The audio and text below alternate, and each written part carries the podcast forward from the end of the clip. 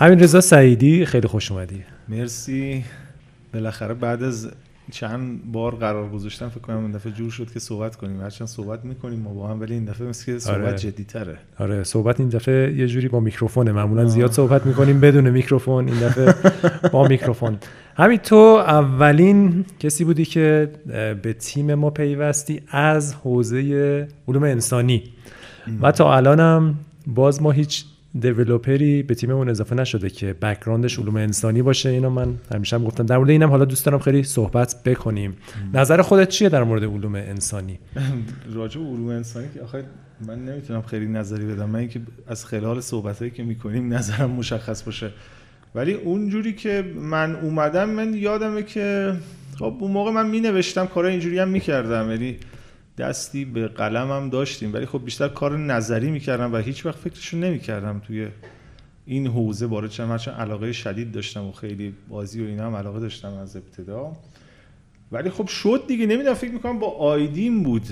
آره حالا ما می اومدیم؟ Call of Duty بازی می‌کردیم. فن پایین با سیروس و مشهود ولیان و سهیل هم بعضا بازی می‌کرد و چند نفری بودیم آخر زمان. گرشاسپ زمان تولید زمان گرشاسپ بود. آره. اولین بار که اومدم خب من یادمه که با دوستم هوفر اومدم. آرش جعفری یه کار عکاسی داشت. ما داشتیم با هم راه می‌رفتیم. گفت من اینجا یه کاری دارم. بیا بریم ببینیم که چی و من اومدم تو دیدم که ای اینجا بچه ها گیم درست می‌کنم خب این برای من جدید بود که اینجا چه خبره یادمه که سال اول ارشد بودم. یه هم چیزی یادمه. سال 88 87 بود. 87 بود. بعد دیگه اومدیم تو و بعد از 6 ماه ما من با آیدین دوست شدم. سر موزیک و اینا. یادمه که یه کارایی می‌کردیم با هم ساز می‌زدیم. بعد گفتش که من اینجا کار گفت وقتی که باش اولین بار اومدم دیدم که این همونجاست که من با اوفر اومدم و اینا کار گیم می‌کردن.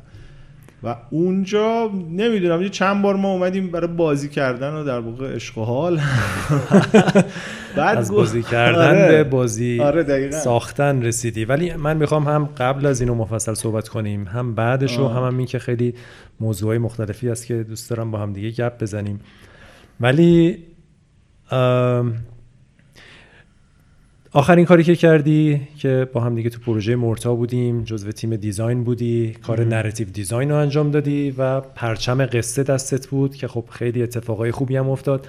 ولی برگردیم یه ذره قدیم قدیم تر اصلا بگو که اوایل که اومده بودم اصلا چجوری شروع شد؟ اصلا چجوری علاقت به game اصلا علاقت به رشتت اصلا دبیرستان چی فکر می‌کردی؟ بعد دانشگاه دنبال چی رفتی؟ اصلا به چیزی فکر می‌کردی اون موقع که اصلا ربطی به گیم هم داشت یا نه؟ به گیم الزاما ارتباطی نداشت. من اتفاقا زمانی بود که داشتم در واقع کار می‌کردم روی رسالم رو پایان نامم دو به شک بودم راجع به موضوعاتی. من تخصصی رو فلسفه ادراک کار کردم. و توی فوق لیسانس آره، که چی آره. خوندی؟ من فلسفه هنر خوندم فلسفه هنر. من لیسانسم ادبیات انگلیسی. قبلش موزیک خوندم یه تایمی خب رها کردم دیگه موزیکو. یعنی آکادمیک میخوندی آره موزیکو؟ آره موزیک دانشگاه؟ می‌خوندم. آره بعد رها کردم یه زمانی که فکر می‌کردم باید از ایران برم بعد حالا به دلایلی نرفتم و بعد دوره برگشتم تو دانشگاه. اه، برگشتن من دقیقا مصادف بود با علاقه شدیدم به حوزه فلسفه و کار نظری کردن و اون کامیونیتی که در واقع ما توش بودیم که بچه های دانشگاه مختلفی بودن و اونا همه الان خب یا کورسی های فلسفه دارن تو دانشگاه ایران یا از ایران رفتن و آدمای جدی هستن تو کار خودشون و من یه دفعه کشیده شدم توی ویدیو گیم. این خیلی عجیب بود اون موقع. به فلسفه از قبل علاقه داشتی؟ آره از, از, سن- از سن خیلی پایین اساسا. ولی خب یه چی شد مثل اینکه اومدن بگیرن. آره. جدیه آره. بیرون. و بعد اتفاقی که افتاد این بود. من اون موقع علاقه من شدم یادم یه گرشاس بی من نوشتم. یه چیزی. من فهمیدم که گرشاس مثل من گفتم حسینیان بود اون موقع. تو نبودی. فکر کنم از بیرون ایران بودی. یادم بیاد. من تو رو ندیده بودم. بعد حسینیان بود. گفتش که آره ما این اسطوره گرشاس بروش کار کردیم گفتم آره جدی من خب میتولوژی اون موقع میخوندم. خیلی درگیر اون بودم به نوعی. و بعد من یه چیزی نوشتم یادمه که بیشترش باورقی بود یادته؟ زیادم بود فکر می‌کنم یه آره. سی صفحه بود خیلیش باورقی بود. بعد تو اومدی حسین یه قراری گذاشت که من یادمه که من اونو خوندم و یه ذره با هم صحبت کردیم و بعد چیز شد تبدیل شد به این که قرار ما رفت. رفت شیش ماه دیگه. شیش ماه شیش هفت ماه بعد بود. من یادم سال 88 بود اینا. آره فکر می‌کنم 88 بود. من با آیدین با یه دوستمون پیمان تو استودیو پیمان یه کارایی رکورد می‌کردیم موزیک می‌زدیم. و بعد من دقیقا یادم اون موقع تو زنگ زدی. تو زنگ زدی گفتی که یه draft ی چیزی نمی‌تونی بنویسی. اینا از اون موقع شاید ما باب این همکاری باز شد به نوعی. مال اون زمانه که من اومدم فن اول یه چی نوشتم اون موقع؟ آها تو می‌خواستی ببری یه کاریو فرانسه. نمایشگاه Game Connection. نمایشگاه آره. Game Connection بود. آها که من اون Gates of Annihilation رو نوشتم. یکی از یه- پروژه هایی بود که بعد از گرشاسپ به اول قصد داشتیم بسازیم یه بازی RPG آره بود چقدر خوب بود. ولی خب من الان فکر می‌کنم خب یه توهمی بوده ولی برای تمرین من بد نبوده اصلا تم... اکثرا همه اون پروژه هایی که ما fail کردیم من قوی تر شدم و شاید تمرین کردم. یعنی اون پروژه هایی که انجام نشده اینجوری بوده دیگه. تو یعنی اولین اصلا- پیشنهادت آره اتفاقا همین جوری که گفتی اولین پیشنهادت به ما این بود که یه قصه ای برای گرشاس بنویسید. آره اولشون بود. کار قصه و نوشتن رو انجام می‌دادی قبلش؟ قبلش آره. بودی؟ تا حدودی مثلا یکی دو تا نمایشنامه بلند و کوتاه نوشته بودم دو سه تا که هستش هم هنوز. و یه کارایی کرد. البته خب اینا یکیش در نصفه ساخته شد یکیش اصلا ساخته نشد یکیش هم که نه اصلا خودم تا نصفه نوشتمش. کار داستان من خیلی خب قصه و اینا. دوست دارم زیاد می‌خونم و گوش میدم و اون موقع هم همینطور بود. ولی خب به لحاظ حرفه‌ای خب اینا خیلی فرق داره. اینکه با استراکچر داستان و قصه گفتن آشنا باشی تا اینکه لذت ببری. این دو تا مسئله مختلفه. اصلا با هر آرت مدیومی این اتفاق میفته. کسایی که نزدیک میشن به اون مدیوم و می‌خوام از اون استراکچر و ساختاری که در واقع توی برای به وجود اومدن اون اثر هنری یا خود اون مدیوم آگاه بشن و با اون کار بکنن خیلی متفاوت از اونی که ایمپرس میشه توسط این مدیوم. خیلی قضیهش متفاوته. ولی خب من بیشتر اون موقع ایمپرس بودم یعنی متاثر بودم از این مدیوما و خب تحلیلشون می‌کردم به, فراخور به هر حال رشتم این بود. آن هنر میخوندم فلسفه هنر میخوندم و باید اینا رو آنالیز می‌کردم. ولی وقتی ورود دادم قضیه فرق کرد نوشتنش. این این خیلی جالبه. خیلی ها راجع به این صحبت می‌کنن. راجع به ادبیات فانتزی هم خیلی از در واقع من یادم رنولک اینو میگه تو کتاب نظریه ادبی که میگه کسایی که می‌خوان به حوزه ادبیات فانتزی وارد بشن بهتر خودشون اول شروع کنن تمرین کنن فانتزی نوشتن و ببینن چیه. شاید برای اونایی که ریجکت می‌کنن از اول میگن که خب نه این اصلا اون ژانری نیستش که ارزش ادبی خاصی داشته باشه. خب اینطور نبوده. اون از این زاویه نگاه می‌کنه اساسا متفاوته این از بیرون و تو بودن توی یه مدیومی آره من یادمه که اون کارو کردیم گرشاس بود. مطالعه اسطوره هم داشتی یا اینکه برای همون کار رفتی مطالعه نه کردی؟ نه داشتم داشتی. داشتم. و خب بیشتر شد. مثلا ما توی سه چهار سال پیش بود با سهیل یه کاری خواستیم بکنیم. game و اینا کارزار بود. اون موقع من یادمه که ما reference خوبی داشتیم و از اون reference در واقع خیلی من اطلاعات زیادی گرفتم. منتها من اساسا دوست ندارم اینا رو مستقیم استفاده کنم. دیدی که نظرم. اینه که اینا باید به شکل غیر مستقیم archetypal و اون زیر حتی خیلی شاید لا بین خطوط استفاده بشه. شاید فانکشناشون گرفته بشه. اسم مستقیم ارجاع دادن خیلی کاری نمی‌کنه. حس تبلیغاتی به هم دست میده بعضا. حسم اینه. و اون موقع خیلی خوب بود. ما یه مطالعه گسترده ای داشتیم با آقای داوودی و من کتابای هاشم رزی هاشم رزی بله. من این جابجا میگم. هی سید رزی میاد تو ذهنم. اون اصلا نهج البلاغه و اینا نوشته. این آره با این اومدم اسمشو بگم گفتم فکر کنم می‌خوام اشتباه بگم این اسم رو نگم. آره هاشم رزی یه کتابی تو از شروین وکیلی پرسیده بودی که اون معرفی کرده اونم مطالعات خوبی داره تو این حوزه. و واقعا کتاب خوبی بود یعنی هست فل واقع خوندنش اون موقع خیلی جذاب بود خیلی بخشای ناخونده وجود داره ولی خوندنش خیلی خوب بود. همون ریسرچی که ما انجام دادیم کافی بود. چقدر کارت و اینا concept تولید کردیم که خیلی concept های قابل استفاده ای هم هستن. به نظرم. این مال اون زمان بود. ولی خب زمان گرشاسپ این نبودش. خب من یه مطالعاتی تو background داشتم و بعد که شروع کردم نوشتن خیلی کار تجربی بود. من انقدر با ساختار narrative design آشنا نبودم که چی کار میشه کرد. خب و برای همین بیشترش پاورقی شده بوده. آره, آره. چون من نمی‌تونستم واقعا حدس بزنم که چی جوری دقیقا باید جلو بره. همه چی. و این خب مال اون موقع بود. بعدش توی اون Gates of Annihilation در واقع من دیگه به setting فقط اونجا فقط setting بود خیلی.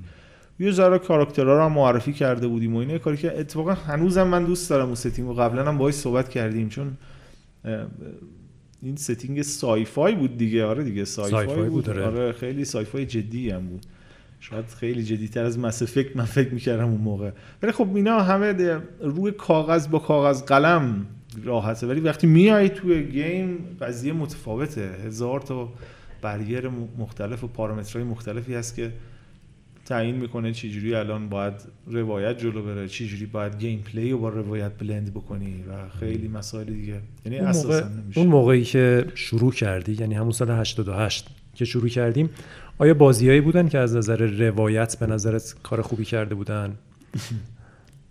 والا این خیلی قضیه من یه ذره مثبت نیستم روی این قضیه می‌دونی؟ وقتی مورتا هم در اومد حس من وقتی این حرفا رو می‌زدن راجع به narrative یه حس چیز بود همراه با یه اصطلاح این بود که ترحم آمیز بود. اینکه خب ببین انقدر فقر زیادی وجود داره فقر معنایی زیادی وجود داره تو video game تو کلا به عنوان یه art medium که اینو من یعنی حس می‌کردم خب این شلوغ بازی ها چیه؟ این انقدر واقعا چیز نبود. من این حس می‌کنم که این فقره زیاده و برای همین یه کارهای خاصی که میاد بیرون خیلی bold میشن. یه کاری که یه ذره توشون معنی وجود داره خیلی برجسته میشن. این این واقعا وجود داره. ولی اون موقع خب آره بودن. این بازیایی که تو ده توی بازیایی که در واقع آر پی جی های کامپیوتر آر پی جی هایی که از inXile قبلی یعنی Black Isle و در واقع اصلا کلا اون Infinite Engine و Infinity Engine که اینا باش کار می‌کردن. کلاسیک. آر پی جی کلاسیک آر پی جی ها که بعدا رنسانسش هم چند وقت پیش بود با همین سیستم crowdfunding که اینا دوباره برجسته شدن دوباره مخاطبای خودشونو پیدا کردن. اون موقع اینا خوب بودن. Torment خوب بود Baldur's Gate ها خوب بودن Icewind Dale ها خوب بودن Neverwinter Nights ها یک و اینا جریان ساز بودن اینا رو به عنوان مثال های جدی در واقع ludonarrative integration این integration رو من خودم گذاشتم براش اصطلاح من در آوردیه یعنی بلند شدن خوب gameplay با narrative. مال اون موقع این خیلی مثال های زیادی زده میشه از Neverwinter Nights به خب اینا به لحاظ روایی غنی حالا اینکه اینا plot خوبی دارن قصه خوبی دارن یه بحث دیگه است. یعنی اساسا خب narrative از plot باید جدا کرد. دو تا مقوله مختلفه.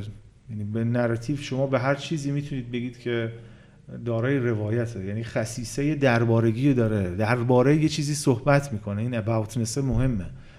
یعنی ممکنه یه شما توی صحرایی دارید راه میرید یه شیعی رو برخورد می‌کنید. این شی عجیبه. شما به حافظتون رجوع می‌کنید می‌بینید که خب این شی قابل مقایسه با هیچ کدوم از اشیایی که شما تا الان دیدید نیست.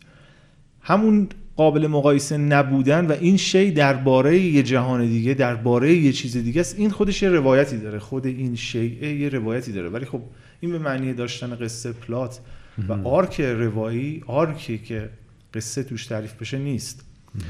همونجور که می‌بینیم که خیلی ها روی environmental storytelling و اینا که کار می‌کنن بیشتر به نظر من اینا environmental narrative ه اینا حالا خب narrative یه قسمتی از قصه هم داره کاور می‌کنه. خیلی هم مثل Lemarchand بود روی این قضیه کار می‌کرد یا خود BioShock میگی؟ خود آره. خود Ken Levine هم فکر می‌کنم آره, آره. به شکل جدی. آره. آره Uncharted هم بوده دیگه تا Lemarchand هم بود که بعد بله. رفت توی آکادمی و خیلی آره Uncharted دقیقاً. روی environmental storytelling یکی دو تا من مقاله یادمه که اون چند سال پیش ازش دیدم توی این مقاله. آره یعنی این تمایز یه خط مشخصی داره. قصه و narrative قصه حالا حالا بیشترم دوست دارم در مورد این صحبت کنیم چون خیلی موضوع مهمیه بحث روایت و قصه و narrative design و کامل صحبت می‌کنیم. ولی پس خودت تو هم بازیایی که می‌کردی بیشتر علاقمند به بازیای قصه دار و روایت دار بودی. میشه اینو گفت؟ آره. البته کامل اینجوری نبود. مثلا من خیلی یه زمانی Tomb Raider بازی می‌کردم. بازیایی بود که بازی می‌کردم و قصه نداشتم. من این وسط بودم. خب از یه سنی به بعد یه ذره داشته دیگه. و الان که نگاش می‌کنی واقعا می‌بینی هیچی نیست. ولی خب ما اون موقع بازیایی بازی می‌کردیم که setting غنی داشت. مثلا من اولین بار با RPG ها از طریق Fallout آشنا شدم. اونم نه Fallout یک و دو. Fallout فکر می‌کنم Fallout Tactics بود. یا Brotherhood of Steel یه هم چیزی بود فکر می‌کنم. درست یادم نیست. من چقدر فکر می‌کنم که تو اون سن غرق توی این بازی ها بودم غرق این دنیای بودم. و الان که اونا رو چند وقت پیش نصب کردم بازی بکنم دیدم او چقدر مشکلاتی داره. این نشون میده باز این غرقه شدن توی دنیا حتی می‌تونه با یه نقصی هم همراه باشه بازی می‌تونه ناقص باشه. بازی می‌تونه Metacritic ش هفتاد باشه ولی تو عاشق اون شدی. و وقتی عاشق اون شدی دیگه اون در واقع نقصاشو نمی‌بینی. این منو یاد جمله بنیامین میندازه والتر بنیامین که میگه این عشق مثل یه پرنده میمونه که توی جاهایی که نقص وجود داره اونجا ساکن میشه. ما اینجوری بودیم. من وقتی الان اونو بازی کردم اون بازی بازی کردم Fallout و فکر کردم که خب این چرا اصلا progress نمی‌کنه؟ من یک ساعت دارم بازی می‌کنم هیچ اتفاق نیفتاده. در صورتی که اونجا ساعت ها بازی می‌کردی progress هم می‌کردی غرق در اون دنیا بودی و نمی‌دیدی. این من می‌خوام بگم من غرق در narrative بودم غرق در setting بودم. من غرق در plot نبودم. و باعث شده که یه عشق و علاقه ای به وجود بیاد. تو تو نسبت به اون بازی و احساس می‌کنی که حالا نقطه ضعف های دیگه رو نمی‌دیدی. البته به حال مدیوما دارن رشد می‌کنن بازی ها دارن متفاوت میشن. فیلم هم حتی داره از خیلی از جنبه ها بهتر میشه و کارهایی که ما می‌بینیم امروز خیلی پیچیده تر از کارهای قبلیه. بنابراین این هم هست از همه نظر داره محصولا پیچیده تر و بهتر میشه. اون زمانی که هیچی نبود شاید بتونیم بگیم که تو اون دوره خب اینا خیلی خاص بوده. ولی بعدش دیگه دیگه اون نوع بازی اون نوع روایت اون نوع هنر تو بازی انقدر زیاد میشه که به بازی قدیمی که نگاه می‌کنیم خب آره به نظرمون خیلی نقصاشو می‌بینیم. یعنی می‌خوام بگم که شاید اون موقع واقعا نقص نبوده اونا نه آره واقعیت همینه. شما الان فیلم های هیچکاک رو نگاه می‌کنید فریتز لانگ رو نگاه می‌کنید اینا به نظرتون پر از نقص میزانسنی مشکل داره همه ترانزیشن ها به نظرتون مشکل داره قابا مشکل داره ولی موقع نبوده. اونا پیشرو بودن. اون موقع اونا پیشرو بودن. قطعا همینطوره. یعنی الان مونتا خب الان پارامترهای دیگه ای وجود داره که تعیین کننده است که چی خوبه چی بده. این پارامترها حالا شما می‌تونید بگید پارامترهای کپیتالیستیک پارامترهای لیبرال دموکراتیک پارامترهای مارکت من خیلی دوست دارم از این استفاده بکنم. یا اون چیزی این سلیقه ها رو به وجود میاره دیگه. اون خواستا رو به وجود میاره که اون خواستا اون دیمنده که هست حالا دیولپر هم باید یه جوری ساپلای کنه. دیولپر هم باید اون چیزی رو بده که این خواسته به وجود آورده. برای همین این حس همیشه وجود داره که اینا ناب نیستن. شاید منی هم که اینجا نشستم مایی هم که اینجا نشستیم خواستامونو به هر حال این پارامترها تعیین کرده که خب اینا رو باید بهشون شک کرد. آیا واقعا همینه؟ این سلیقه متفاوت بوده. تو اثار مختلف هم این بوده. حالا انقدر ما الان توی دنیای زندگی می‌کنیم که ارتباطات زیاده به هر حال و سریع این ویروس همه چی پخش میشه.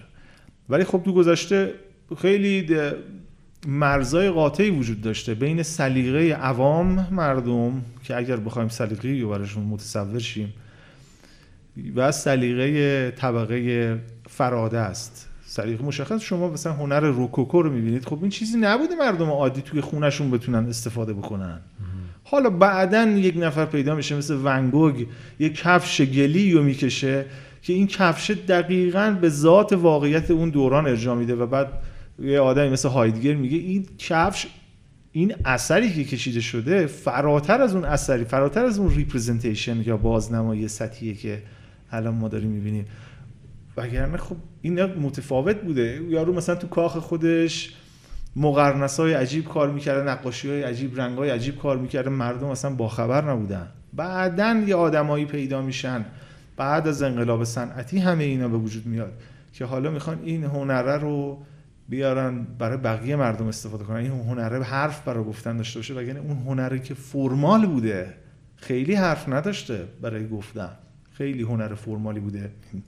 سبک روکوکویی که میگم. البته خب خیلی هم به لحاظ فیگوراتیو فرمال بوده یعنی فقط اشکال فرمال استفاده نمی‌کردن.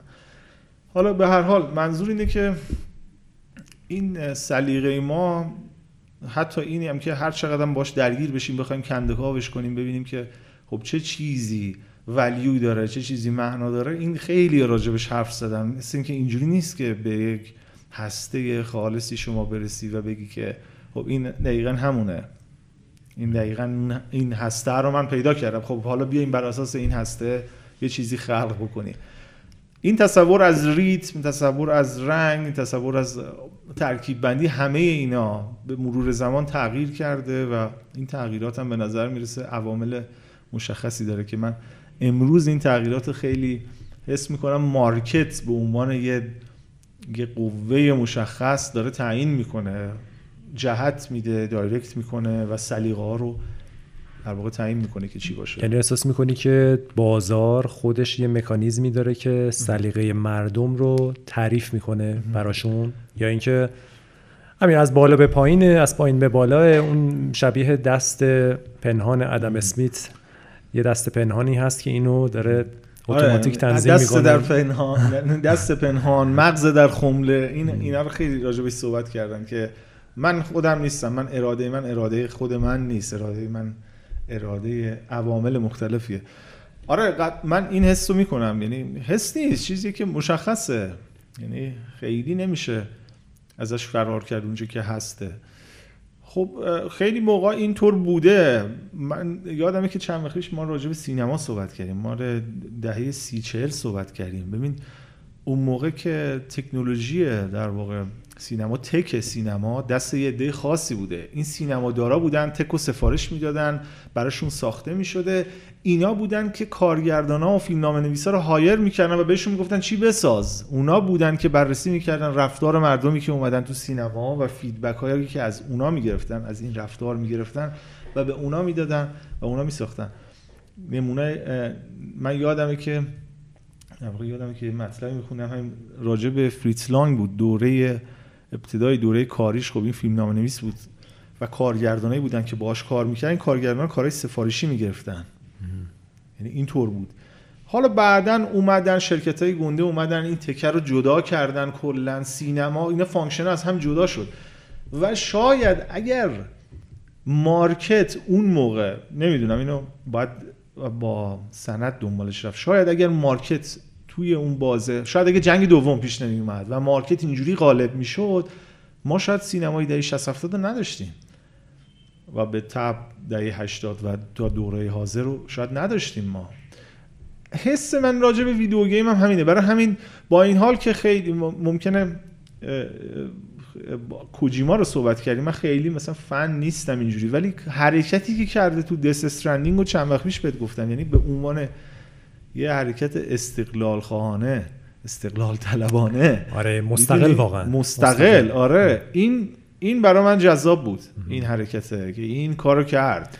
خب همین آیا می‌تونیم اینجوری جنبندی کنیم که همواره جریان اصلی توی هنر از جمله بازی های ویدیویی داره روی یه سلیقه حرکت می‌کنه و تا حدی یه سلیقه رو می‌سازه برای مردم؟ ولی خب این جریان مستقل از جمله بازی سازای مستقل که هر از گاهی شجاعت به خرج میدن و ساختار رو میشکونن و سعی می‌کنن یه حرف جدیدی بزنن آره؟ آره دقیقا. حس ولی خیلی کارشون سخته.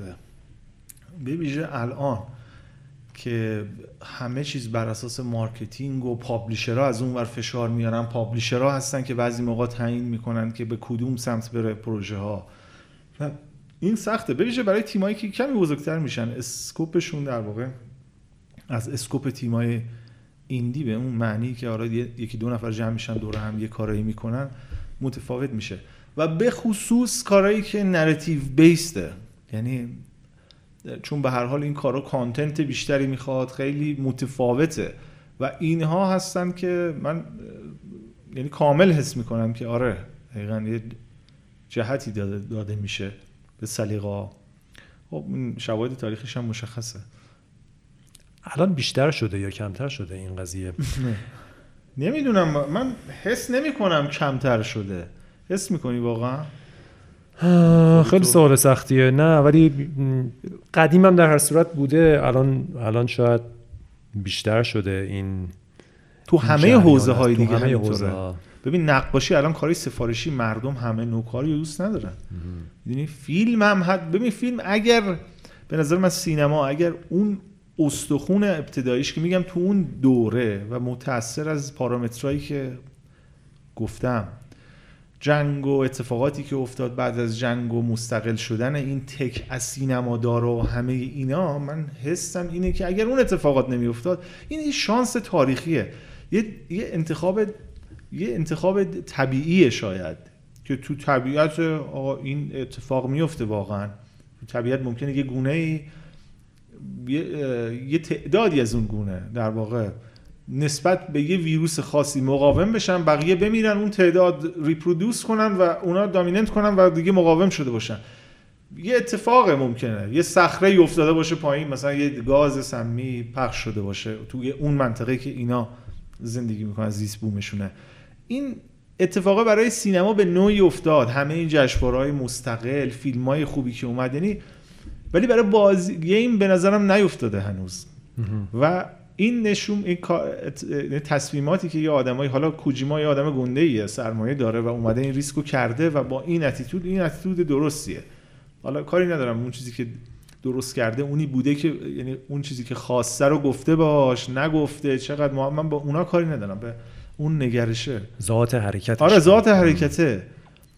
من حس نمی کنم خیلی کار سختیه. یعنی من راجع به خودمونم این حس می کنم بارها گفتم بهت که میشه این کار کرد. نمیشه. می‌دونی؟ این حسه هستش که چقدر ما می‌تونیم اهرم ما قوی تره. یعنی ما می‌تونیم جهت بدیم اصلا. یه حرف جدیدی بزنیم. یه حرف جدیدی. حالا آره کار جدید. یعنی کاری که می‌خوایم رو بکنیم.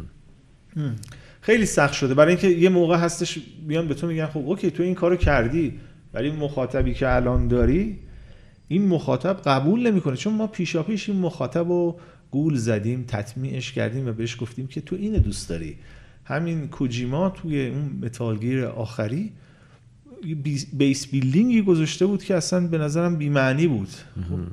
چرا؟ برای اینکه مردم base building دوست دارن الان. چرا؟ آره. شده بود. آره دقیقاً. یادته که چرا؟ برای اینکه مردم الان open world دوست دارن. چرا باید crafting باشه؟ چرا باید نمی‌دونم همه کاراکترها instinct داشته باشن که بتونن object های اطراف خودشون رو detect کنن object های مخفی رو. یه بازی که این کارو نمی‌کنه ما میگیم به به این بازی خوبیه چون اوپن ورد نیست. ببین ما چقدر خودمونم آستانه انتظارمون چقدر جابجا جا شده به نظرم کار سختیه. خیلی سخته ولی از اون برم اتفاقا ایندیای موفق انگار همشون همین جوری که نرفتن ببینن که چی میگه چی و حتما باید تو بازی بذارن. واقعا کار خودشونو کردن و واقعا کار آره. سخته واقعا هم تعدادشون خیلی کمه. این هزاران هزار بازی ساخته میشه در سال. شاید تعداد انگشتان دست مطرح بشن. و اینا ولی اونایی که یه کاری کردن و نرفتن تو بازیشون هم crafting بذارن هم open world باشه آره. هم shooting بذارن. آره اونا کار خودشون کردن. ولی آیا یه سوال دیگه هم هستش همیشه تو ذهن من. اینها بازی های ludic based ی بودن. بیشتر اینایی که موفق شدن. یعنی حس می‌کنم ها؟ یا تو مثالی داری که بگی؟ نه خب مثالایی هست که روایتی هم باشن. حالا ludic به معنی بازی عنصر بازی آره. gameplay توش مطرح باشه یا آره. narrative یا روایت. مثلا مثال اخیرش همین دیسکو الیزیوم اون خیلی دقیقا. این آره من یا فکر کنم بازی مثل Oxenfree بازی adventure مدرنی که اومدن و اونا هم بیشتر روایتشون مهمه. خیلی gameplay شون مهم نیست ولی کمترن. آره کمترن. آره. 30 درصدن.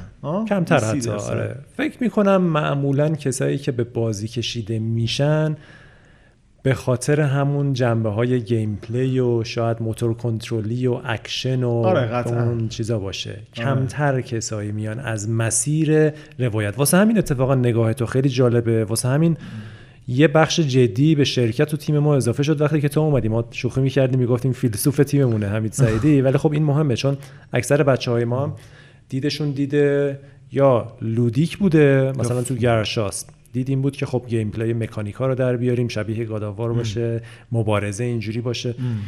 یا حالا هنری هم مثلا کسی مثل سهیل دانش بودن خب دیده قوی بود و فنی. فنی هم با پرچمداری یاسر جان همیشه دوست داشتیم کار خوب بکنه. ولی هیچ وقت از دید روایت و از دید احساسی که می‌خواد منتقل بشه و معنایی که می‌خواد منتقل بشه کار جدی نکرده بودیم توی گرشاست که خب بعدش شروع کردیم یادم تو ریلودم که به تیم اضافه شدی به تیم شادو بلید باز اون جنبه رو آوردی و خب دیگه اوجش توی بحث مورتا بود و این جنبه ولی خب به صورت کلی کمتر باز تو تیما اون بیرون هست. توجه به این بحث روایت توجه به معنا تو بازی و ولی خب فرصت خیلی جدیه برای رقابت به نظرم. آره شاید واقعا مورتا هم بخشی از موفقیتش به خاطر اون پریمیس یا اون ادعای اولیه است که ما داشتیم. و حالا شاید بعدا بتونیم راجع به آره بهش مفصل می‌رسیم. آره این شاید اون قضیه خیلی مهم بود که حالا اینا خانواده هم قصه خانواده است و چی میشه؟ آره ولی آره دقیقا همینطوره و همونجوری که گفتی ده 20 درصد هستن. و حالا شاید بگیم که خب اینا مخاطبای خودشونو دارن همونطور که باید ببینیم که الان من حضور ذهن ندارم که مثلا Torment Planescape یا Pillars فکر می‌کنم فروش بهتری داشته. بالای یه میلیون باید فروخته باشه Pillars تا الان. Pillars حتما. Pillars of Eternity بله. اینا خب این رنسانس من دوست دارم از این اصطلاح استفاده کنم. رنسانس computer RPG ها بود. اینا دوباره در واقع western RPG ها ژاپنیا که داشتن کار خودشونو می‌کردن. حالا اینا در واقع. و اینا متوجه شدن احتمالا که مخاطبای خودشون دارن. اینجور نیست مخاطبا مثلا مخاطبای دهه 90 همه پیر شده باشن زن و بچه دارن و دیگه بازی نمی‌کنن. یه حس اینجوری وجود داشت دیگه. خب اینا خیلی از این player ها دیگه بازی نمی‌کنن. ولی خب شاید ما باید دقیقا نمی‌دونم می‌تونیم دقیقا اینو مپ کنیم یا نه. ببین یه آدمی تا هفتاد سالگی ممکنه داستان بخونه فیلم ببینه گالری بره نقاشی ببینه مجسمه ببینه. این بحث هست آیا یه آدم می‌تونه؟ یادم اولین سوالای منم همین بود. وقتی ما اومدم فن پایین اومدیم هشت سال پیش با هم یه صحبتهایی توی این مقول ده سال شد آره. که آقا این مخاطبا چجوری هن؟ دیگه بازی نمی‌کنن. میرن سراغ مدیوم های دیگه یا نه؟ هنوز بازی می‌کنن. اگه بازی می‌کنن که باید ببینی که چی بازی می‌کنن. که من چند وقت پیش به این نتیجه رسیدم واقعا ممکنه. الان ترمی وجود نداره. این طیف بازی ها اگر دو سر طیف یه سر طیف در واقع خصیصه های ludic باشن و یه سر طیف narrative باشن خب player ها توی این طیف پخشن. یعنی یه سری player ها الان نگاه کنید خیلی تیما هم اینجوری شدن. تیمایی هستن که در واقع بازی های خیلی ludic بازی های به نظر من ورزشگاه می‌سازن اینا. یعنی باز ورزش می‌سازن. اسپورت دیگه اسپورت دقیقا. آره. اینا اسپورت می‌سازن. یک سری این تارگت اودینساشون ای اسپورت بازی می‌کنن. اصلا خب فوتبالیستایی که الان هستن. آنالوگ فوتبال آنالوگ. اینا خب فوتبال بازی می‌کنن. علاقهشون به اون سمت. خب هیچ کدومشون خب حالا ممکنه فیلم هم ببینه. ولی خب نمی‌تونه بازیگر خوبی باشه. کما اینکه البته یکی دو سال الان بازیگرم پیدا شده. آره. توی خارج از ایران هم همینطور. مثلا اریک کانتونا خیلی توی منچستر اون موقع نقاشی هم می‌کرد. و بعد فیلم هم بازی کرد و کلا اصلا یه کاراکتر دیگه ای شد. انگار این برای چیز ساخته نشد. یه حس اینجوری دارم. یعنی قشنگ می‌داد بالا. آره دقیقا استایل خودشو داشت. یعنی پرفورم می‌کرد اصلا. آره. پرفورمر بود تو فوتبال. خب اینا ببینید هستن. به لحاظ نظری ما وقتی اینو بررسی بکنیم می‌بینیم که مثلا هویزینگا خیلی علاقه داره همه اینا رو با هم مقایسه کنه. یعنی هویزینگا پرفورمنس و آین و بازی های محلی و اینا رو با هم مقایسه می‌کنه. راجبشون صحبت می‌کنه. به عنوان بازی توی کتاب هومولودنس راجبش صحبت می‌کنه که اینها خصیصه مشترکشون چیه؟ حالا میشه راجب کور بازی ها بعدا صحبت کرد. ولی خب این طیفه الان من حس می‌کنم مشخصتر شده. یعنی واقعا الان من می‌بینم که در واقع یکی فامیلای ما که می‌دونی کیو میگم؟ بازی دوست داره ولی بیشتر بازی شوتر دوست داره ای اسپورت دوست داره این مدلی دوست داره. خیلی علاقه ای به بازی narrative نشون نمیده. می‌دونی؟ الان خیلی مشخص شدن. این target audience های ما مشخص ترن پس بنابراین حس می‌کنم وقتی اون رنسانس RPG ها اتفاق افتاد اینا حداقل این دوتا استودیو یعنی Obsidian و inXile اینو متوجه شدن که یه سری مخاطب دارن. حالا بر اساس این مخاطبه و بر اساس بودجه که این مخاطبه احتمالاً مشخص می‌کنه اینا بازی می‌سازن. الان هم دارن ادامه میدن. ببین الان ابسیدین من فکر می‌کنم موفق تره حالا البته. پیلارز رو ساختن تیرینی رو ساختن آترورد رو رفتن اون لیونارد بایورسکی رو آوردن با تیم کین دوباره اینا اومدن اینو ساختن. بازی خیلی خوبی هم هست. ظاهرا من هنوز بازی نکردم. و و فکر می‌کنم ادامه بدن. یعنی دیگه اینجوری نیست. الان اینا بترسن که آقا کلپس می‌کنن پس فردا بودجهشون تموم میشه ورشکست میشن. چون قبلا اینجوری بود دیگه. تو تاریخشون همش در حال جدا شدن و ورشکست شدن بوده. آره خیلی بحث مهمیه. و منم چند تا فرضیه دارم در مورد این قضیه. چون سواله اینه که آیا مخاطبان گیم دارن کمتر به قصه توجه می‌کنن؟ آیا بازی های آنلاین کلا داره جای بازی های تکی single رو می‌گیره؟ و آیا بازی آنلاین بازی که قصه دیگه توشون مهم نیست؟ مثل فرض کن Call of Duty اگه بازی می‌کنی آنلاین الان Call of Duty جدید دیگه فقط فقط PvP داده. Fortnite دوتا کمپین هم داره این آخریه. حالا نمی‌دونم جایی ولی خب خیلی bold PvP ه. آره. قضیه اینه که آیا داره به این سمت میره آیا دیگه قصه وجود نداره؟ یکی از فرضیه ها اینه که بچه های جدید چون این مثالی که گفتی در مورد فامیلتون که بازی فقط آنلاین و PvP بازی می‌کنه چون من ماهیار هم می‌بینم پسر خودم هم فقط دوست آره. اونم دقیقا همون با دوستاش فقط Fortnite یا Rainbow Six بازی می‌کنن یا یه مقدارم Apex هر از گاهی اگه دیگه اون دوتا خستشن خیلی از اونا. فرضم اینه که اینا دارن یه بخشیش. خب به هر حال رقابت و اینا جذاب هست. مثل مثل ورزشه دیگه. ورزش جذابیت خاص خودشو داره. ولی یه بخشی از چیزی که داره ارضا میشه توی این بچه ها اون نیاز اجتماعی بودنشونه. اون جنبه سوشاله. شاید ماها انقدر رفیق مفیق داشتیم و تو کوچه سر و کله می‌زدیم با بچه ها که بعد که پای کامپیوتر می اومدیم دیگه یه تجربه تنها و قصه گو می‌خواستیم. ولی این بچه ها شاید انقدر ندارن اونو. این فرضیت البته ترسناکه ها. آره. ترسم که کلا تموم شه.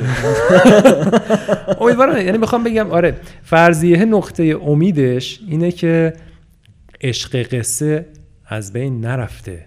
قصه تو آدما از بین نمیره. آدما انسان حیوان قصه گو و قصه خانه یه جورایی.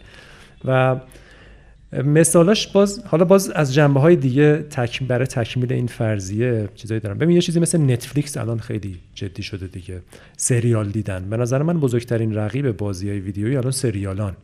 خیلی بازی ها رقیب هم نیستن. چون وقتشو یه نوجوان یه جوان یه بزرگسال خیلی الان بیشتر داره برای سریال می‌ذاره. خب این سریال ها چی دارن میدن؟ به خصوص اصلا موج نتفلیکس اتفاقی که افتاد و سریال های جدید خیلی عمیق تر شدن خیلی جدی تر شدن خیلی روایت های پیچیده تر دارن شخصیت های پیچیده تر دارن. خب اینا اینا باز خبر خوبه که آدما دارن به این سمت میرن و امید اینه که حالا نسل بعدی بازی ها بیان این پیچیدگی که آدما دنبالش بودن و تو بازی بدن که حالا به یه مدیوم خیلی جذابتری برسیم که تو اون بحث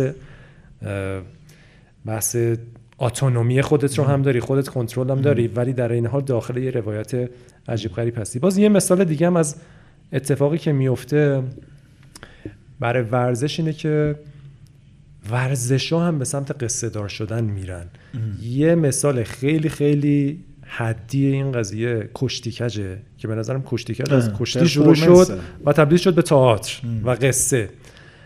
اگه ببینی مثلا من خیلی به اینم فکر می‌کنم که چرا مردم انقدر حاشیه های مثلا فوتبال دوست دارن؟ برنامه 90 چرا بیشترش حاشیه بود و مردم اونو می‌دیدن؟ خب حاشیه قصه است دیگه. از اون از اون ورزشه در میاد. حالا دیگه قصه این که اون کیه به اون چی گفت اون مربی چه جور آدمیه ناراحت شد. می‌بینید همه درگیر قصه میشیم دوباره. پروگرشن شاید این بازی آنلاین هم دارن تلاش می‌کنن. یعنی فورتنایت هم خیلی داره تلاش می‌کنه که یه قصه ای به اون جهان بی‌معنیش بده. هر جوری می‌تونه. اینا اینا خلاصه بارقه های امیده که بگیم آره شاید. قطعا هست ولی این که میگید نتفلیکس در واقع الان خیلی دامیننت کرده الان به شوخی میگن که شما چی چه ایده ای دارید نتفلیکس سریالش می‌کنه براتون؟ و اینکه حالا این مدیومه چون به هر حال اون مدیوم پسیوه این مدیوم اینتراکتیوه و مدیوم در واقع دنبال اینه که کاراکتر با انتخابای خودش ولیو داره چویس داره این مدیوم متفاوتیه. اونجا نه شما پسیوید نسبت. غیر از حالا ممکنه خب به لازم نظری پسیو نباشید خیلی ولی پسیوید یعنی کاری نمی‌کنید تماشا می‌کنی فقط داره آره. و اینجا حالا صحبت های زیادی می‌کنن راجع به روایت های در واقع چند شاخه شده و مالتی برانچینگ استوری تلینگ و صحبت این مدلی خیلی زیاد میشه و حالا امکانات اینکه در بیاری و هزینه این که اینا رو در بیاری خب اینا بحثای دیگه است که میگم اینا تابعه بعضی موقع اون قواعد بازار میشه. یعنی شاید صرف نکنه شما اینو داری بله توی بازی های کوچیکی مثل ریم وورد دور فورترس اینا رو سعی می‌کنن در بیارن. سعی می‌کنن اه، در واقع این نظریاتشون رو تبدیل به یه چیز ملموسی بکنن که پلیرها ببینن که فرق این مدیوم با مدیوم های دیگه چیه. یعنی فکر می‌کنم که باز همین موانع در واقع اقتصادی وجود داره برای تبدیل شدن این مدیوم به اون مدیوم ایدئالی که نوع قصه گوییش متفاوت از قصه گویی در واقع سینما. و تلویزیونه.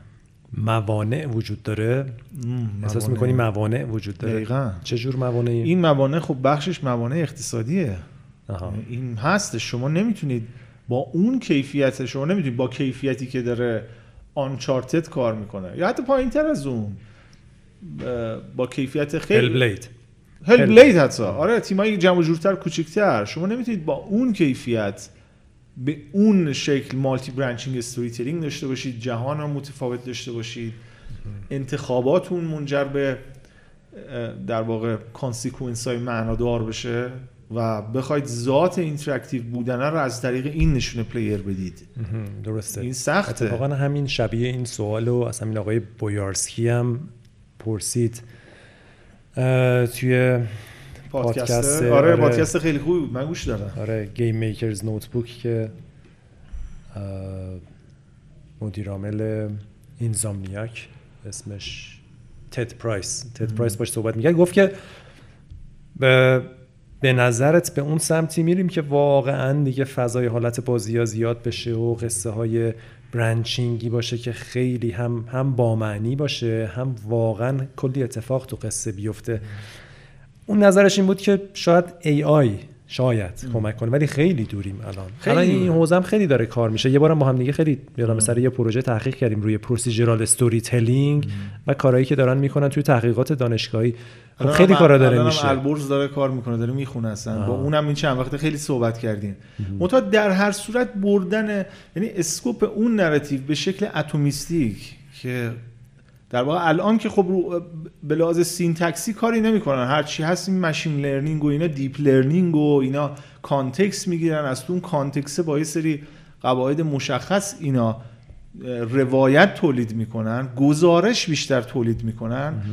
به اون شکل شاید بشه استفاده کرد. ولی اگر منظور از روایت arc دراماتیکه خب نه ما به اونجا نرسیدیم. خب تو دهه از دهه 70 80 دارن این تستا رو می‌کنن. الان از همین طریق deep learning و شبکه عصبی اینا دارن الان تولید می‌کنن شعر تولید می‌کنن. آره، عکس تولید می‌کنن شعر. نقاشی تولید می‌کنن.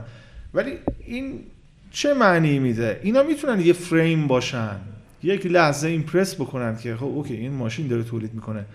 ولی معنا به شکل زنجیره‌ای که یک concept خاصی رو می‌خواد برسونه اوج و فرود خاصی داره و در نهایت تاثیر خاصی داره به اون شکل خب تولید نشده. حالا این که بگیم تولید نمیشه یه بحث شاید افقش افق دورتری باشه ولی اون چیزی که هست خب اگرم این اتفاق بیفته چجوری داره میفته؟ باید هم مدلای ما همه چی آماده باشه دنیامون آماده باشه اینا رو فقط ماشین طبق قواعد همنشینی جانشینیش اگه بخوایم زبانی در نظر بگیریم اینا رو کنار هم بذاره. یا در نهایت یه پترن مشخصی برای تولید آرک روایی داشته باشه که این کارو بکنه. اینا سوالایی که قبلا هم ما راجبش زیاد صحبت کردیم تو اسمش یادم. تو برن بود فکر می‌کنم یه پروژه‌ای بود که در واقع داشتیم کار می‌کردیم ما آره ولی خب میگم که اینا در عمل پراتیک تنجبلی ندارن یعنی ما نمی‌تونیم به اینا دست به نظرت به نظرت به اونجا می‌رسیم که هوش مصنوعی بهترین قصه ها رو بنویسه خیلی. 100 سال آره. 200 سال 500 سال آینده هرچی ببین با این کارهایی که دارن می‌کنن الان وقتی بیان به من بگن که آه یه قصه تولید شد و اینو بذارم کنار یه قصه دیگه و ببینم که کدوم مال ماشینه کدوم مال انسانه من اگر اشتباه هم حدس بزنم زیاد تج... نخواهم کرد که این کار من فکر نمی کنم خیلی دور باشه.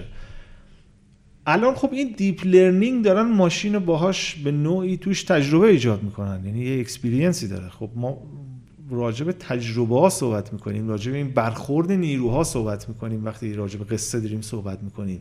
خب این نویسنده که نمی‌تونه یه tabula rasa باشه که یه دفعه شروع کنه به نوشتن یه چیزی emerge بشه. خب اینطور نیست. این نویسنده ها هر کدوم تجربه های مختلفی دارن. بیشتر از اون چیزی که خونده باشن تجربه دارن. خب این ماشین هم دارن از طریق همین deep learning این کارو می‌کنن ظاهرا باهاش. آره دیگه تجربه در واقع انگار به ماشین میدن. داده میشه. خوندن مثلا همین. ماشین همه رمانا رو بخونه. آره ببین من هنوز نمی‌تونم حدس بزنم که خب این تجربه تجربه passive ه. داده میشه. تجربه active یا در واقع interactive نیست. و چیه پشت این؟ اختلافش چیه؟ خیلی سخته. تو اول باید دیگه خروجی ببینی از اون ماشینه و بعد کامل مقایسه کنی. حالا البرز داره این کارا رو می‌کنه من کنارش یه ذره همون در واقع به اون کرمای نظری می‌رسن باهاش گپ می‌زنن ولی خب نمیشه باید واقعا یه وقت مجزا گذاشت حسابی تحقیق کرد. ببینید حتما این کار کردن. ما update نیستیم احتمالا paper های روز رو که بریم بخونیم می‌بینیم که این کارو کردن.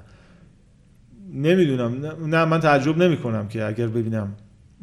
یه قصه تولید میشه که من نتونم حدس بزنم که ماشین اینو گفته احساس می‌کنی که اون روزی رو خواهیم دید که ماشین یه قصه. فوق العاده بنویسه در حد داستایوفسکی مثلا. ای آی, داستایوفسکی هم از اسم آره. دستگاهه دنیای ما الان خیلی موقع این حرف رو می‌زنن ظاهرا آلبرت آینشتاین گفته که یه جایی هستش که زیاد نمیشه تمایزی قائل شد بین magic و science. شما الان تو هندوستان هم که قدم بزنید به مردم بگید که خب من دیشب یه اسب پرنده دیدم مردم چندان تعجب نمی‌کنن. ولی خب تو اروپا اینو بگی بهت میخندن. این الان ما این science ه برای ما شده این magic ه در واقع وقتی اینو به ما میگن من تعجب نمی‌کنم. okay ماشین این کارو کرد خب کرد دیگه. می‌دونی؟ خیلی- ما همچی کانتکسی پیدا کردیم. خیلی جالب جواب دادی. آره. خیلی کهن الگویی. شبیه انسانهای کهن جواب دادی که آره، آره. هر چیزی رو می‌تونستن باور کنن. آره باور می‌کنن. اونا اونتولوژی قلیستری دارن یعنی هستی قلیستری دارن اساسا مردم. حالا درسته توی عقب موندگی احساسی این ترمو من خیلی دوست دارم استفاده کنم برای جوامعی که مشخصا جوامع خیلی جهان سوم اینا ترماشو قائل نیستم بهش ولی جوامع مشخصا جوامع شرقی به ویژه جوامع آسیایی حالا چه شرق دور شرق دور نه ببخشید چه خاور میانه چه شرق میانه تقریبا. اینا جوامعی هستند که عقب ماندگی احساسی دارن. یعنی خودشون نتونستن اداپت کنن با دنیای امروز به نوعی ولی خب اونتولوژی خیلی غلیظی دارن. موجودات عجیبی تو اون دنیا هنوز دارن زندگی می‌کنن و اونا قائلن بهش و زندگی اونا رو جهت میدن. و این خیلی چیزه. و به اونا گفتن همچین چیزی عجیب نیست. واقعا بگی که این ماشین داره این کارو می‌کنه عجیب نیست.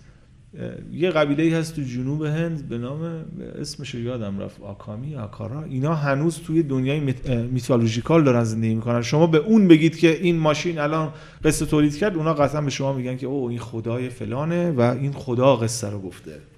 همه جا هست اینجور تفکرها حتی, حتی تو آمریکا که فرض کن جامعه مدرنی هم هست خیلی از تفکرات این چنینی هست که علمی نیست. یعنی نه قابل پیگیریه نه قابل اثباته ولی مردم این تفکرات رو دارن. حالا بخشیش در قالب خرافه است. بخشیش شاید در قالب خیلی مذهب انواع مذهب باشه. الان سودو ساینس هم خیلی جدی شده. آره. یعنی اونجایی که به نفعشونه از استدلالای علمی استفاده می‌کنن. این یووال نو هراری یه آماری گرفته بود که آماری که گرفته بود در واقع آمار برای این بود که ببینه مردم چند درصد قائلن به نظریه تکامل. و توی آکادمیک این آمار خیلی عجیب بود. به لحاظ آکادمیکی مردمی که تحصیل کرده بودن حتی تو مقاطع بالا رشد کرده بودن رسیده بودن اینا مثلا توی اینجوری بود که 15 درصد یا 25 درصد باور داشتن به نظریه تکامل داروینی. برای انتخاب طبیعی. برای پیدایش بشر. پیدایش بشر. که در واقع مقایسه کرده بود که اینا اینا خدا باوران کلاسیکن یا چجوری هن یا اینا متأثر از نظریه تکاملن؟ یعنی قائلن به اینکه انسان از 100 میلیون سال پیش ببخشید. از در واقع 6 میلیون سال پیش اینجوری تکامل پیدا کرده یک میلیون سال پیش هوموسپینزا شروع کردن اومدن بیرون از در واقع معمن خودشون و ما از نسل اوناییم چجوریه؟ شما به این قائل هستید؟ و اون آماره خیلی جالب بود. آماره تو اردر 25 درصد 15 یا 25 درصد خیلی پایین بود. خیلی آمار کمی بود تو آمریکا. جالبه آره. تازه توی کشور مدرن مثلا. آره. البته اروپا من فکر می‌کنم که بالاتر باشه. به هر حال آمریکایی ها جامعه سنتی تری احتمالا دارن نسبت به آره. اروپایی ها حالا شاید خود ما هوش مصنوعی باشیم. به این فکر نمی‌کنی؟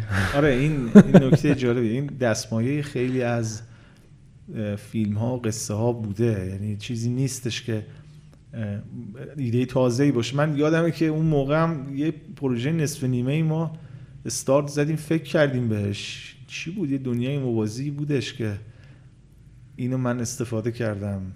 Omega Point Omega Point تو اونم یه همچین فرضی بود و این فرض اصلا فرضی نیست فرض جدیدی باشه. ببینید خب تو قرن 18 هم 19 هم خیلی راجع به این صحبت می‌کردم. مثلا دکارت راجع به این صحبت می‌کنه که این من در واقع کنترل فری ویل و زیر سوال می‌بره. این تمام وجود من تمام اعمال من تشبیهش می‌کنه. یه استعاره مغز در خمره. یا باز خیلی زیادن این استعاره یعنی چا... مثلا چاینیز روم یه استعاره جدیدتریه در واقع از این که ما اینجوری نیستش که خیلی مستقل با یه فری ویل مشخصی داریم. با دنیا تعامل می‌کنیم اینطوری نیست. خب اینا شکار رو قبلا کردن. حتی قبلتر از اون توی میتولوژی اورینتالیستی در واقع میتولوژی که از دل بوندهش در واقع ایرانیا اگه بخوایم قوم ایرانی و عنوان منبعش در نظر بگیریم یا توی اوپانیشاد هندیا اقوام هندی این اشاره شده که این آتمه که حقیقت جهان برهمنه چیزی رو درست کرده به نام مایا. این مایاه در واقع خیال اون اتمه است. خیال اون برهمنه و ما تو خیال اون داریم زندگی می‌کنیم. این خب آره یه هم چیزی یه کانسپت این مدلی توش بود. آره. این تو خیال اون زندگی کردن یا تو خیال یه موجود دیگه ای زندگی کردن خیلی چیز عجیبی نیست. از قدیم بوده و از گذشته بوده. اساسا خب ما همونیم که اون عروسک چوبی رو می‌سازیم حالا اینو animate کردیم دیگه. بالاخره تونستیم اون vision خودمونو اون افقی که تصور می‌کردیم و اینجا realize بکنیم دیگه محقق بکنیم. یونانی اسطوره یونانیش هم پیگمالیونه. دیگه. اسطوره پیگمالیون اسطوره یا قصه پیگمالیون که اون اون هنرمندیه که یه مجسمه ای می‌سازه بعد اینو فرض می‌کنه که زنده شده یا فکر زنده میشه یا اینو زنده می‌بینه. عاشقش میشه. دقیقا. آره. خب این خلقت این اسطوره خلقت در همه اقوام بوده دیگه. اینا چیزایی که مشترکه. یعنی در واقع عناصر مشترک اینا فرهنگی خیلی رو این کار کردن. و خب تو تمام این فرهنگ ها جهان از هیچ به وجود اومده به نوعی. جهان این انیمیت بوده و بعد روح بهش وارد شده و انیمیت شده. حالا این که این کارا رو حالا برگردیم به اون بحثه همش صحبت اینه که خب این می‌تونه اونو تولید کنه. حالا پس ما داریم راجع به این صحبت می‌کنیم که مخلوق داره دوباره دست به خلق می‌زنه. آدم شاید احساس بکنیم که اینجا یه ریگرسیو سایکلی هست یه چرخه باطلی هست. این چرخه باطله بعضی موقع من شاید باطل نباشه. به خاطر اینکه این دیدی که ما داریم که همه چی رو زنجیره ای می‌بینیم شاید اون باطله. یعنی اون روابط علی معلولی آره. احتمالا باطله. آره باطل نی. ولی خب این چرخه من خیلی یاد این چرخه سامسارایی میندازه که در واقع تو شرق خیلی ازش صحبت می‌کنن. چرخه که حتی سمبل مشخصی داریم ما این ماندالایی که تبتی ها درست می‌کنن این برای همینه در واقع. این خیلی concept جالبی داره. این concept رو بعدا یه آرتیستی به نام اندی ورسی که یه environment artist ه با اشیا و, اج... و احجام طبیعی در واقع کار می‌کنه. این خیلی الهام گرفته از اینه. این ماندالا رو درست می‌کنن که بعدا خرابش کنن. این چرخه زایش و مرگ این چرخه تاناتوس و اروس در واقع این اون چرخه است که شاید ارزش داره شاید اون فراینده است. نه اینکه این الان چی هست خراب است یا این الان آباده درست شده است. شاید قائل بودن به اون چرخه ولی خب خیلی پا رو فراتر از اون می‌ذارن بودا پا رو فراتر از اون می‌ذاره. اون قائله که این چرخه چرخه تولد و مرگ من از این می‌خوام بیام بیرون. که به اون صحبت اول اون برگشته. حالا ما خیلی بحث تو بحث شد ولی واقعا من نمی‌دونم. آره شدنیه که ماشین این کارو بکنه معنی تولید بکنه که نتونیم فرقش رو احساس بکنیم که ما تولید کردیم یا مخلوق ما تولید کردیم خیلی مالیه چون این, نکته مهمیه سوال مهمیه و خیلی به این اعتقاد ندارن که ماشین یه روزی این کار رو می‌تونه بکنه. بعضیا ممتنعن بعضیا معتقدن که می‌تونه. خب بیا برگردیم به ده سال پیش. تو همون اوایل که شروع کردی علاقمند بودی که یه کاری توی صنعت بازی بکنی چقدر می‌دونستی که چه خبره داخل صنعت بازی؟ از نظر تولید. تولید بازی چه جوری اصلا چه فرایندی داره؟ من الانم باید بگم خیلی نمی‌دونم چه خبره. چی می‌دیدی پس؟ چی میکشون تو رو جلو؟ ببین بعضا اون آدمایی که خب اونجا کار می‌کردن ما خیلی با هم رفیق بودیم. این شاید مثلا خود تو نبودی من هیچ وقت وارد نمی‌شدم. شاید من الان منم داشتم مثل دوستای دیگم تو دانشگاه نهایت درس می‌دادم یا کار نظری می‌کردم. خب فکر می‌کنم خب این محیط این در واقع بستری که ما داشتیم تعاملاتی که با هم داشتیم خیلی موثر بوده برای اون کار برای اون اتفاق یعنی ورود من. و خودم هم علاقه داشتم. به هر حال افتادیم توش. منم مقاومتی نکردم خیلی که نه این دوست ندارم این بده یا. بیا چالش هایی داشت. یادم اول از همین نوشتن و اینا شروع کردم. بعد یادمه که نمی‌دونم تو پیشنهاد دادی که گفتی دیزاینم هست و اینا. مثلا یه چیزی بکن که محمد دلخواه تو معرفی کردی. اولین کسی که من باش کار کردم محمد دلخواه بود. الان هم کار می‌کنه. یعنی مورتا کار کرده و اینا. ما یه پروژه استار کار ساده ای بود. در واقع تستای این بود که اون موقع من شروع کرده بودم به خوندن و اینا. در واقع که دیزاین یه صورتبندی از مقولات دیزاینی داشته باشم. اون تجربه جالبی بود. به هر حال کار کردن با یه آدم فنی که gameplay programmer بود و من سعی می‌کردم اینجا یه کارهای design ی بکنم و اینا دو سه تا تجربه این مدلی ما داشتیم. پروژه آنلاین بود. پروژه آنلاین بود آره. آره. این خیلی اون موقع به این شکل ما اومدیم تو دیگه. یعنی خیلی تصوری از اون افقی که بعدا توش قرار گرفتیم من نداشتم. حتی راجع به مورتا من منو آریان و جاوید در واقع یک سال و نیم بعد از اینکه پروژه شروع شد ما وارد یک سال یک سال و نیم بود. درسته؟ ما بعدش وارد شدیم به پروژه. ما فکر می‌کردیم کار دیگه ای قراره بکنیم ولی یه کار دیگه کردیم. این اتفاق خیلی افتاده. آره همین. تو چند تا چند تا واقعا پروژه رو شروع کردیم با هم دیگه.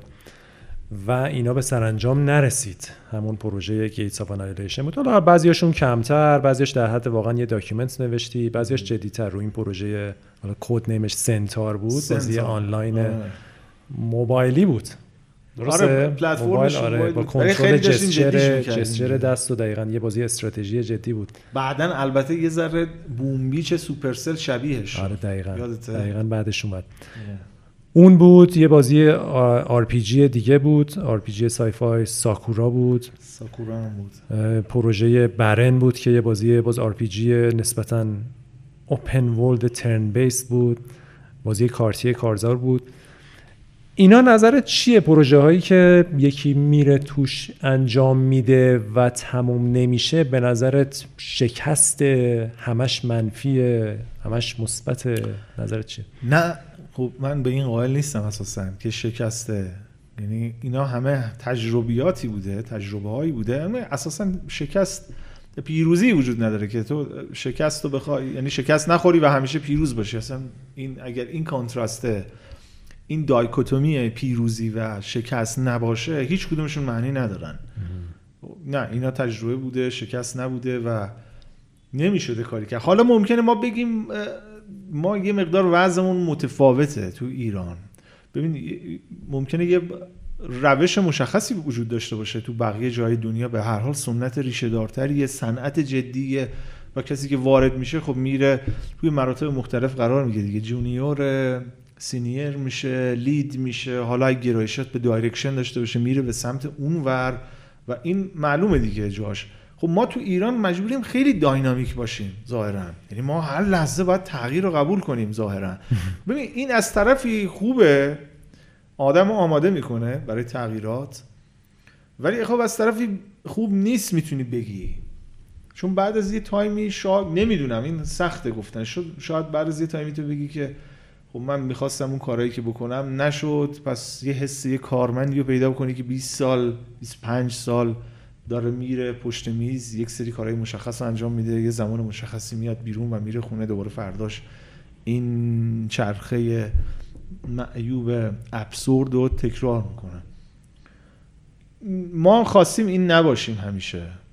یعنی خود تو هم اتیتود اینجوریه که می‌خوای این نباشی می‌خوای کارهای مختلف بکنی. ما این در اون در زیاد زدیم. شاید تو این در اون در زدنه ما شاید که قطعا قوی تر شدیم. ولی حالا اینکه چه تأثیری رو ما گذاشته یه بحث دیگه است. در آینده شاید نشون بده که چیه. حالا البته علایق آدم و سبک زندگیشون همه اینا هم متفاوته. یه آدمی میپذیره که اون مدلی زندگی کنه. خیلی بهش بر نمی‌خوره. خیلی اتفاقی نمیفته ولی شاید برای من خیلی خوب نباشه. شاید من شخصا دنبال یه کار تازه هم حتی اگه خیلی هم تو این بمونم تو این وضعیت بمونم سعی می‌کنم یه هابی دیگه یه چیز دیگه ای داشته باشم که بتونم اونو بیارم یه مقداری در واقع چیز بکنم. موقعیت و یه فاصله ای بذارم بین این یه فضایی برای رد و بدل شدن هوا بین این دوتا موقعیت قرار بگیره. بستگی به آدما داره هر حال. آره اینم موضوع خیلی مهمیه. چون خیلی از تیما می‌دونم که پروژه هاشون رو فیل می‌کنن یا فیل میشه این پروژه ها و خیلی وقتا تیما از هم میپاشه آدما اصلا میرن میرن تو صنایع دیگه کار می‌کنن سرخورده میشن. ولی خیلی موضوع مهمیه که به نظرم بدونیم که چه چیزی رو به دست آوردیم بعد از فیل کردن یه پروژه و بدونیم که حالا کجا به دردمون می‌خوره کجا قوی تر شدیم شخصی تیمی تجربه ای واقعا من فکر کنم اگر همه اون پروژه های فیل شدمون نبود به صورت شرکت که خیلی عقبتر بودیم امروز. از اینجایی که هستیم هر جا هستیم خیلی عقبتر بودیم. اگر اون پروژه های فیل شده نبود.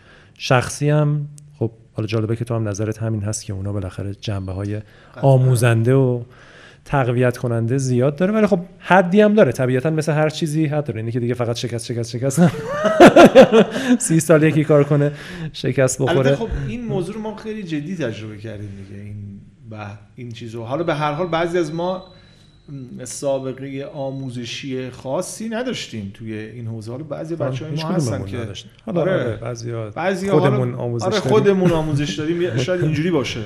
بشه اینجوری گفت. آره شاید خود آموخته بودیم ما و باید اون پروژه اتفاق میافتاده که ما نتیجه فکرامون و تحلیلامون خب ببین تو تمام مدتی که تو اومدی این کارا رو کردی به حال همینجوری که میگی همه دوستای دانشگاهت دوستات کارهای دیگه می‌کردن. آره. یکی رفت دکتراشو گرفت یکی استاد شد یکی نویسنده شد. تو هم خیلی علاقمند به کارهای نظری بودی. اومدی تو این خط اومدی تو خطی که هیچی نمی‌دونستی.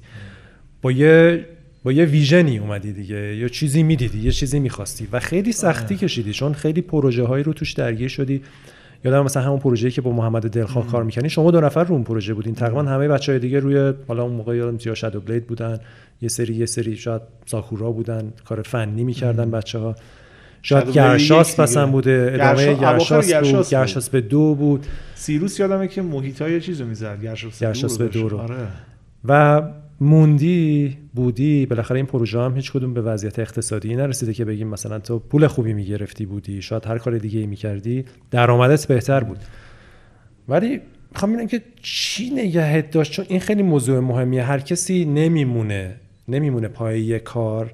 تا اینکه بالاخره اون اتفاق خوبه بیفته.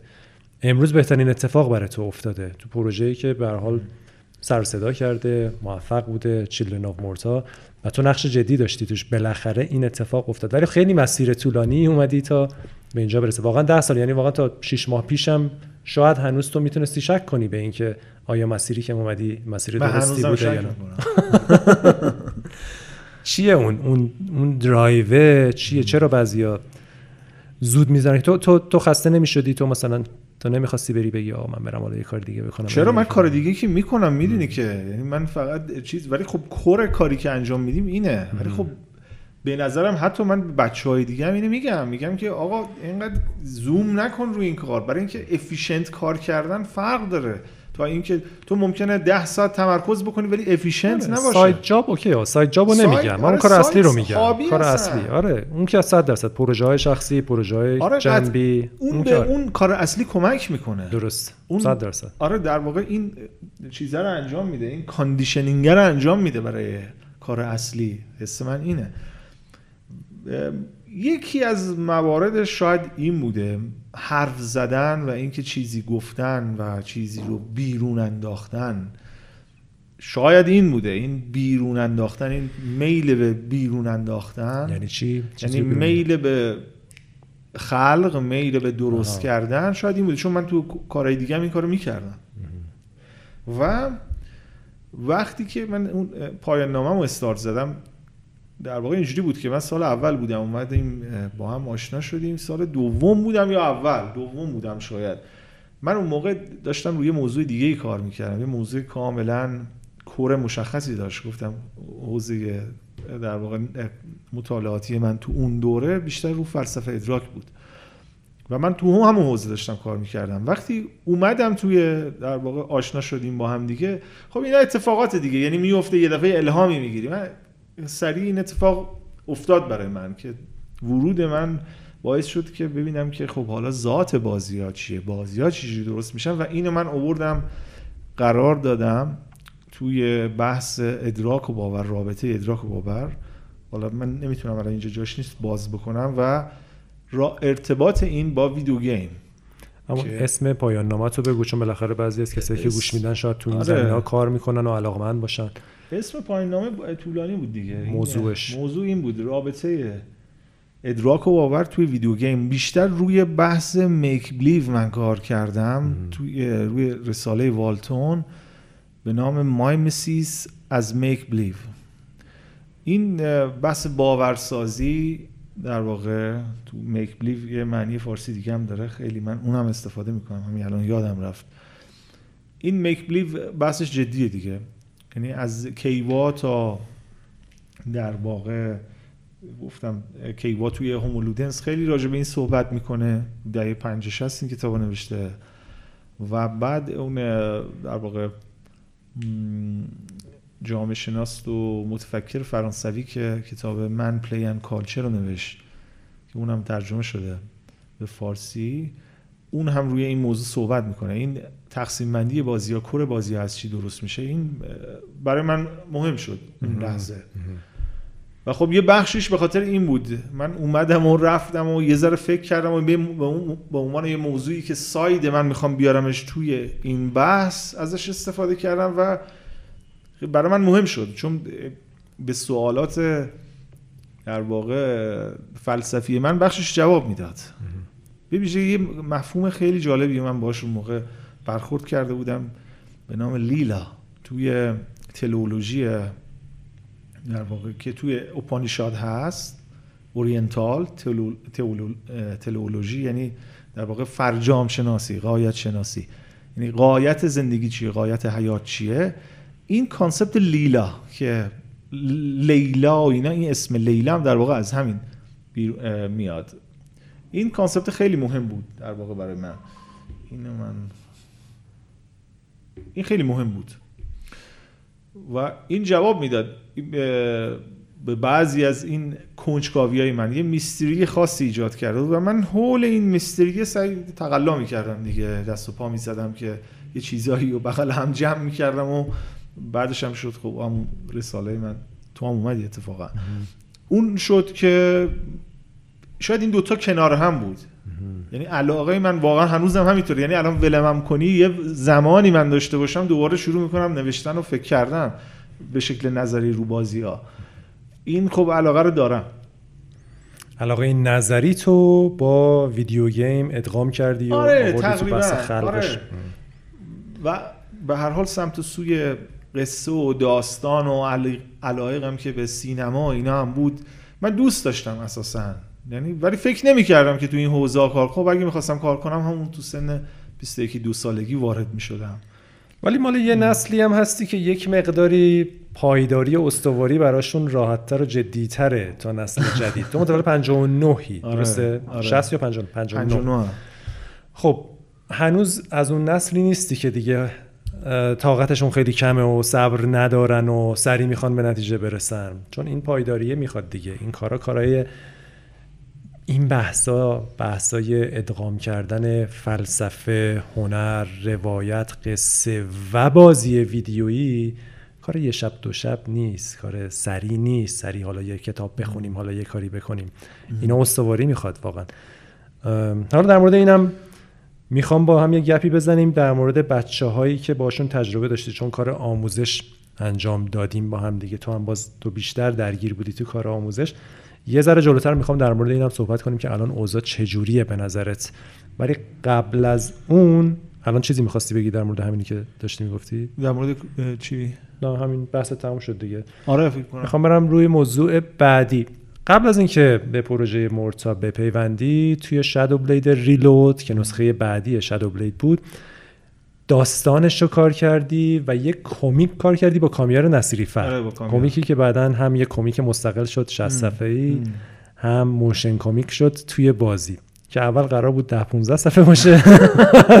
60 صفحه کمیک بود. هم برای کامیار تجربه جدیدی بود. آره تجربه بحث کشیدن کمیک. هم برای تو تجربه جدیدی بود بحث خلق قصه کمیک و اصلا اصلا حالا همه چی دیگه. اون اینی که اصلا کمیک قاب از قاب بندیش چجوری همه رو تو کامیار با هم انجام قاب بندی آره. چجوری باشه؟ دوربین کجا باشه؟ خودم هم چیز می‌کردم یعنی مطالعه می‌کردم کار می‌کردم. یعنی اینجوری بود که این پروژه هم مجبور بودیم یه چیزی تولید بکنیم هم مجبور بودیم یاد بگیریم. آره.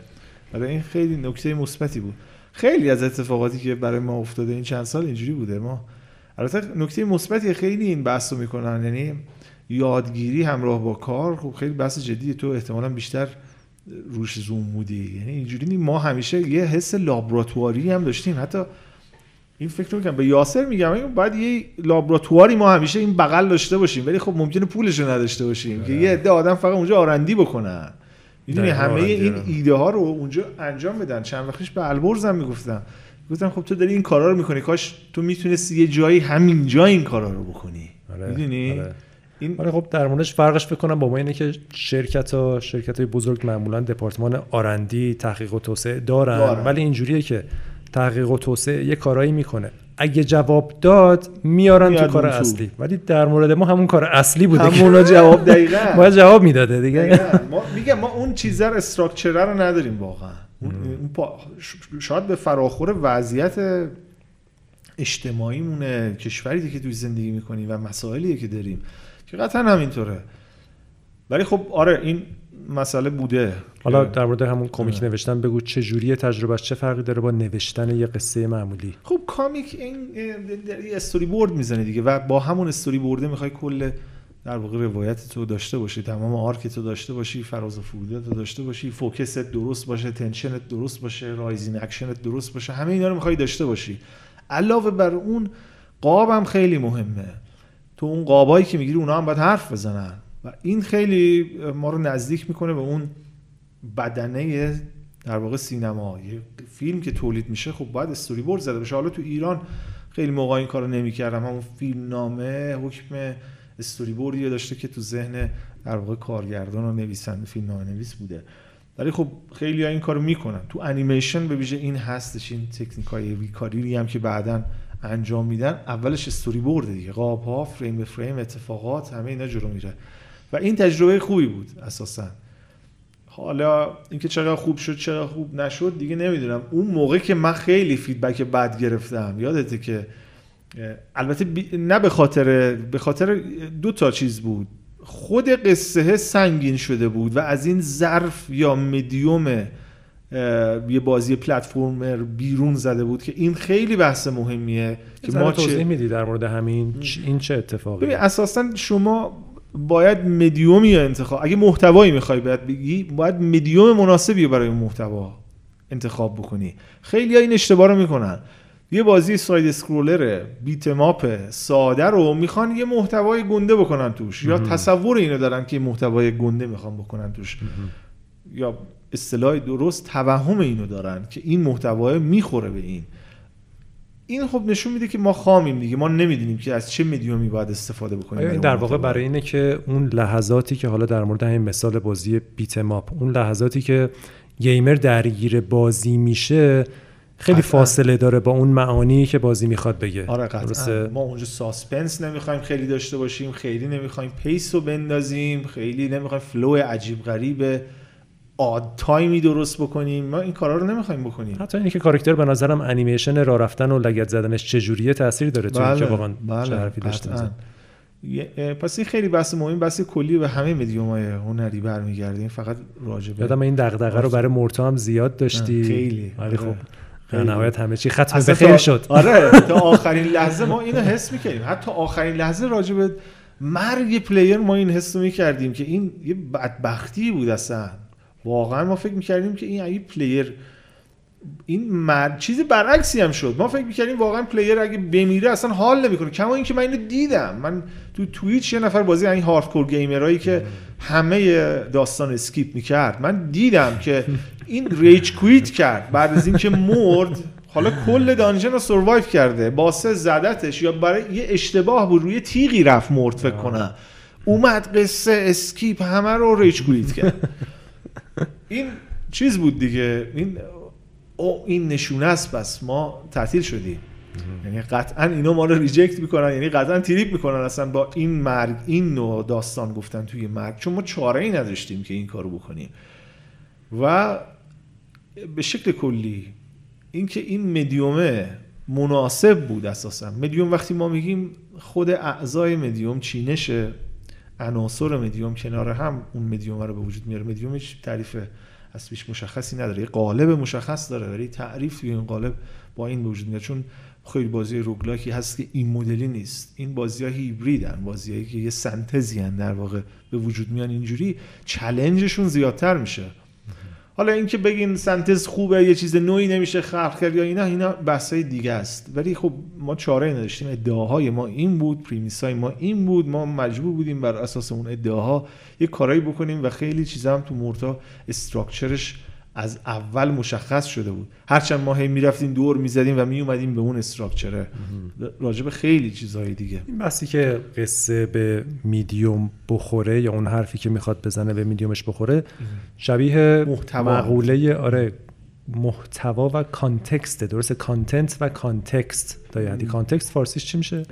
بافتار من ترجمه بافتار. می‌کنم. آره. یا سیاق یا بافتار. لازم دمت گرم. که اینقدر ترجمه های فارسی خوب می‌کنی. هم هم خیلی تلاش می‌کنی که از ترجمه های کلمه ها استفاده کنی. هم, هم این که در جاهایی کلماتی رو ابداع کردی.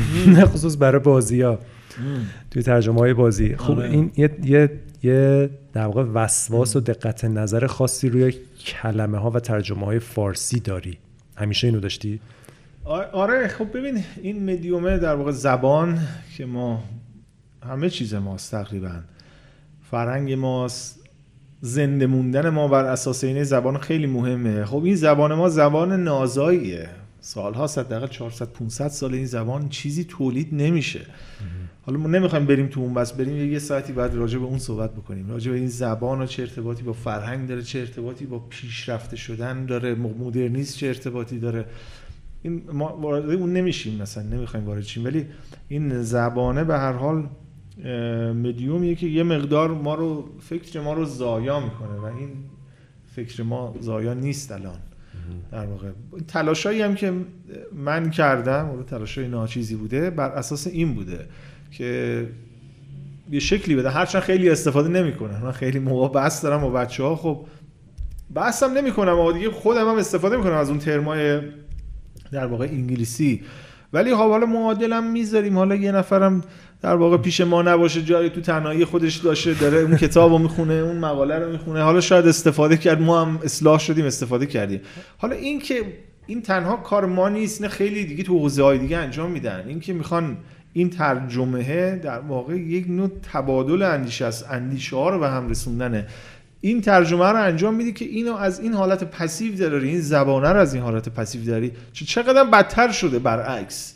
من اصلا حس می‌کنم که قبلا چیز بود. الان من از یه رسانه هایی می‌بینم استفاده کردن از اصطلاحات در واقع اصطلاحات انگلیسی و خب به هر حال این culture Anglo-Saxon هم تو اندیشه هم تو حوزه های دیگه خیلی dominant شده. حتی تو اروپا هم همینطوره. حتی تو اروپا الان تو تو حوزه فلسفه در واقع خیلی دامینانته حتی آلمانیایی که این همه متفکرین بزرگ داشتن الان زیر یوغ در واقع این دامیننسی اندیشه انگل ساکسونی هن. یعنی این مدلی واقعا اتوریته ندارن آلمان ها آلمان ها یه زمانی خیلی اتوریته داشتن الان ندارن.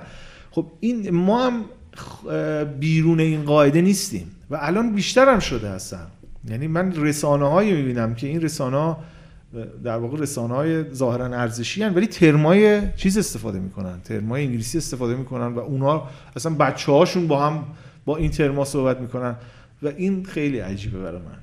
خیلی سخته این تغییر دیگه. یعنی وقتی شروع میشه من یادم کتاب های کامپیوتر که اول اومده بود 20 سال پیش ترجمه های فارسیشو واقعا نمی‌شد فهمید. مثلا می‌گفتیم چی نوشته؟ این مثلا نمی‌دونم صفحه کلید صفحه کلید چیه دیگه؟ ولی خب به مرور جا افتاده. اون موقع خیلی عجیب بود. و ترجیح می‌دادیم ما اصلا خودمون مسخره می‌کردیم. گفتیم چرا اینجوری نوشته؟ خب بنویس کیبورد دیگه اینو بنویس ماوس دیگه.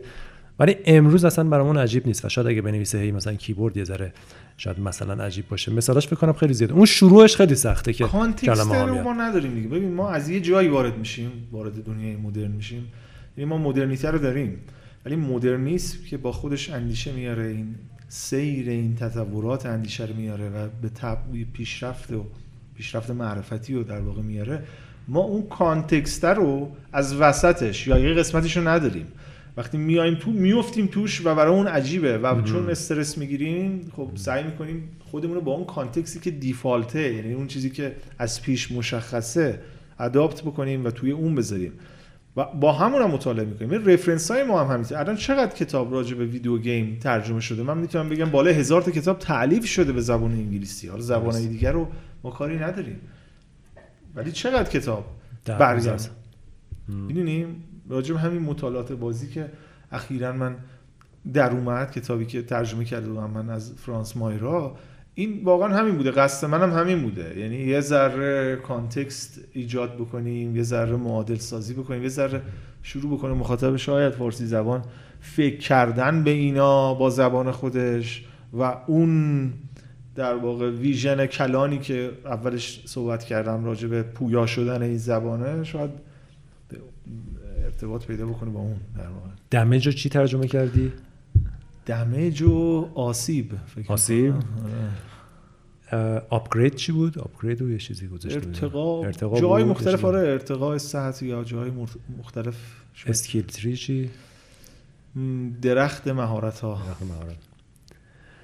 آره اینا حالا معمولیاش بود یه چند تا یه آره. ذره یه ذره مثلا power. ups آها power up نیرو. افزار. نیرو افزار آره power اون ارتقا upgrade نه power up بود آه power ups آره خیلی هم عالی خب بریم سراغ بازی فرزندان مرتا می‌دونم که یه مقاله بلند و بالا داری می نویسید در مورد تمام آنچه که توی پروژه گذشت تمام آن challenge های design ش روایتش قصه اتفاقایی که تمام جزئیات تصمیمای دیزاینی اتفاقایی که خوب پیش رفت اتفاقایی که چالش بود. و مطمئنم که این مقاله که در بیاد خیلی خیلی با ارزشه و روی گاماسوترا ممکنه بذاری درسته؟ آره فارسیش هم اونجا می‌ذاریم. فارسیش هم یه جا بذاری و دمت کم که داری اینو جمع می‌کنی. خیلی وقتا ما چالشه یه چالش فرایندیمون این بوده که بعد از پروژه ها هیچ وقت خیلی مستند نکردیم اتفاقای پروژه رو. تو تا این اندازه کرده بودی تو شادو بلید کمه آره. کم. مثلا یه پست مورتم آره، کوچیک. شادو بلید شاید برای گرشاسپ هم یه دونه داشتیم. ولی خب این کاری که داری می‌کنی چقدر شده؟ چند کلمه؟ ببین حالا که احتمالا خب باید دو تاش بکنیم نمیشه یکیش که خیلی کوتاه میشه. الان تا الان فکر کنم 13 14 هزار آره. یه کار جدیه یه مقاله بزرگه و خیلی خوب. ولی حالا خودت از زبان خودت یه خلاصه ای بگو چه گذشت تو مورتا چه چالشایی بود چه جوری چند تا از اون موارد بگو. خب جزئیات خیلی بیشتر از اون چیزیه که من حتی توی این مقاله هم می‌خوام بیارم جزئیات خیلی بیشتره. این خیلی باز می‌تونم بگم کلیتره اینقدر جزئیات زیادی وجود داره این تحولات زیادی اتفاق افتاد تو پروژه. خب همون قبل یعنی پیش از اینم گفتم که ما اضافه شدیم به تیم اصلی مرتا و و خب ما بر اساس یه ویژنی اومدیم اون تو توی مرتا خب این ویژنه از پیش ویژن مشخصی نبود یه کارهای بچه ها کرده بودن و در واقع تحولاتی تو تیم اتفاق افتاده بود که خب این ویژنه رو بیشتر مبهم می‌کرد. ما هم خیلی راجع به این صحبت کردیم. من و تو خیلی یادمه که این بحث رو داشتیم. خب من حس می‌کردم که باید یه چیزی در آورد که خب نمی‌شد در آورد ازش چون vision مشخصی توش نبود. و توی design خب این خیلی زیاد بود. design خیلی تعاملی بود. تا همین اواخر که مجبور بودیم یه تصمیمات خیلی جدی بگیریم خیلی دیگه ما سعی می‌کردیم تعامل بکنیم و یه جاهایی شاید تصمیم نمی گرفتیم واقعا. شاید چالش ما یه مقدار توی design یعنی تو gameplay design بیشتر سر این بود. و خب این اواخر دیگه اون جبر در واقع publisher و زمان و محدودیت هایی که داشتیم ضرری که حس می‌کردیم دیگه بیشتر از این جلو بره نمیشه و بهتر نمیشه. و خب نظرات مختلفی بود. و این کره این مقاله در واقع اون بلندش من به سه قسمت تقسیم کردم. این اون قسمت production اصلی که اگر بشه اسمش رو production گذاشت که بعدش راجبش صحبت می‌کنیم. اون خیلی قسمت فرسایشی و در واقع میگم سخت و مشقتباری بود. این تیم به لحاظ روانی مثلا خسته میشه در واقع توی اون زمان. توی اون زمانی که سه سال فکر می‌کنم طول کشید اون زمان میانی که یک سال قبلش بود یک سال یک سال و نیم و سه سال اون سه سال. بعد از دو سال. سه سال بعد از دو سالش بود. واقعا این مدل خیلی سخت بود. من یه تمثیلی استفاده می‌کنم تمثیل قار تمثیل کار کردن توی معدن واقعا گیم دیولپ کردن به همون سختیه. متا این معدن رو شما معدن روانی فرض بکنید. خیلی فیزیکی نیستش حالا. هرچند مشقت های فیزیکی هم هست. بالاخره این آدما پشت صندلی و میز میشینن یعنی و بدنشون هم احساس خستگی می‌کنه بعد از یه مدتی که به یه روندی. تازه خیلی ها میگن خب کار شما این همه تنوع توشه. ولی خب توی اون مقطع دیگه اون تنوعات به چشم نمیاد. بیشتر این خستگی های روانیه که به چشم میاد و این کار تو معدنه واقعا. اون سه سال این بچه ها تو معدن داشتن کار می‌کردن. زخم و زیلی می‌شدیم این ور اونور می‌شدیم. خب این خیلی تجربه خاصی بود. تلفات می‌دادیم. این بود. و خب تصمیم گیری هم یه چالش جدی بود که ما داشتیم. چه تو narrative design چه تو game design بیشتر جنبه های gameplay ما این مسئله رو داشتیم. تو narrative design هم ما این مشکل داشتیم. وقتی می‌خواستیم قصه بگیم میگم اگه واقعیت رو بخوایم بگیم به هر حال این دنیای دنیایی بود که ساخته شده بود. منم نمی‌دونستم که چجوری من از هر کسی یه چیزی میپرسیدم. که تو که اینو زدید به چی فکر کردی این کاراکتر رو زدی؟ خب ما نبودیم دیگه. این concept documentation وجود نداشته. ما اونو نخونده بودیم و اصلا درگیر اون نبودیم و vision ه نبود و این مشکلش بود.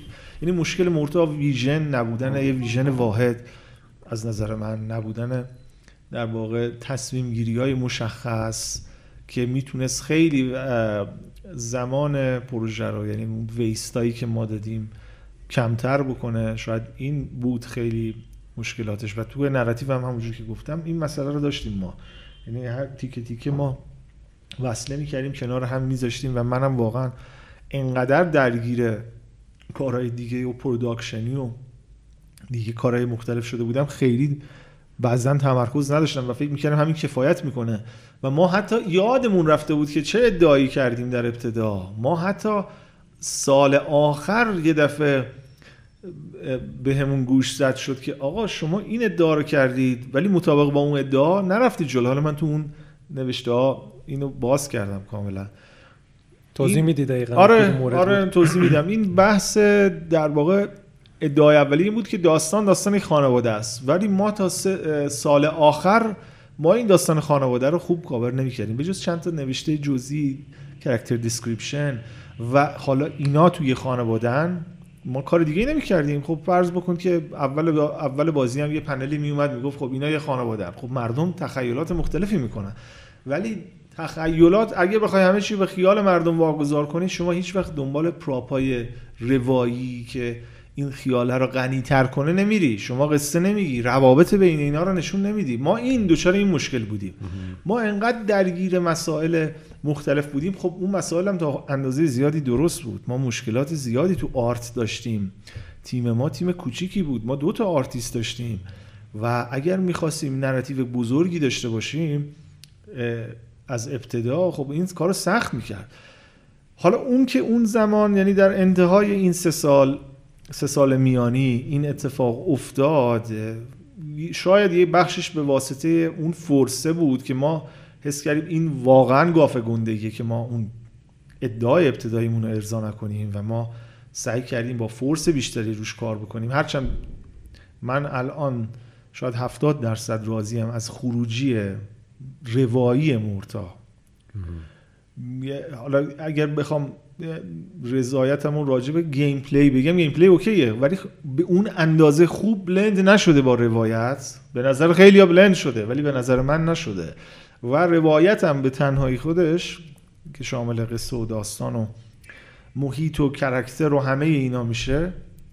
شاید 70 درصد ارضا شده. و خیلی از کارهایی که ما کردیم در انتهای پروژه هنوز تو نیست. اینا خیلی ها نمی‌دونن. کارهایی که ما کردیم خیلیاش تو نیست خیلیاش ساخته نشده خیلیاش گذاشتیم بیرون برای پچهای بعدی بهش فکر کردیم به دی فکر کردیم. حالا شاید بیاد تو. حالا دیگه من چون خیلی الان یعنی توی این یکی دو ماهی در جریان پروژه نیستم نمی‌دونم چه اتفاقی داره بیفته. و این بود که خب بعضیاش همین موانعی بود که ما به جبر در واقع موانعی که برمیگشت به تیم ما اندازه تیم ما و و نوع art ی که ما استفاده می‌کردیم pixel art ی بود که همه چیشو باید می‌زدیم و خیلی reusable نبود همه چی. هرچند این reuse کردن ما تا اونجایی که جا داشت انجام دادیم. چه به لحاظ محتوایی چه توی فرم انجام دادیم این کارو ولی باز این نمی‌تونست. تا در نهایت این وقتی که ما feedback هایی رو گرفتیم که از سمت 11 bit که اونا هم خیلی feedback های خوبی من یادمه که خیلی لگد خوبی بود. یادمه که تو داشتی از لهستان می اومدی و من داشتم فکر می‌کردم که چه خاکی تو سرمون بکنیم با این وضعیت. این درسته. یعنی یه جایی هست تو نمی‌بینی. تو انقدر درگیره. تو توی آتیشه هستی. تو نمی‌بینی بیرون مثلا ممکنه دو متر اونورتر راه فرار داشته باشی. تو اینو نمی‌بینی. ما اینو نمی‌دیدیم. ما اینو نمی‌دیدیم که این خیلی مسئله مهمیه. ما وقتی توی موقعیتی هستیم فکر نمی کنیم که اون موقعیت رو چجوری حلش بکنیم. ما فقط می‌خوایم حلش بکنیم. روش حل کردنش رو نمی‌دونیم. ما این یادمون رفته بود که اه ما ادعا رو کردیم و با چسبیدیم به چیزهای دیگه. کارهای دیگه داریم می‌کنیم. خب اگه کارهای دیگه که خب بقیه هم کردن. بقیه هم action R درست کردن. roguelike هم درست کردن. خب ما باید اون کاری بکنیم که ادعاشو کردیم دیگه. حالا بعدش چالش ها شروع شد که چطور این کار رو بکنیم.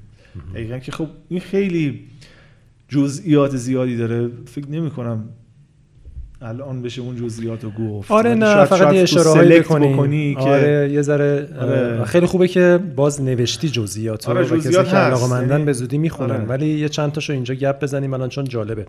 به صورت کلی فکر کنم اینجوری بود که خود قضیه که چقدر قصه قرار مهم باشه رو دست کم گرفته بود بله همه هم. همه تو به عنوان کسی که مستقیم مسئولش بودی و بقیه تیم هم آره. همه به عنوان کسایی که تو پروژه بودن هیچ کس فکر نمی‌کرد که لازمه که کار جدی تو قصه بکنیم تا اینکه اون feedback هایی که از ناشر 11 bit studios گرفتیم و خودمونم یهو بیدار شدیم. دقیقا همینجوری که میگی. یعنی خودمونم انگار بعدش گفتیم خب معلومه. معلومه باید اینجوری باشه. آره تا قبلش نمی‌دیدیم. توی کار بودیم فکر می‌کردیم خب okay بله. حالا برسیم به سیستم upgrade برسیم به این مکانیک. اینجا dungeon ا رو اینجوری طراحی کنیم. ولی فراموش کرده بودیم که این قضیه قضیه خانواده باشه. بعد تو یه تایمی خیلی وقت گذاشتی دوباره تقریبا بازنگری کردی همه چی رو یعنی یه جورایی فکر کنم از صفر دوباره فکر آره. کردی کجا جایی که ما فکر می‌کردیم آخر پروژه اصلا قرار release شه و توی این بازنگریه که انجام دادی به این ایده هایی رسیدی که character ها دونه دونه unlock بشن آره. و برای هر کدوم یه قصه ای نوشتی که اینا خیلی قصه های جالبی شده و آره. خیلی هم feedback های مثبت همه در موردش دادن. این ایده ها از کجا اومد؟ ایده این این شخصیت ها و این قصه های unlock شد مثلا کوین اون کارهایی که می‌کنه بچه خانواده. خب اینا رو character هایی که سهیل طراحی کرده بود و سهیل آروین این کارا رو انجام داده بودن و حسای اینا خیلی توی اونا توی این character ها بود. اساسا من art مورتا impression قوی داره. expression ی وجود نداشت برای اینا. expression رو ما سعی کردیم از طریق متن بدیم. و خب ما چند سال خب اینا دوستای من بودن و من با این روحیات و این کاراکترها رو خب می‌دیدیم. ولی خب این داستان تو ذهن ما بود. داستان بیرونی نبود. وقتی اون اتفاق افتاد و فیدبک ها داده شد ما شروع کردیم فکر کردن. یعنی شخصا من خب بیشتر فکر می‌کردم راجع به این قضیه. ما شروع کردیم فکر کردن که اینا باید بر اساس این شخصیتی که ما تا الان تخیل کردیم ساخته بشن. قصه ها که هر کدومشون یه arc مشخصی دارن. و خب ما یه structure رو یه structure مشخصی داشتیم به لحاظ progression و خود ذات progression ما توی بازی بر اساس مرگ اونجوری و progression و بعدا اومدیم دوباره شیکوندیمش کوچیکترش کردیم checkpoint گذاشتیم ملموسترش کردیم و اینا شد اون قلابای اصلی ما. این ساختارم از پیش مشخص بود. من نوشتم تو مقاله این ساختاره از قبل از اینکه ما بیایم انگار خود این انتخابه خود اون تستایی که زده شده این حرفا قالبه رو مشخص کرده بود. حالا ما فقط باید این قالبه رو هی جابجاش می‌کردیم خوب fit بشه. ببین خیلی از تصمیمایی که ما گرفتیم توی game design و narrative design خیلی توی یه چرخه بوده. وقتی من وقتی داشتم اینا رو می نوشتم قسمت خب من نبودم قسمت هایش یکی دیگه بیشتر درگیر بوده من با اونا مجبور بودم صحبت کنم با بچه ها راجع به این قسمت ها و من می‌دیدم که ما اینجا مثلا تصمیم گرفتیم که خونه رو اینو در بیاریم بعد دوباره گذاشتیم بعد از دو سال. ما همش این کارو کردیم. یا یا دور ریختیم دوباره برداشتیم یا بیرون گذاشتیم یه چیز دیگه گذاشتیم. function ها مشخص بود به نظر از همون اولش وقتی من نگاه کردم یعنی یک سال نیم ابتدایی که ما نبودیم نگاه کردم دیدم این function ها تقریبا معلوم بوده. چی همه خب فکر می‌کردن که خونه باید یه اتفاقاتی توش بیفته همه فکر می‌کردن که خب این شخصیت ها باید یه قصه ای داشته باشن. حالا بعضیشو ما فراموش کردیم در انتهای پروژه بهش رسیدیم. بعضیشو ما تو اون وسط پروژه اونایی که بیشتر از side gameplay بوده همون وسط ها تقریبا درست کردیم و فقط دیگه یه ذره polish ش کردیم و یه ذره جابجاش کردیم اینا رو. وگرنه خب ذاتش اینه. انگار اون چیزی که وجود داشته از اول قالب خودش رو به نوعی تعریف کرده. راوی مرتا هم خیلی نقش مهمی داره تو بازی و خیلی feedback های باز مثبتی سر راوی و حرفایی که می‌زنه گرفتیم. این حرفایی که راوی بزنه چی بگه چی نگه اینا رو از کجا آوردی؟ اینا چه چه محدودیت هایی برای خودت داشتی چه هدفی داشتی برای اینکه اصلا این شخصیت راوی در بیاد؟ این, یه مسئله که من در ابتدا خب نمی نوشتم برای مورتا narrative design فقط انجام می‌دادم. در واقع به جیکوبسن بک می‌گفتم که چیکار کن چیکار نکن. و خب اون بعد از این تایمی خب گذاشت رفت دیگه کار داشت و اینا انجام نمی‌شد. من مجبور بودم اونا رو خودم انجام بدم. محتوای میگم خود آرته. برای من شخصا آرت خیلی الهام بخشه. یاد کارهایی که با سویل دانش هم می‌کردیم این حسه برای من وجود داشت که حالا ما از این طرف چیزایی توصیف می‌کردیم سوهل یه چیزایی درست می‌کرد و بعضا درست نمی‌کرد و میومد و این این بحث همیشه بود.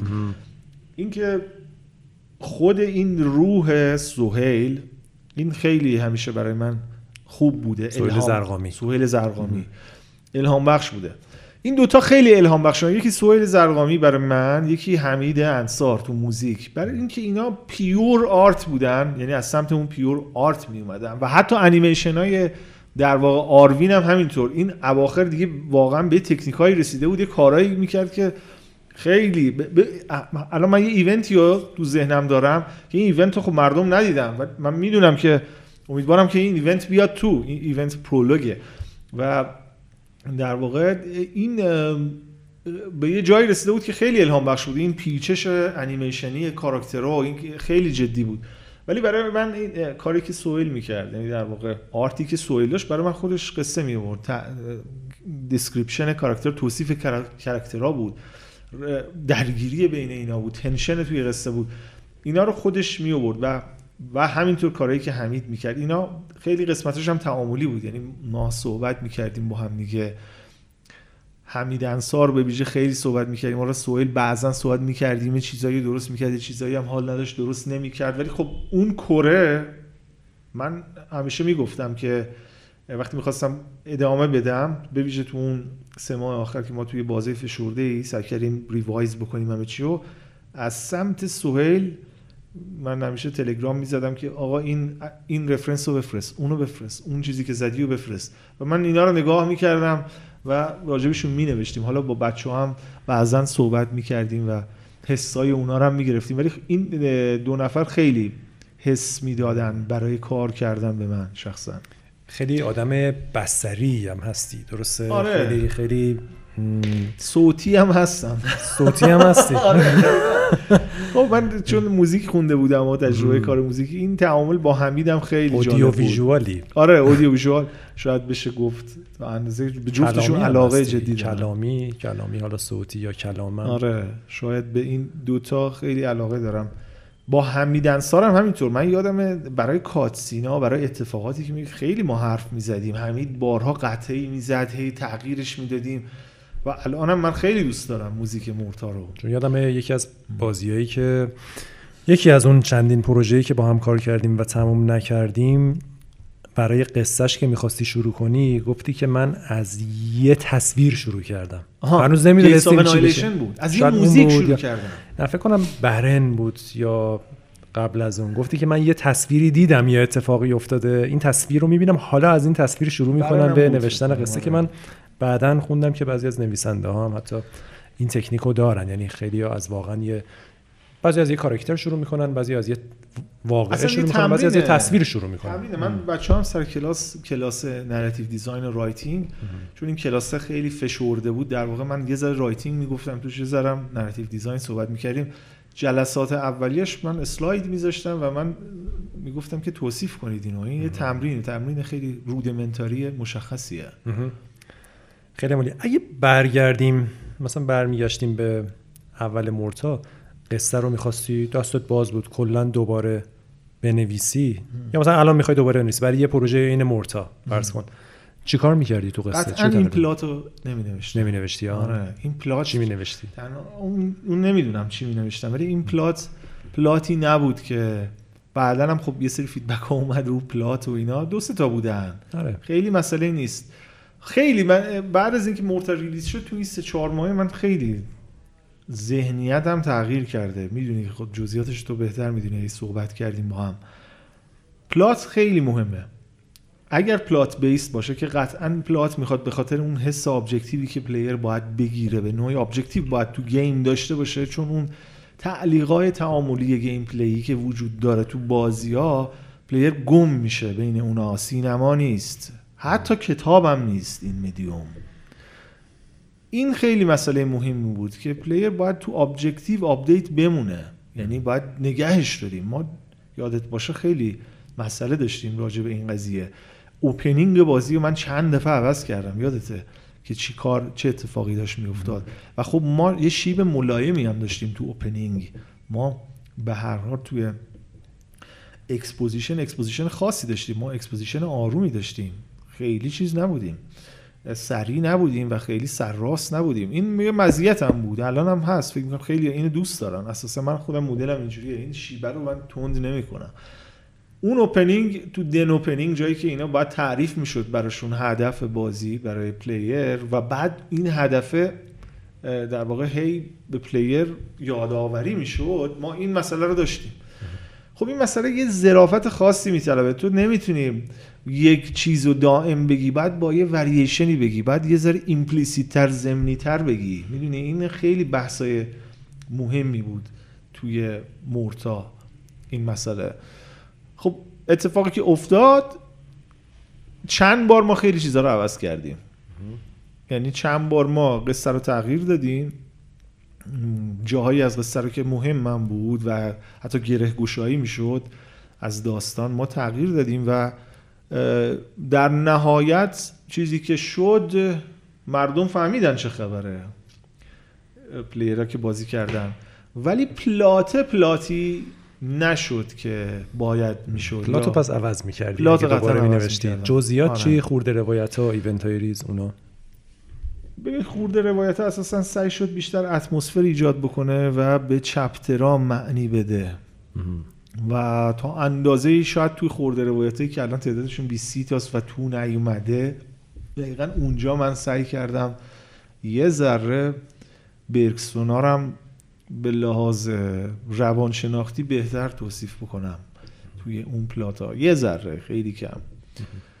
ما خیلی خب مدیوم های مختلفی استفاده کردیم برای روایت تو مورتا از مدیوم های بصری تا مدیوم های text ی ما استفاده کردیم مدیوم های متنی.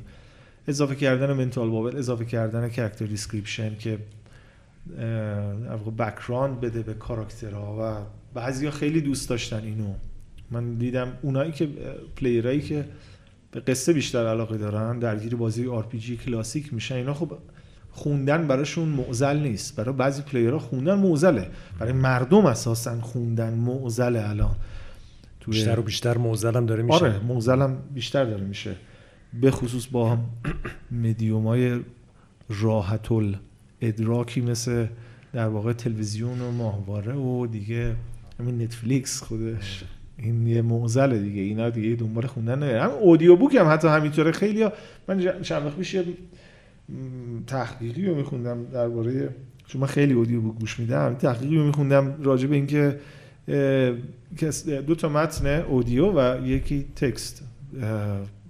در واقع برای دانشجوها گذاشته بودم و هر کدوم خروجی مختلفی از فهمشون از این متن داده بودن که متفاوت بود و فوکسشون روی چیزهای دیگه ای بود و من دیدم خب آره همینطوره. مثلا متنیه بهتر فهمیده بودن. نه نه.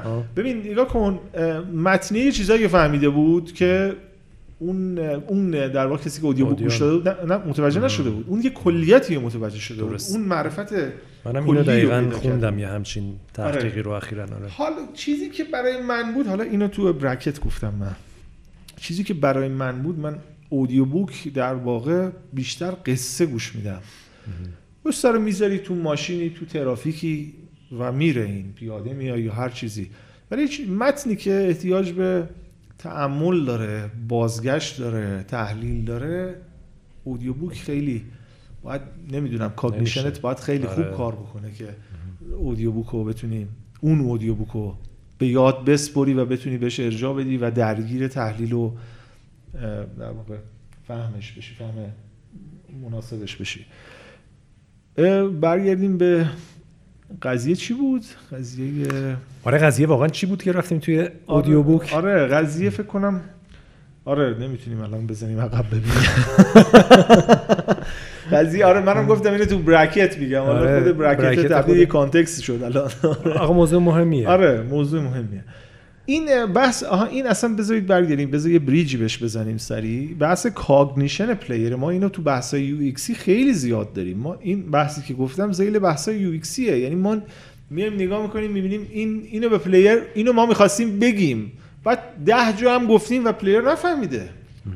خب این یعنی یه جا تو UX ما مشکل داریم. درسته. داشتی این خرده روایت ها رو می‌گفتی که آره، تقویت آره، کنن. شخصیت و این این خرده روایت رو نه این که با چه mediumایی ما می‌خوایم این کاراکتر رو برجسته کنیم. این دقیقا همین ب- یه مقدارش بحث یو ایکسیه حالا من با این bridge یه bridge دیگه می‌زنم برمیگردم توی این بحث کلا bridge تو bridge. آره دقیقا. برمیگردم توی این بحث کاراکترها. ببین همونطور که این در واقع انتقال این روایت به player به واسطه اون ذات تعاملی که توی تعلیق میاد. چون زمان زیادی player داره میچاپه و میدره توی بازی hack and slashی مثل ما.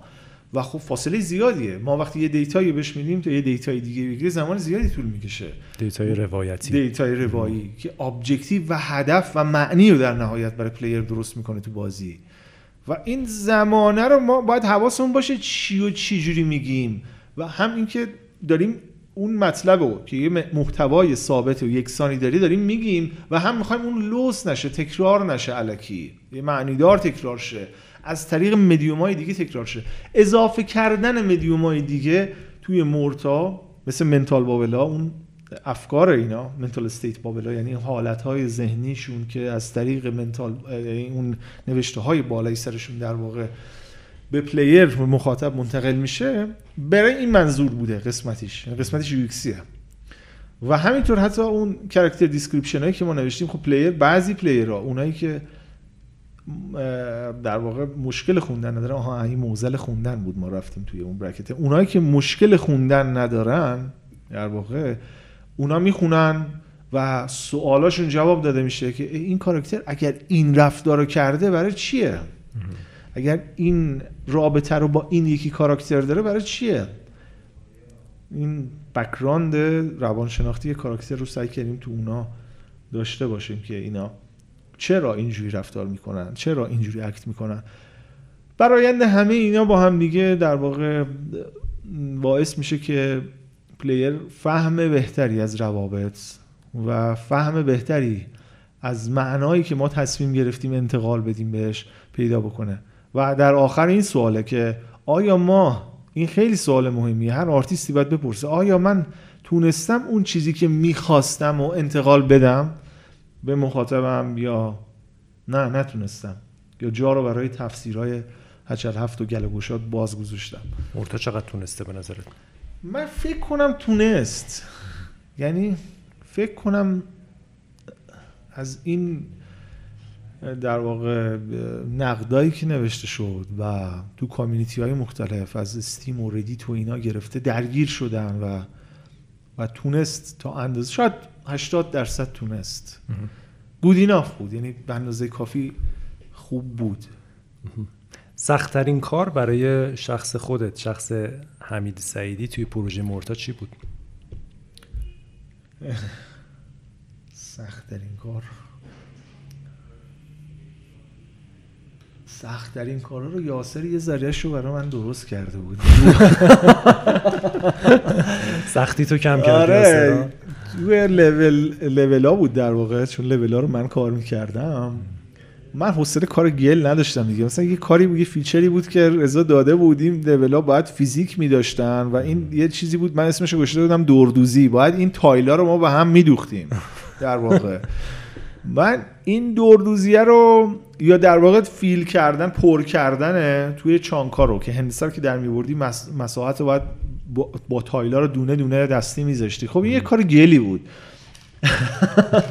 اینا واقعا شاید با خیلی برای خیلی سخت نباشه دیگه. بعد هر وقت یاسر می اومد گفتم یاسر دست درد نکنه. یه کاری بکن حل شه. و اون در عرض نیم ساعت تقریبا اگه حوصله داشت یه کدی می‌زد و درست می‌کرد اینو. کارهای گل منظورم اینه که خیلی علاقه خیلی هیچ کس علاقه به کار گل نداره. و اون زمانایی بود که اتفاقا من خیلی چیز موزیک گوش می‌دادم. این مزیت داشت. موقع کار گل کردن. موقع کار گل آدم می‌تونه موزیک گوش بده دیگه. و هر پروژه‌ای هم کلی از این کارا داره دیگه. نکته خیلی داره. که از بیرون دیده نمیشه خیلی اینه آره. که هیچ کس هم دوست نداره کار گل. هیچ کس دوست نداره. هیچ کس دوست نداره. ولی خب همه هم مجبورن یه جای این کارو بکنن. بازی سازی همش گل و بلبل و خلاقیت و کار جدید نیست.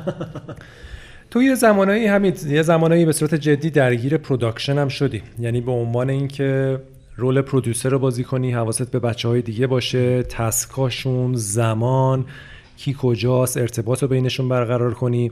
نظرت در مورد اون تجربه چیه؟ نظرم اینه که خب من هیچ وقت producer خوبی نمیشم بهت گفتم چند ماه پیشم. اساسا من وقتی با کارول برخورد کردم producer یکی از producerهای در واقع 11 bit به تو گفتم که ببین این دقیقا باید این archetype producer باشه.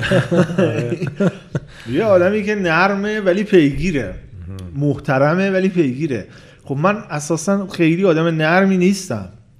می‌دونی؟ و خیلی رابطه نزدیکی با بچه ها دارم. یعنی خیلی رابطه احساسی خوبی داریم با هم دیگه و خیلی نزدیکیم. ولی خب نرم نیستم. می‌دونی؟ نگران میشم سریع. می‌دونی؟ استرس می‌گیرم که این الان برسه نرسه. فکر کردم که خیلی ها این تجربه است. یکی از این تجربه که ما می‌کنیم اینه که به هر حال می‌فهمیم چی هستیم چی نیستیم چی کار رو می‌تونیم بهتر بکنیم و چی کار رو نمی‌تونیم بهتر بکنیم. و حالا بعضی تلاش می‌کنن که یه کاری رو که خیلی نمی‌تونن اون کار رو خوب انجام بدن اصلا راضی هم نمیشن از اون کار. اون کار رو حتما انجام بدن. این خیلی مثبت نیست. باز یکی از در واقع نکات مثبت یا تجربه های مثبتی که مرتا برای من شخصا داشت همین بحث این بود که در واقع من چی نیستم. من پرودوسر نبودم. یه موضوع خیلی مهم دیگه هم که یه اشاره ای بهش کردی اینه که تو پروژه‌ای که ریسک زیاد داره چالش زیاد داره و خیلی وقتا کاری رو انجام میدیم که خیلی مطمئن نیستیم چه اتفاقی داره میفته. درست انجام دادیم غلط انجام دادیم. مثلا سه ماه گذشته تیم کدوم وری رفته؟ خیلی اینجوری نیست که هر روز بتونیم یه خطکشی بذاریم و بگیم خیلی خب الان طبق برنامه ایم همه چی اوکیه خوب پیش رفته. و به خصوص پروژه‌ای که طولانی میشه و بچه هایی که هر کدوم از شخصیت های متفاوتی و خیلی خیلی و خیلی خیلی زمان زیادی می‌خوان کار کنن و تو کاری که خیلی وقتا تو تاریکیه. توی همچین پروژه هایی خیلی وقتا انواع مسائل ذهنی و روانی و دقدقه و ناراحتی و نگرانی و افسردگی و اضطراب به وجود میاد که خیلی از اینا رو هم تو مستقیم با بچه ها در ارتباط بودی. از وقتا به شوخی مثلا من بهت می‌گفتم که جلسه مشاوره داری با بچه ها یا داری مثلا مریض می‌بینی. نظر در مورد این اتفاق چیه؟ این اتفاقی که میفته بین بچه ها وقتی پروژه طولانی میشه کار سخت میشه و چقدرشو چی کار میشه کرد براش؟ تو خیلی صحبت کردی با بچه ها خیلی. آره ببین نکته چیزی که هست خب شاید خیلی جا هم اشتباه بوده صحبت کردن. به هر حال هر کسی یه توانایی داره یا خیلی باید آماده باشه اون کسی که صحبت می‌کنه. حالا شاید خیلی غیر مستقیم این بار رو دوش من افتاده. نمی‌دونم حالا دلایل مختلفی ممکنه داشته باشه. ولی خب ببین هر چقدر سعی بکنید یکی اینکه یه همچین رولی به نظر من توی تیمای موفق باید بالاخره یکی دو نفر این روله رو بازی بکنن. این رولی که با همه صحبت بکنن کر بکنن یا اصطلاح سنتیش یه سنگ صبوری باشن در واقع. چون خیلی موقع روانکاوا سایکانالیسا سایکانالیستا در واقع اونایی که کار تحلیل روانی می‌کنن سریع نمی‌خوان نسخه بدن و با چهار تا قرص و چهار تا بالا پایین کردن این پارامترهای بیوشیمیایی اینا رو درست بکنن یعنی وضعیت روانی فرد رو درست بکنن اینا بیشتر گوش میدن حرف بزنه اون آدم و در واقع اون چیزهایی که میگه خودش به این برسه که گرای کار کجاست درست. حالا چند جا گایدش می‌کنن اینا رو میفرستن جای خاصی مثل شامان های تو دوره قد... گذشته دوره باستان هم واقعا همین کارو می‌کردن. شامان هم کارشون همینه حالا از طریق مدیوم های دیگه. و این این کمک می‌کنه به فرد می‌خوام اینو بگم که خودش خودش رو درمان بکنه نه کسی دیگه. خیلی موقع تو نباید کاری بکنی نباید حرفی بزنی تو باید گوش بکنی که اون چی داره میگه و اون خودش می‌فهمه. چون آدما به کافی هوشمند هستن یعنی می‌فهمن که چه خبره. ترینشون هم می‌فهمن که مشکلشون کجاست کجای کارشون گیر داره. ولی بعضا نمی‌تونن کاری بکنن. برای اینکه بیرونیش نکردن برای اینکه عوضش نکردن برای اینکه یه زاویه دیگه نگاه کردن. معمولا تو سعی می‌کنی یه زاویه دیگه رو نشون بدی. یه ذره اون رو نشون بدی. این کاری که من می‌کردم شاید خیلی موقع این بوده. مثلا یه زاویه دیگه اون ورم هست. مثلا این میز فقط از این زاویه نیست این صندلی فقط از این زاویه نیست از جهات دیگه هم هست. این خصیصه خیلی basic توئه. در واقع ادراک ما و به تبع توی شناخت ما cognition ما هستش. خیلی basicه. ما جهان رو اینجوری می‌شناسیم و خودمون هم همینجوری می‌شناسیم از زوایای مختلف. این خطرش اینه که اگه تو آماده نباشی خودت اگر خودت خیلی درگیر باشی یا اون roleه رو که ایدئال نپذیرفته باشی تو خودت گند می‌زنی به اون خراب می‌کنی.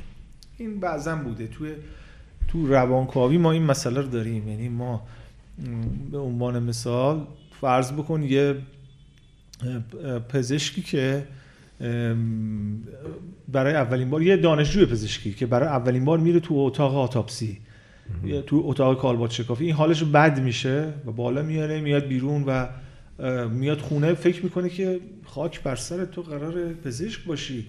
تو تو چرا حالت بد شده؟ ببین اون اون روله رو اون ایدئال فرمه رو توی ایدئال فرمی هستش اون یه ایدئالی هست. اونو می‌گیره بر طبق اون ایدئال رفتار می‌کنه.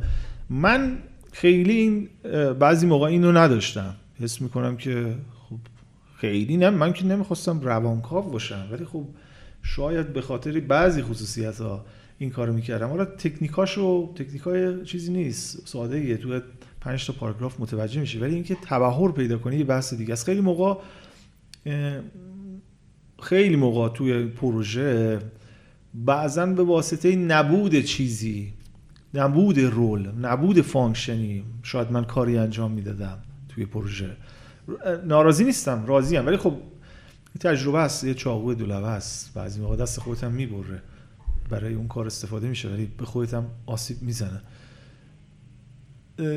همین فکر می‌کنم که این اتفاق باید توی تیما باشه و این بعضا یه نکته دیگه این که خود آدما با همین تعامل داشته باشن. یعنی خود آدما هم می‌تونن این رول رو تو تیما بازی بکنن. به حرفای هم گوش بدن و زوایای مختلفی رو نشون بدن. حالا اینکه این قابلیت دارن یا ندارن نمی‌دونم. واقعا اینو باید خیلی تحلیل کنیم ببینیم بعضی آدما شاید دارن خیلی زیاد بعضی آدم ولی اکثر آدما دارن می‌تونن در قبال همدیگه این کارو بکنن. شاید اون آدمایی که اصلا جنبش رو نداشته باشن ممکنه در قبال کسایی که دوستشون داشته باشن این کارو بکنن. همچین خستگی نداشته باشن ممکنه این کارو بکنن. ولی بعضی هم اساسا خب مایل نیستن. به نظرت خصوصیت های یه تیم خوب چیه؟ اینو تو بهتر می‌دونی. من خب خیلی پارامترهای ممکنه مختلفی داشته باشه تو جاهای مختلف. یه تیم خوب خلاق یا یه تیمی که صرفا می‌خواد یه محصول رو تولید کنه. آره یه تیم خوب بازیساز مستقل که قرار کار خلاق بکنه. با این فرض میریم. بازیسازهای مستقلی هم آره. هستن که کار غیر خلاق می‌کنن آره ولی فرض کنیم تیم ب... نسبتا بزرگی که کار خلاق بخواد بکنه یه ذره قضیه پیچیده میشه. ما حتی به این نتیجه رسیده بودیم که چند وقت پیش فکر می‌کنم ما به این نتیجه رسیدیم. اما اواخر پروژه که ما چیزی به عنوان سه فاز پیش تولید تولید و پس تولید رو به نظر می‌رسه نداریم. ما برای اینکه یه کار خلاق بکنیم باید هر لحظه برای تغییرات گنده که به نظر می‌رسه از یه کار پیش تولیدی میاد یا pre-production میاد آماده باشیم خب چه تیمی هست که این آمادگی داشته باشه؟ خب به نظر می‌رسه باید یه تیم flexible باشه. یه تیمی باشه که نرمش مناسبی در قبال تغییرات داشته باشه. و این دقیقا جاییه که شما هر چقدر سایکو بیاری هر چقدر اون roleه که بیشتر صحبت کردیم الان تو صحبت قبلی. بازی بکنی اتفاق نمیفته. من اینکه اون تیم رو خودشون کار بکنن. یعنی تک تک اون اعضا رو خودشون کار کنن. من فکر می‌کنم که اینو بارها صحبت کردیم. یعنی این از خود افراد شروع میشه. حالا خیلی ممکنه این مسئله رو مطرح کنن که شرایط طوریه که ما نمی‌تونیم تغییر کنیم. ما حوصله نداریم تغییر کنیم. خب نمی‌دونم چقدر می‌تونه درست باشه تو شرایط بد مردم تغییر کردن.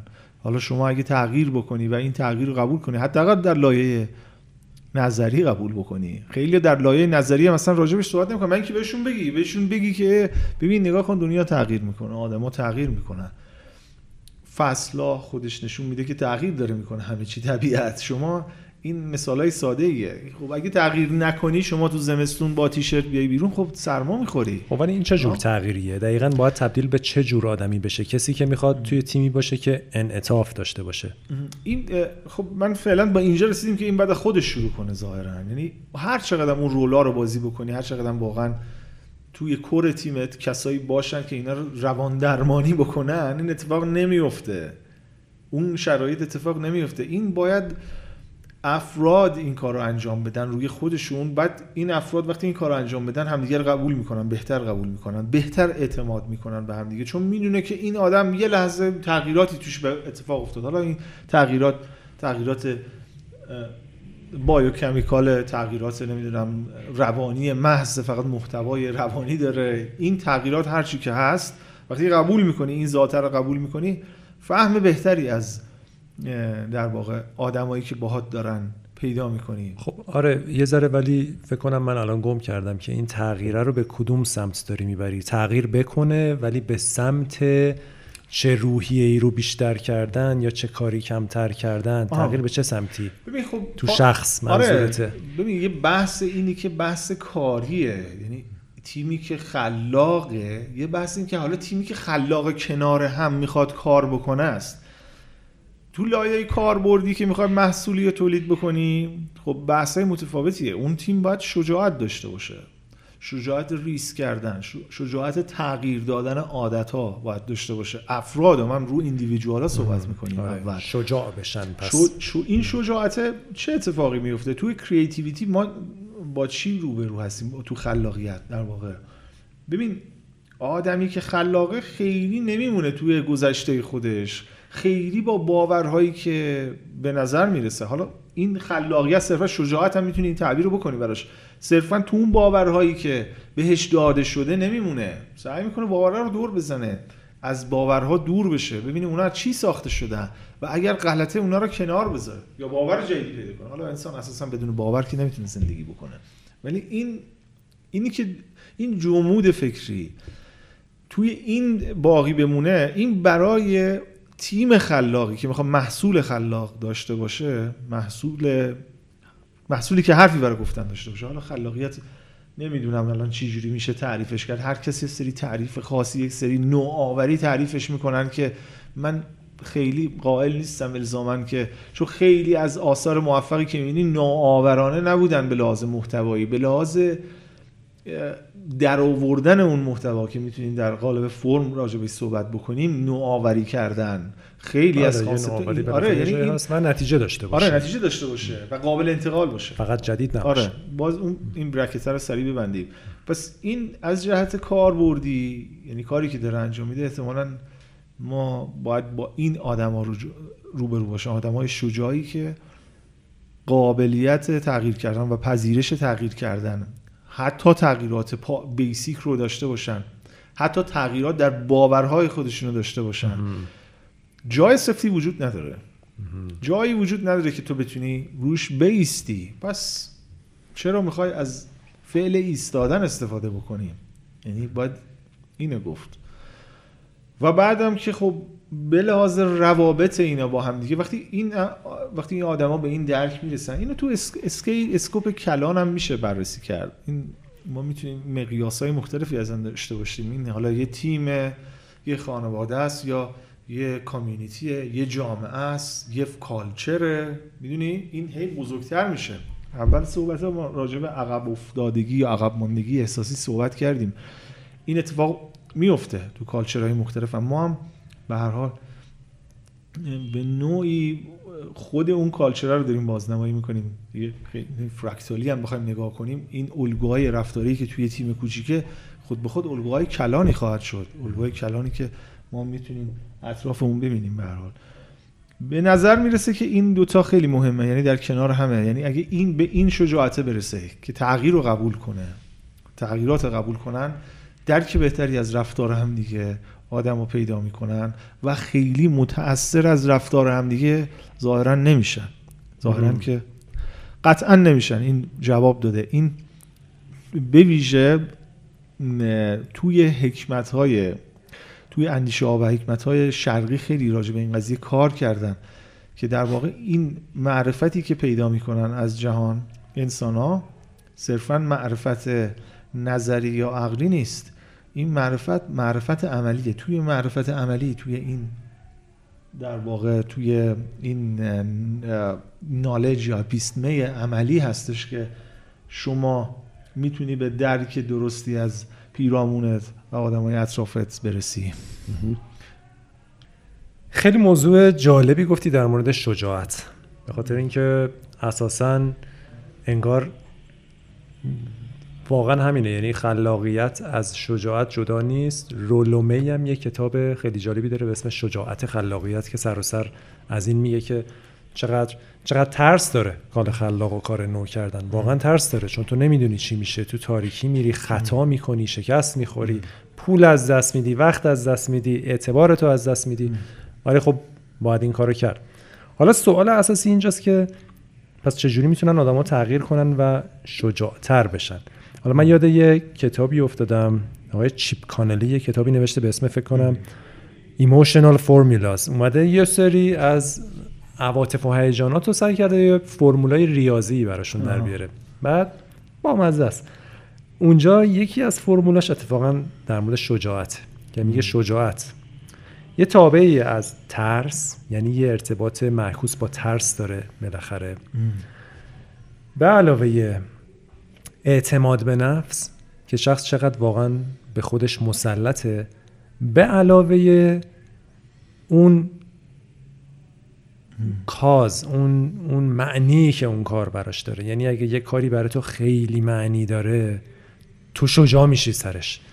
تو دیگه ترسه اونقدر برات مهم نیست. ترس رو می‌ذاری که میری اون کار رو می‌کنی. این خب اگه همینجوری هم فکر کنیم خیلی به مثالش می‌تونیم فکر کنیم. مثل مثلا مادری که بچهش میفته تو آب میره تو آب بچه رو بیاره. اصلا اون لحظه اون شجاعترین آدم دنیا میشه چون اون کازه اون دلیل اون معنی خیلی اینجا قویه. یا کسی که فرض کن حالا از نظر بدنی مثلا قوی باشه با توجه به صدایی که الان بیرون میومد دعوا شده بود از نظر بدنی اعتماد به خودش داشته باشه باز شجاعتر میشه. پس شاید بتونیم بگیم یه جورایی باید اعتماد به نفس دیولوپرها سعی کنن بهتر بشه و اون معنیه براشون جدیتر باشه که این برمیگرده به اون بحثی که همیشه با هم دیگه داریم که کاری رو انگار ما می‌تونیم بکنیم که برامون خیلی معنی داره. و و شاید یکی دو بار هم سعی کردیم کارای کم معنی تر بکنیم هیچ کدوم به نتیجه نرسیده. یا خیلی به نتیجه نرسیده. نتیجه نرسیده و, و واقعا هم برای تیمای دیگه هم خیلی سخته. یعنی دوام معمولا نمیارن تیما وقتی که کاره براشون خیلی با معنی نیست. آره این این قضیه شجاعت شاید به نوعی اگه بخوایم تو این بحث رو قبلا هم داشتیم خیلی یعنی برگردیم به اون archetype های human psyche. در واقع archetype های روان انسان خیلی رو اینا کار کردن. این پذیرش ابتداییه. یعنی جاییه که یه اتفاقی میفته تو زندگی تو. و اون اتفاقه حالا در واقع ما ترم این هرالد و براش هرالد یا قاصد یا پیک و براش استفاده می‌کنیم. وقتی این پیکه این هرالده در قالب یه اتفاق یه آدم یه موقعیت خاصی اتفاق میفته خیلی ها اینجاست که مشخص می‌کنن که چیه وضعیتشون. اینا قبول می‌کنن اون دعوت رو. که حالا از طریق اون آدم اون موقعیت یا اون اتفاق خاصه یا نه. این خود قبول دعوته خود قبول دعوته مسئله بزرگیه.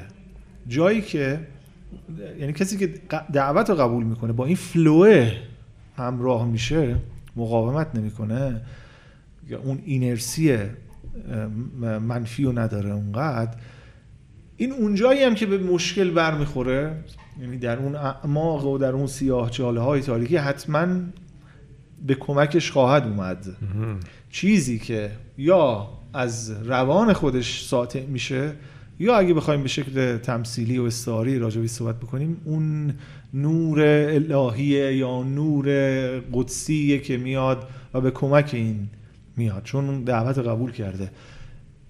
اگر بخوایم تفسیر concrete تر یعنی تفسیر انضمامی تری ازش بکنیم می‌تونیم بگیم کسی که انقدر شجاعت قبول دعوت رو داره شجاعت پشت سر گذاشتن اون challenge سختم داره. یعنی این آمادگی روانیه این نوری که در واقع میاد و در واقع به کمک قهرمان این قهرمان انفسی قهرمان درونی میاد. این همون آمادگی روانیه. اون آدم شاید بخوایم جالبه. یه الگوه دقیقا. یه آره. الگوه که هم توی شروع باعث میشه آره. که اصلا قدم بذاره تو ماجرا. هم تو میانه سخت. که بتونه حل کنه اون ماجرا رو رد آره. کنه اون اجده ها رو بکشه. دقیقا دقیقا.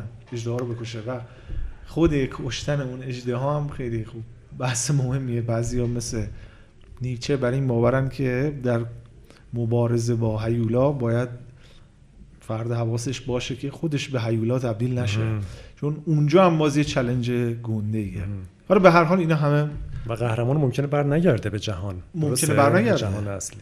ممکنه بر نگرده. ولی قطعا ریترنی خواهد داشت قهرمانی که همه این ما بیشتر الان بحثمون قهرمان انفسیه نه قهرمان آفاقی درست. نه قهرمانی که البته اینا یکی هن در واقع. خیلی از هم دور نیستن. اینا تقریبا یکی هم برای اینکه بعضا خیلی این تفسیر رو دارن که برای اینکه تنجبل بشه اینا در قالب قهرمان های آفاقی که خانه های مختلفی پشت سر می‌ذارن بازنمایی شدن توی قصه ها و اساطیر توی گذشته. حالا این قابل بحثه چون این دوتا الگو هم در بیرون هم در درون اتفاق میفته یعنی آدمی هم که ما راجع به آدمی صحبت می‌کنیم که باید بشکنه تجربه کنه ولی نه با باورهای گذشتهش با باورهایی که هنوز به وجود نیومده تجربه کنه.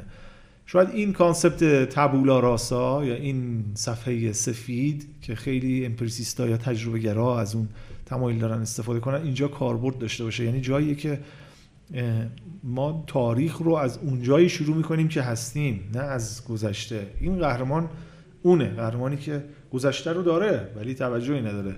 حالا قبلش ما یه گپی زدیم راجبه رابطه بین در واقع اتفاقاتی که تو اوایل قرن هیتلر. هیتلر میفته تو اوایل قرن بیستم با اندیشه نیچه.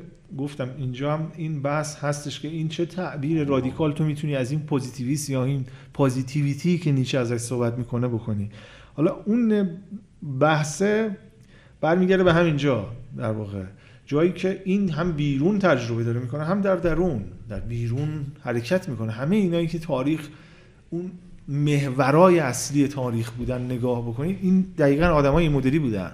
آدمایی بودن که هم از درون تغییر می‌کردن شجاعت تغییر درونی داشتن هم از بیرون. کمتر آدمی هست که اون محوریت رو داشته باشه.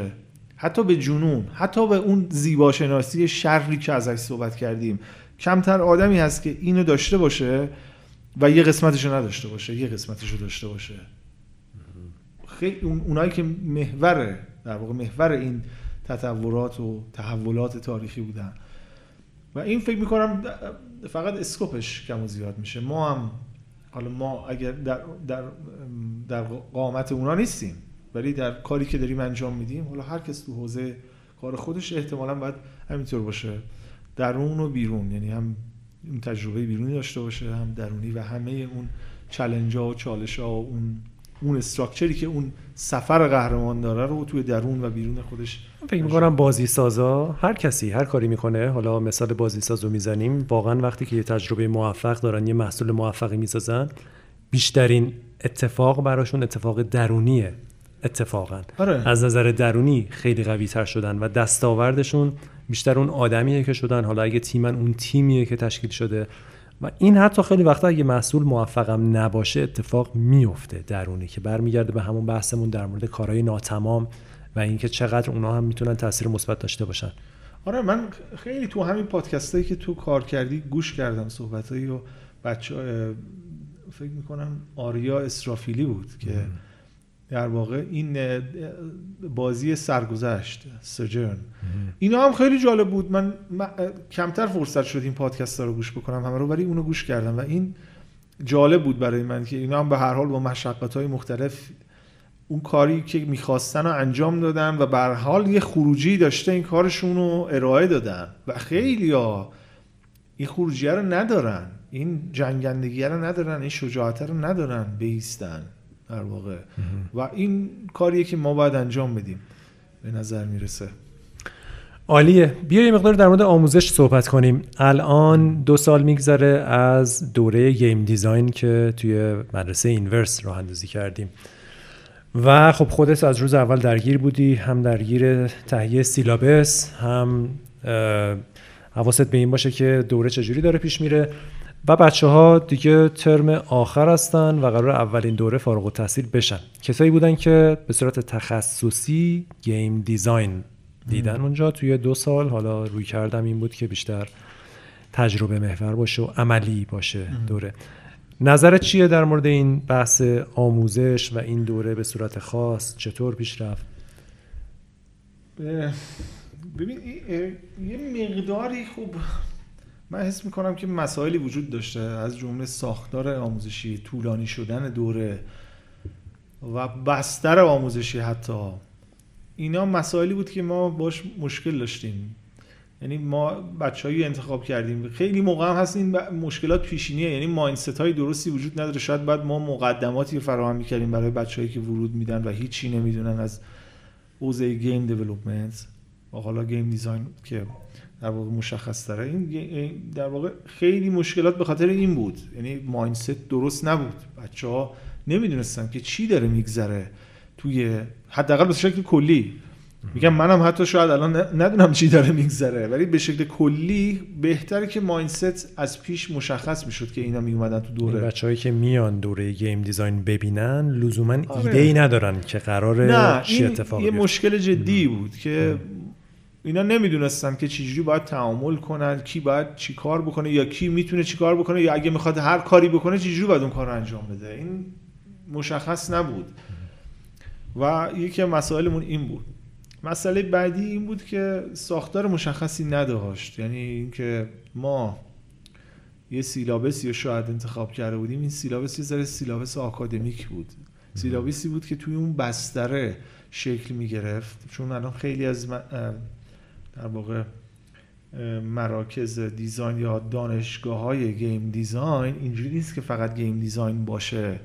این game programming art و design در واقع دپارتمان فنی و art و طراحی بازی اینا در کنار هم قرار می‌گیرن و اینا جدا جدا با هم کار می‌کنن و بعد join میشن در کنار هم پروژه انجام میدن.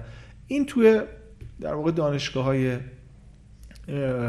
که رشته سینما درس میدن اینطوری هست تا اندازه به شکل سنتی. چون بچه های سینما شما می‌بینید از سمت کارگردانی دارن میرن فیلم نامه نویسی دارن میرن می‌دونی هر کدوم علاقه مختلفی دارن. از سمت دارن میرن cinematographer بشن چیکار دارن می‌کنن اینا. و اینا در کنار هم حالا ممکنه به هم پیوند بخورن. حالا این پیونداش هم پیوندهای خاصی احتمالاً یه networking های خاصی دارن اینا. ما اونا رو نداشتیم. سعی کردیم هم انجام بدیم. سعی کردیم که چون بستر اینورس ظاهرا بستری بود که آرت و اینا هم در واقع توش انجام میشه و ظاهرا این پتانسیل رو داشت که ما این کارو بکنیم. ولی خب یکی دو دفعه ما تلاش کردیم و این اتفاق نیفتاد. یعنی اومدن بچه ها از اون سب یادمه که بچه های فراز شانیار بود. از اونا اومدن و ما توی یه جلسه اینا رو کنار هم قرار دادیم که پروژه ها رو نشونشون دادیم پروژه های ترم چهار و پنج. ولی خب غیر از یه سری دیالوگ محدود این دامنه پیدا نکرد و باعث نشد که کاری باشه که اشتراکی باشه. یکی مشکلات این بود. چون خب بعضی از بچه ها بچه های فنی بودن بار میافتاد رو دوش اینا اینا بیرون نبودن اونا اومده بودن دیزاین بکنن و این مشخص نبودنه ساختاره برای ما چالش ایجاد کرد که بعدی هم مسئله سومی هم که گفتم مسئله اون بستر آموزشی بود که به نوعی ما نمی‌دونستیم که اینجا الان یه کلاس خب سه کامپیوتر هست. می‌دونی؟ بعدا ما فکر کردیم که این می‌تونه یه حالت آزمایشگاهی داشته باشه یه جایی باشه اینا هر موقعی بخوان بیان توش کار بکنن. اینا با یه روز در هفته کار کردن خیلی کار جلو نمیره. خیلی پیشرفت ملموس نیست. حتی این بحثی که راجع مایندست تو اینا هم کردیم به این برمیگرده که کسی که یه هفته میاد خب هفته بعد ممکن یه روز در هفته میاد هفته بعد ممکن نیاد و خب این شکل نمی‌گیره نمی‌دونه چه اتفاقی داره میفته. تا اینکه اینا کنار هم کار کنن در واقع نمیشه چیز اون تجربه لازم رو انجام داد. حالا به نظرت برای دوره بازی طراحی بازی کلا چه چه شخصی مناسبه که بیاد و این دوره رو ببینه؟ چه پیش نیازی باید داشته باشه؟ الان دیگه کلی فکر می‌کنم دانشجوها یا هنرجو یا اسمشون چیه؟ کسایی که میان. متقاضیان متفاوتی اومدن با پیشینه های متفاوت تجربه های متفاوت سن‌های متفاوت. به نظرت چجور آدمی بهتره برای اینکه بیاد به صورت تخصصی و فشرده دوره game design بگذرونه و game designer بخواد بشه. خب ما قبلا هم در واقع پیش نیازای ورود به این حوزه رو حالا با شاید جایی گفتی باشیم مصاحبه کردیم گفتیم یا تو اون جلسات معارفه راجبش صحبت کردیم. فکر می‌کنم همون پیش نیازاست که این پیش نیازا در واقع یک مهمترینشون این بود که این پشنه رو داشته باشه و کاری کرده باشه کار خلاقانه محصولی داشته باشه کاری انجام داده باشه که اون محصول به هر حال اگه بخوای کاری انجام بدی به نوعی با طراحی با دیزاین طرفی در ابتدا. ولی اینکه خب یه معزلی که ما داشتیم توی این دوره معزل تکنیکال بود. یعنی بچه های تکنیکال کم بودن و بچههایی که دیزاین فقط اومده بودن دیزاین یاد بگیرن اینا. حالا می‌تونستن خیلی آنالوگ کاراشون رو پیش ببرن ولی خب برای ورود به حوزه دیجیتال ملزومات دیگه مشخصا ملزومات تکنیکال هستش بس و این یه مشکلی بود. و از طرفی ما به نظر می‌رسه که نمی‌خوایم که یکی از پیش نیازهای ورود به این حوزه رو بکنیم فقط تکنیکال. یعنی پیش نیاز اصلی و شرط در واقع لازمش رو بکنیم. تکنیکال. و این خب خیلی فیلتر خواهد کرد. این کسایی که علاقه من خب خیلی ها می‌تونن که اون پیش نیاز تکنیکال نداشته باشن بیان توی این حوزه. کما که از تقریبا دهه 90 توی گیم اینداستری حالا اینداستری خیلی من دوست دارم استفاده کنم توی حوزه بازی سازی توی دنیا آدمایی اومدن که دیگه اینا فنی نبودن. آدمایی از سمت سینما اومدن یا آدما سمت آرت اومدن و در واقع این خودش به نوعی باز این نزدیکی این مدیوم که خیلی ها سعی کردن این مدیوم رو دور کنن از کور آرت باز این نزدیکتر شد به به عنوان مدیومی که مدیوم هنری مطرح بشه این این خب یه مسئله جدی بود برای ما هنوزم هست. و گفتم تو اون بحثی که کردم بحث ساختار و اون بستر آموزشی و اینا این باید به نوعی ما اینو حل بکنیم. حالا اگر که بخوایم کار آموزشی هم بکنیم تو ایران. حالا هر کسی دیگه ایش که ما چه ما چه کسای دیگری. در واقع این مسئله رو باید حل کنن. اینا باید من میگم این خیلی من نزدیک به سینما می‌بینم. بچههایی که میان تو سینما سینما هم همینطوره. حوزه یکی از جهات مختلفی میان و کنار هم قرار می‌گیرن از جاهای مختلفی میان کنار هم قرار می‌گیرن. اینها خب خیلی ها میرن سمت فیلمنامه سمت کارگردانی سمت سینماتوگرافی از جاهای مختلف تدوین یکی میاد کارگردان هم همینطورن بیش سایدهای مختلفشون برجسته است خیلی شبیه. به حال این مدیوم مدیوم های متأخره با پیشرفت تکنولوژی اینا به وجود اومده و نیازهای خودش هم داره. اینو حالا ما چجوری اینو درست بکنیم؟ یه بحث دیگه است. ولی کسانی که می‌خوان بیان تو این حوزه در واقع الزامی نیستش که به نظر می‌رسه. الزامی نیست که اینها فنی باشن. بیشترین چیزی که نیازه این اتیتود در واقع این نگرش این نگرششون به طراحیه و نگرششون به خلق کردن و درست کردن و دیدن و و خیلی چیزهای دیگه. حالا از حوصله این بحث خارجه یعنی دقیقا چیه؟ ولی بیشتر باید اینطور باشه. حالا یه ذره کلیتر. کسی که جوونی که دانشجوه یا دانشجو نیست. هنوز دانشجو نشده یا اصلا نمی‌خواد بشه یا درسش تموم شده و می‌خواد game designer بشه. چه پیشنهادی براش داری؟ تو خودت شخصا مسیر خیلی طولانی رو اومدی اومدی به یه تیمی پیوستی کار کردی کار کردی کار کردی تجربه کردی یاد گرفتی خطا کردی تا اینکه بالاخره اون کاری که می‌خواستی رو انجام دادی و game designer شدی و narrative designer شدی. حالا چه پیشنهادی داری برای کسایی که اول راهن؟ شبیه همون اول راه خودت. چی کار کنن؟ ما تو خلال همین صحبتایی که کردیم خیلی مشخص شد. یعنی تجربه کردن درگیر شدن با دنیا حالا چه از طریق تجارب دیگران چه از طریق تجارب مستقیمتر این خیلی مهمه. این شجاعت درگیر شدن شجاعت کنار گذاشتن باورهایی که خودشون هنوز نرسیدن بهش و اینا رو فقط قبول کردن و تجربه کردن اساسا خیلی مهمه. بعد نکته بعدی که خیلی زیاده به برای صنعت های جدیدی مثل صنعت بازیسازی تو ایران اینا معمولا بچه ها mindset درستی ندارن. به اینا کارهاییه که پیچیده تره به لحاظ ساختاری در واقع اینا تیم با هم کار می‌کنه function های مختلف می‌گیرن کنار هم باید کار کنن. تصورات اشتباه رو باید کنار بذارن که این ماینست درست بشه. تصور من خیلی این اتفاق برای ما میفته برای ما ایمیل زده میشه که برای تو بیشتر تو فوروارد می‌کنی. این ایمیل ها نشون میده که چقدر دورن این آدمایی که بعضا میان یه ایمیلی می‌زنن که ما یه ایده ای داریم میفروشیم اینو. ما یه ایده ای دارید بیایید برامون بسازید. این خب این نشون میده این مایندست جمعیه در واقع نسبت به این مقوله درست نیست اصلا. و این باید درست بشه.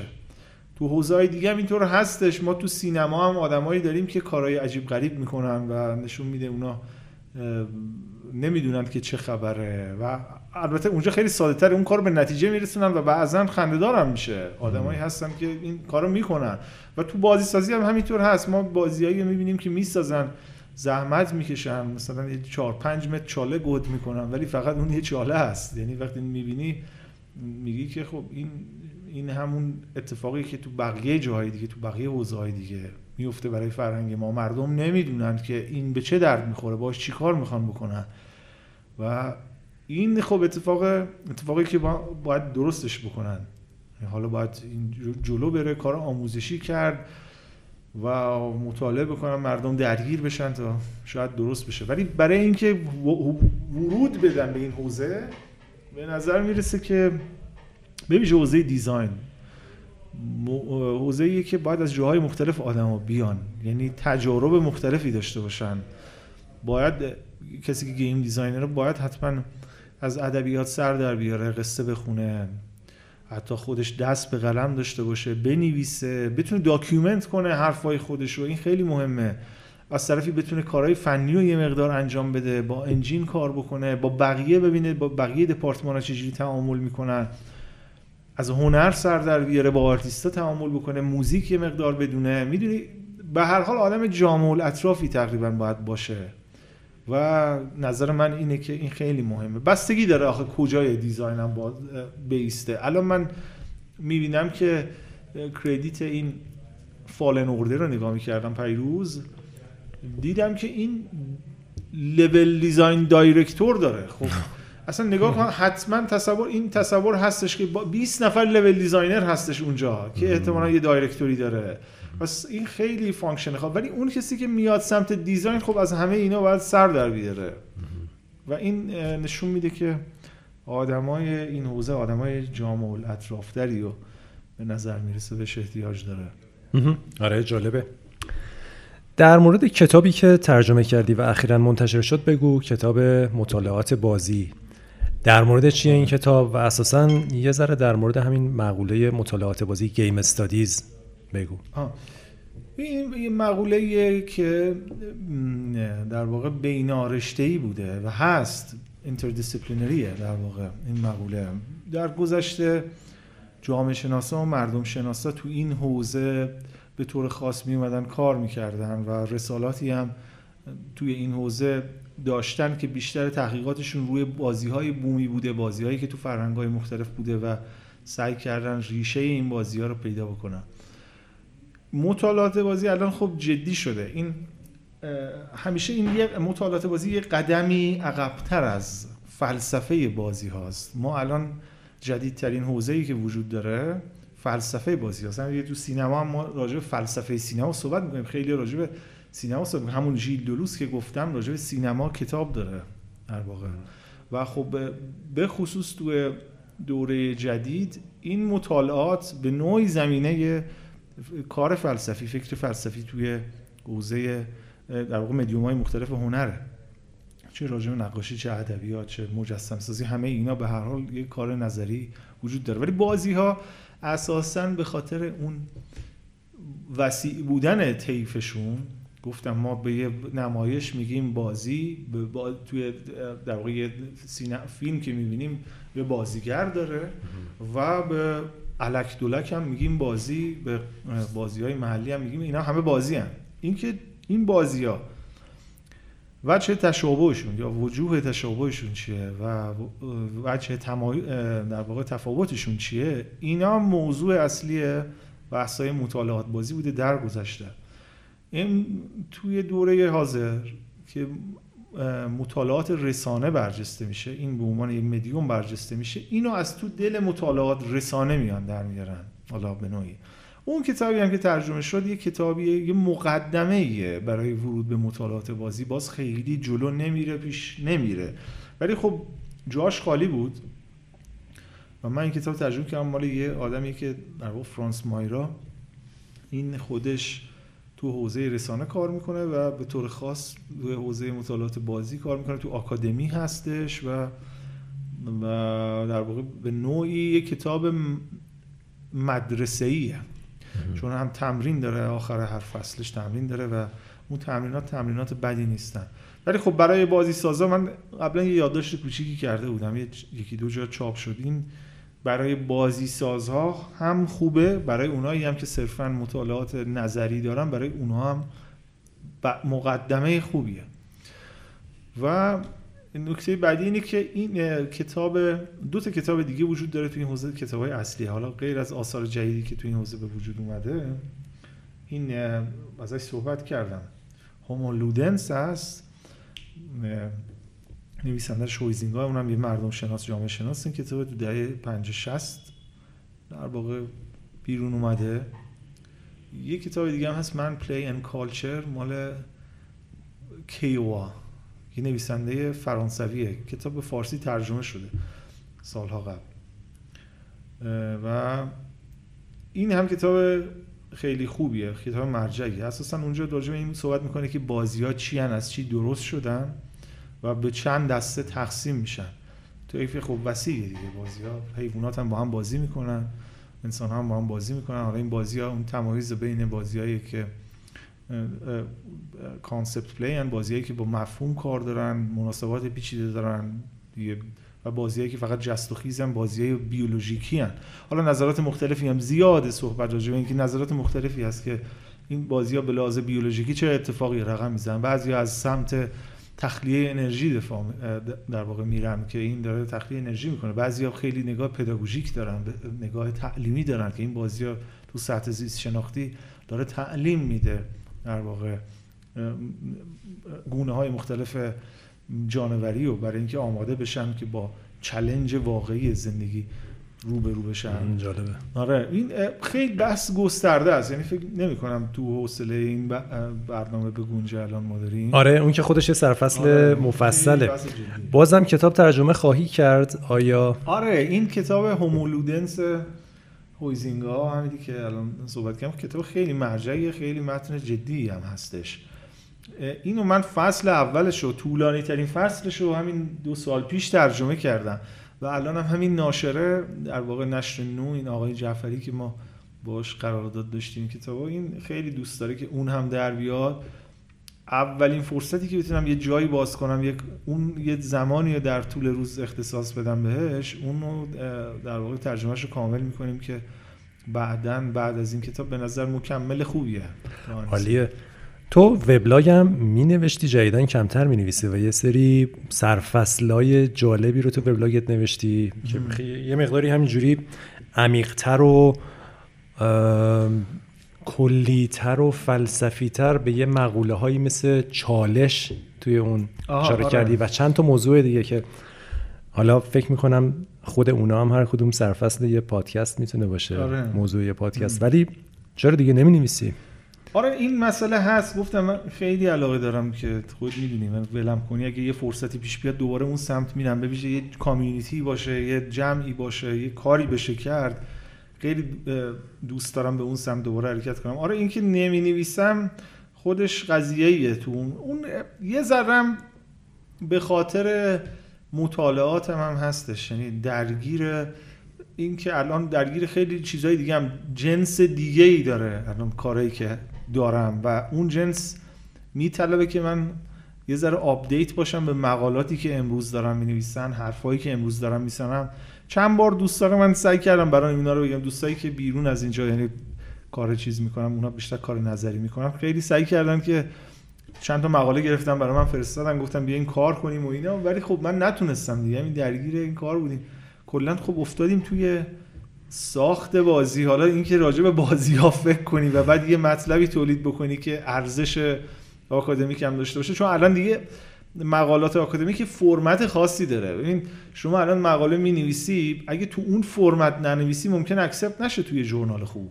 آره خب اون پیپرهای علمیه. آره پیپر بخوای خب دیگه در حد وبلاگ خودت آره، موضوعی که نوشتی. خیلی دیگه باید معنوی فکر بکنی شروع بکنی به نوشتن وبلاگ اونجوری بارها فکر کردم که خب چیکار کنم الان حالا میشه اینا رو نوشت. ولی آره شاید شاید بازخورد مثلا باید بیشتر آره نیستش می‌گرفتی من کسی خیلی علاقه من نیستش به این حوزه ها من بنویسم انگار من دارم با خودم آره با یاسر مفصل یه مقداری سر یه مقداری که نه مفصل سر این موضوع صحبت کردیم که یه ذره جامعه های تخصصی خیلی کمن. جامعه هایی که روی موضوعی ایجاد بشه به هم دیگه بازخورد بدن بچه ها با هم صحبت کنن گفتگو کنن. این مقاله می نویسه اونا feedback بدن اون یکی می نویسه اینا feedback بدن با هم جلسه بذارن خب آره، حرف بزنن نیست. یادمه که تو هم خیلی این دغدغه اینو داشتی و خیلی به این فکر می‌کردی که چجوری میشه یه همچین کامیونیتی ایجاد کرد. آره. به راه حلی رسیدی الان؟ نه راه حلی وجود نداره. یاسرم همینطور یاسرم خب ایده هایی داره و فکرهایی می‌کنه که بعضا خیلی از اون فکراشو خب بیرون نمیاره چیزایی که بیرون میاره اتفاقا اون خیلی کاربردی تره خیلی خیلی استفاده می‌کنم. اونایی که حالا خیلی نمی‌دونم به هر حال اونایی که به اون شکل دارن جدی فکر می‌کنن به لحاظ فنی دارن استفاده می‌کنن احتمالا من نمی‌دونم تعداد خودش شاید بهتر بدونه. اون فعالیتش نتیجه دارتره. تا این حوزه ای که نظریه پتانسیل بیشتری داره برای اینکه آره پتانسیل. بیشتری داره. ولی خب اونم فکرهای نظری جدی داره. و خب اونا رو هیچ وقت بیرون من ندیدم بروز بده. برای اینکه شاید اونم فکر می‌کنه که خیلی بسامدی نخواهد داشت و خیلی community وجود نداره برای تعامل کردن و رشد کردن. ولی خب تو دنیا اینطور نیست. تو دنیا جدیه. حالا بگذریم از یه سری مقولات آسیب شناختی هست توی این حوزه مثل مدگرایی. توی حوزه های آکادمیک به ویژه علوم انسانی humanities این مدگرایی وجود داره. درست. این اتفاقی که گفتم اشاره کردم. توی حوزه فلسفه میگم خیلی انگلو ساکسون ها الان dominant ن. فلسفه تحلیلی analytic الان خیلی دامینانته و خیلی از در واقع متفکرهای که تو کشورهای دیگه زندگی می‌کنن کالچرهای دیگه هم حتی آلمانی که اینقدر توی عصر طلایی فلسفه به نوعی متفکرهای خیلی جدی داشته اینا هم الان خیلی تحت انقیاد این فیلسوفای انگلوساکسون و نحله تحلیلی دلیلش چیه به نظر تو این موضوع؟ چون منم به این خیلی فکر کردم. این به روانشناسی این مدلی هم خیلی برمیگرده روانشناسی هم تقریبا انگار همین دوتا دسته بندی شبیه فلسفه قاره و فلسفه بله تحلیل بله. رو میشه براش داشت. بله کارهایی مثل کارهایی حتی خود فروید و یونگ و اینا الان مورد توجه جامعه روانشناسی آمریکا انجمن آمریکا نیست. خیلی اونا عملیتر و عملگراتر و خیلی ابجکتیو ترن تا آره دقیقاً این قسمت فلسفه. مشخصی این دامیننسی در واقع ساینس علمه که توی از قرن اواخر قرن 19 هم شروع میشه و به نوعی این که در واقع فیلسوفای آلمانی این کار رو نمی‌کردن که در واقع کنار علم قرار نگرفته بودن. هنوز کنار ایده بودن هنوز کنار تصویر بودن.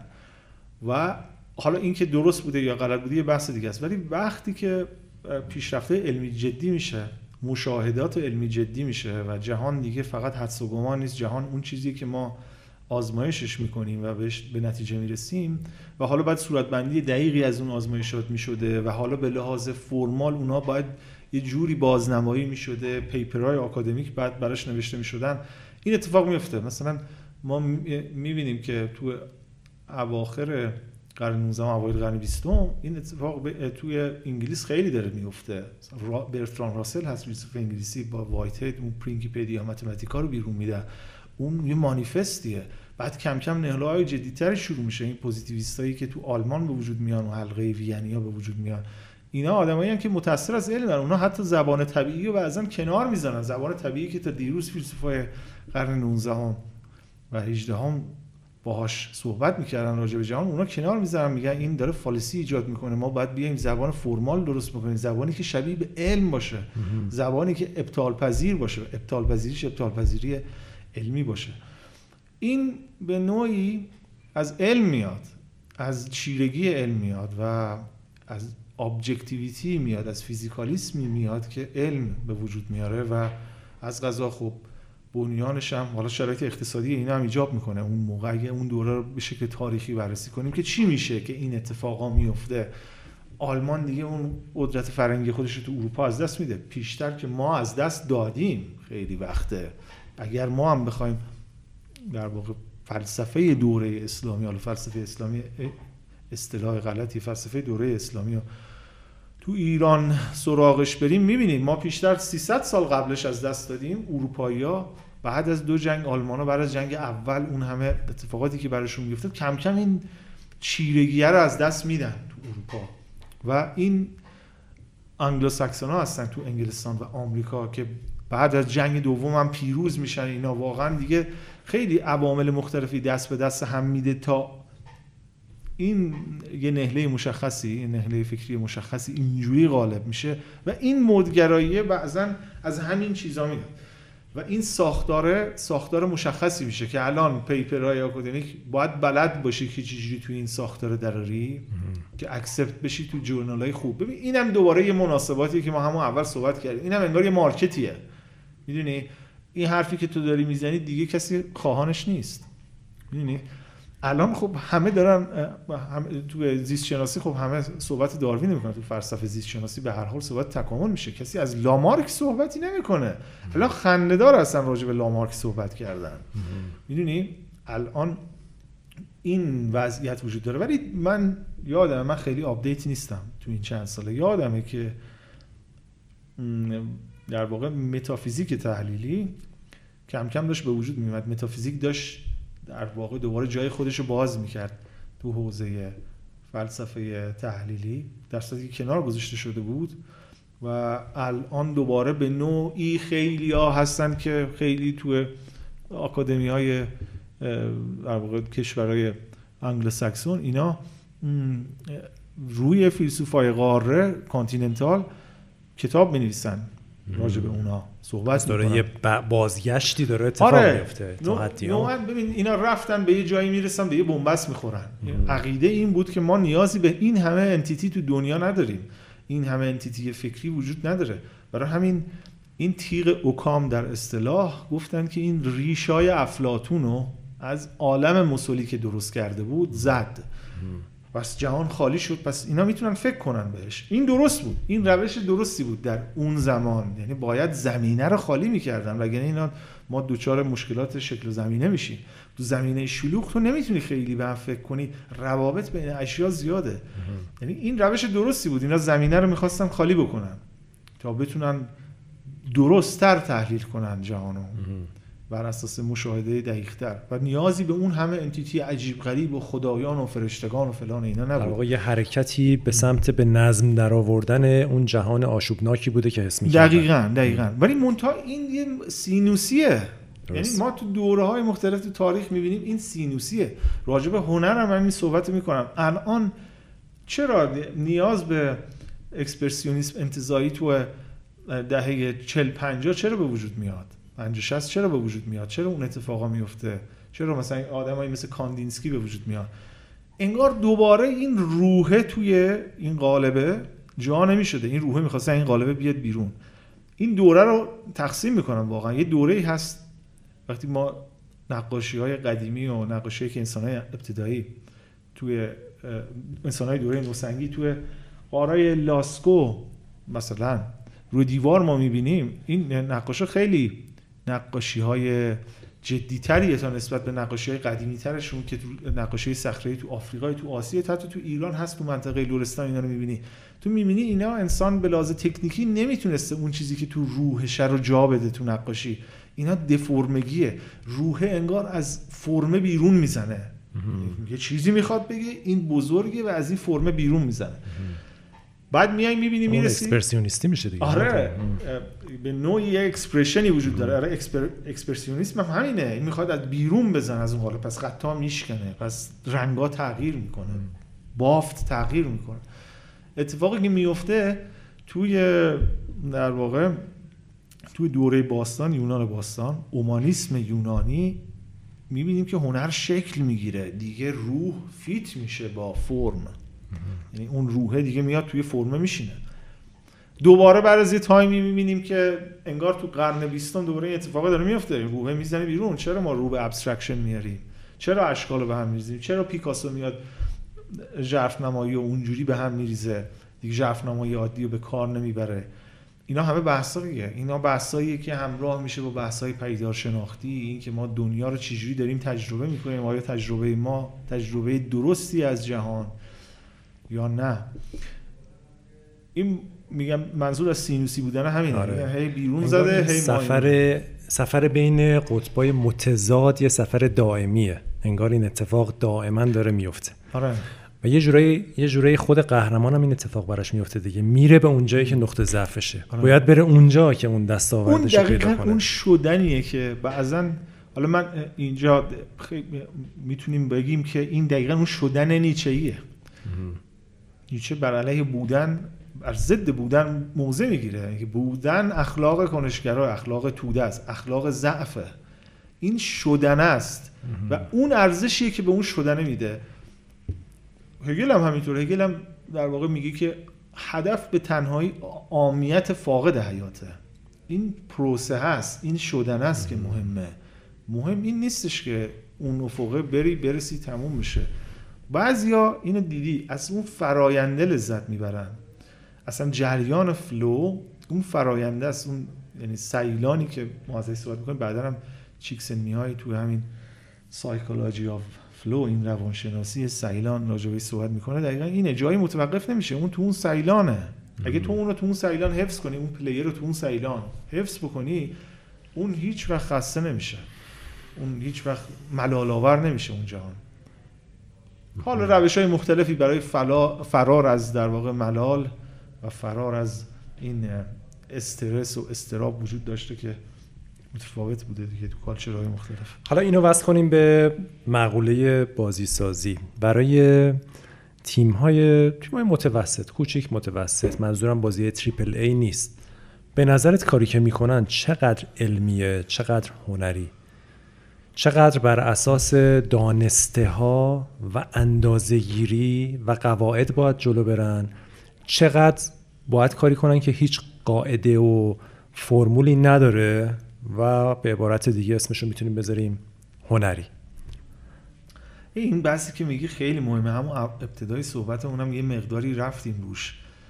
این که این مناسباتی که وجود داره این قواعدی که وجود داره چی داره تعیین می‌کنه؟ ببین یه زمانی بود که یه ترک موسیقی یه موسیقی پاپ پنج دقیقه بود. یه زمانی شد که چهار دقیقه شد یه زمانی شد سه دقیقه شد الان دو دقیقه. یه دقیقه و نیم حتی.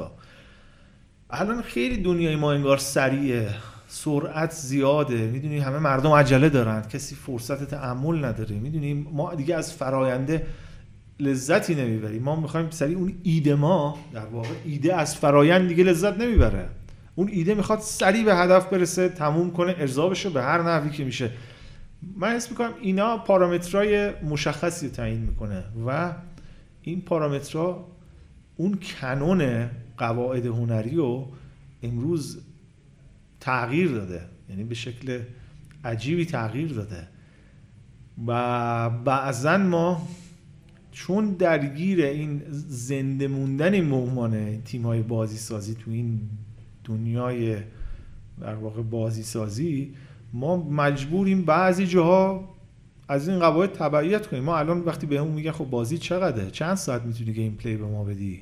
خب قیمت چند بذاریم برای این چند ساعت؟ می‌دونی؟ ما اینا رو هی صحبت می‌کنیم باش. ولی خب یکی ممکنه بگی که خب من من می‌خوام یه کار دیگه بکنم. من می‌خوام دو ساعت یه بازی بسازم و این تجربه رو بدم.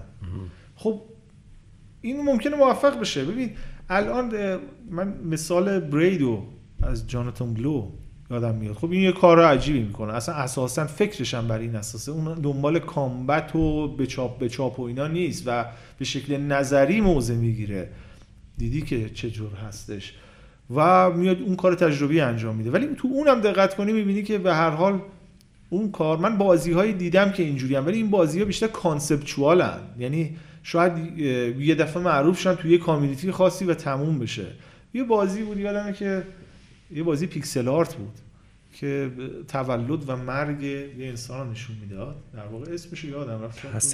Passage. این که راه آره. می‌رفت. خب این چقدر بود؟ نیم ساعت بود. یه رو بود. آره خیلی آره. کم بود. یه رو این conceptual ه. یعنی بازی conceptual هم امکانش هست. ولی آیا اون کسی developer یا اون بازی سازی که بازی conceptual می‌سازه بعدش survive می‌کنه یعنی زنده میمونه.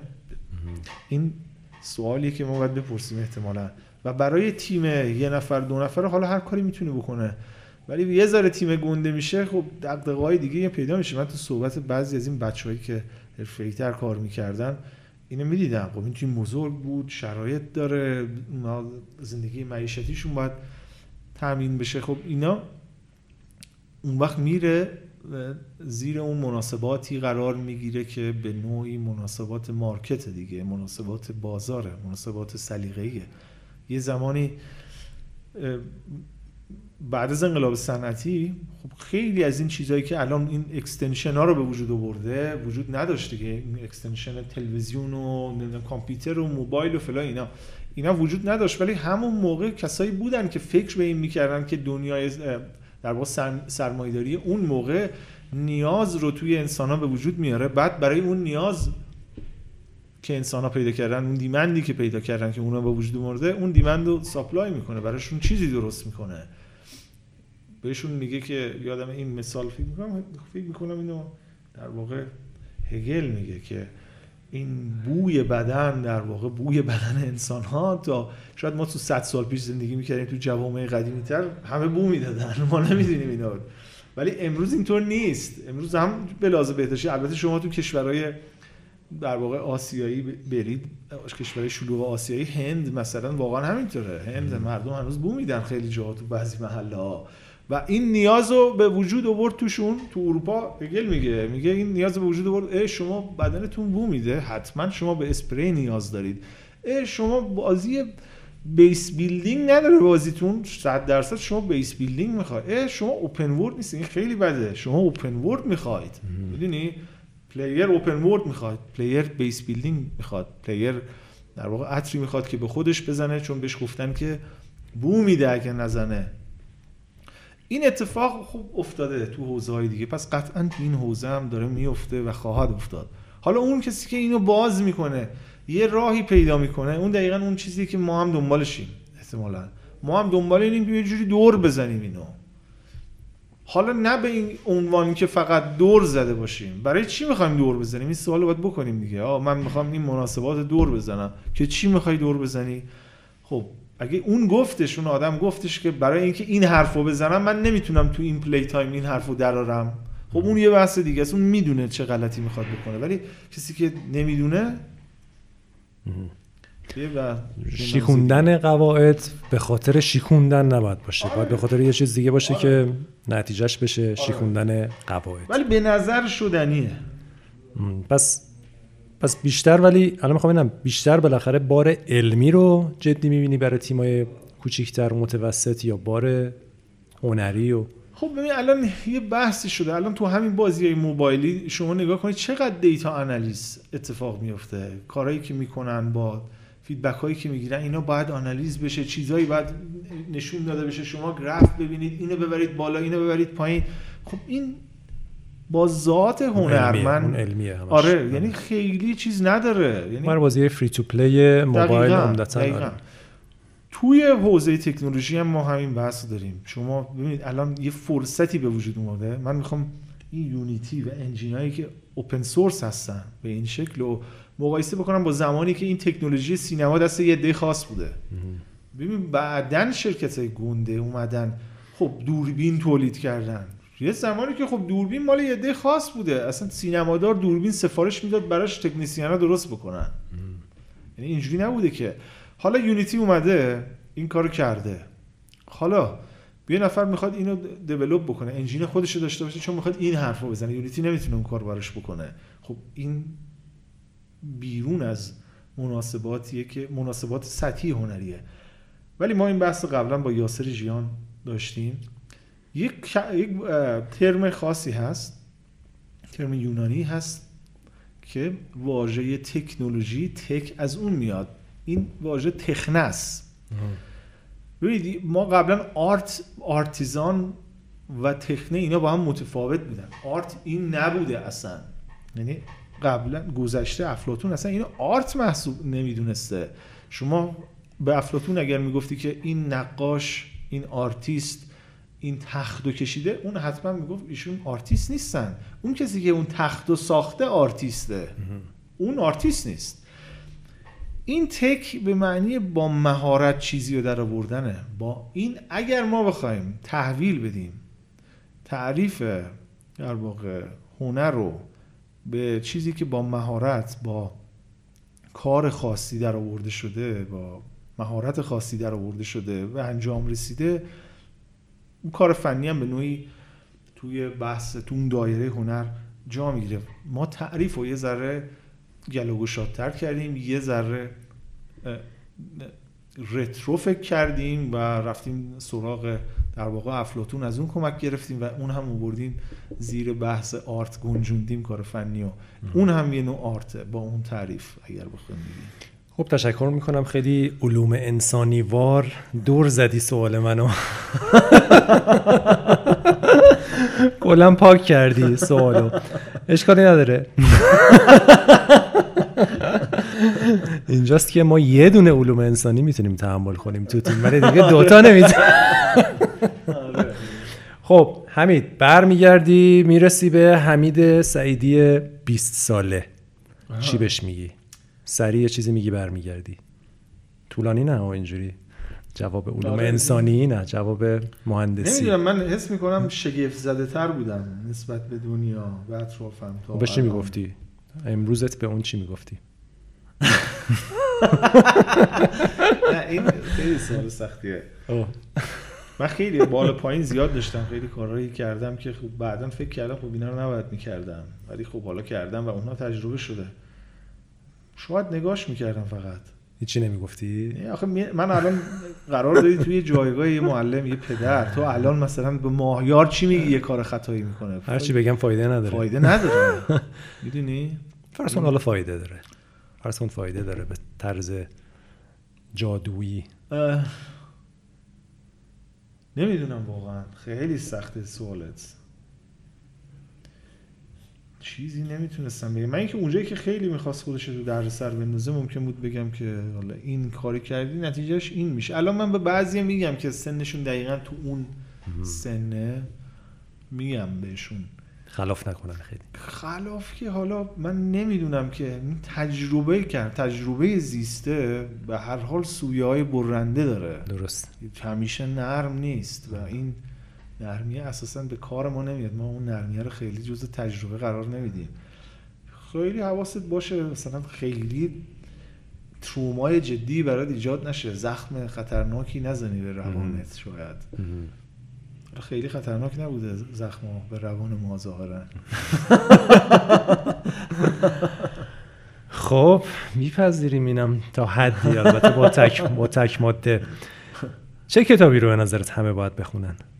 چه حوزه ای یه دونه بگو دیگه. یه کتابی که واقعا زندگی آدم رو به نظر به تغییر نظر میده. من که توصیه شدید من اینه که دو تا کتاب یووال نو هراری یکی هومو سپینز یکی هومو دوس رو همه باید بخونن. جالب آره. آره. ترجمه و- فارسی هم شدن ترجمه فارسی شده خردمند. اخیراً آره اخیراً یه مشکلاتی هم برای چاپشون به وجود اومده. این توصیه من اینه که همه باید این دو تا کتاب بخونن.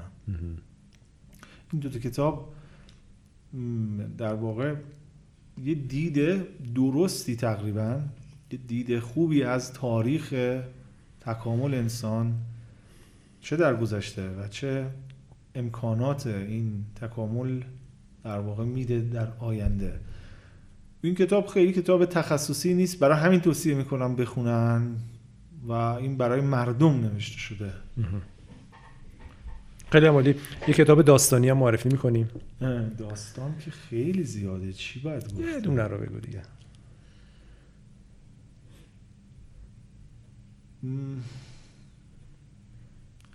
شاید سهم سگان شکاری زولا. سهم سگان شکاری زولا. چرا اینو معرفی کردی؟ شاید جالب باشه با شرایطی که ما توش قرار گرفتیم. شرایط. ایران. شرایط دنیای ما. دنیا کلا. و حالا میشه تقریبا مقدارم تحویلش داد به ایران. خیلی هم عالی مورد علاقه ترین بازی چی بوده در کل آثار؟ کل بازی ها. بازی که متأثری از هیچ بازی جدیدن متاثر نشدم من. البته این دیسکو خیلی منو متاثر کردین اواخر. خیلی این نگرش خوبی دارن. پیروز هم صحبت کردیم با هم. ما دقیقا الان اینو نیاز داریم.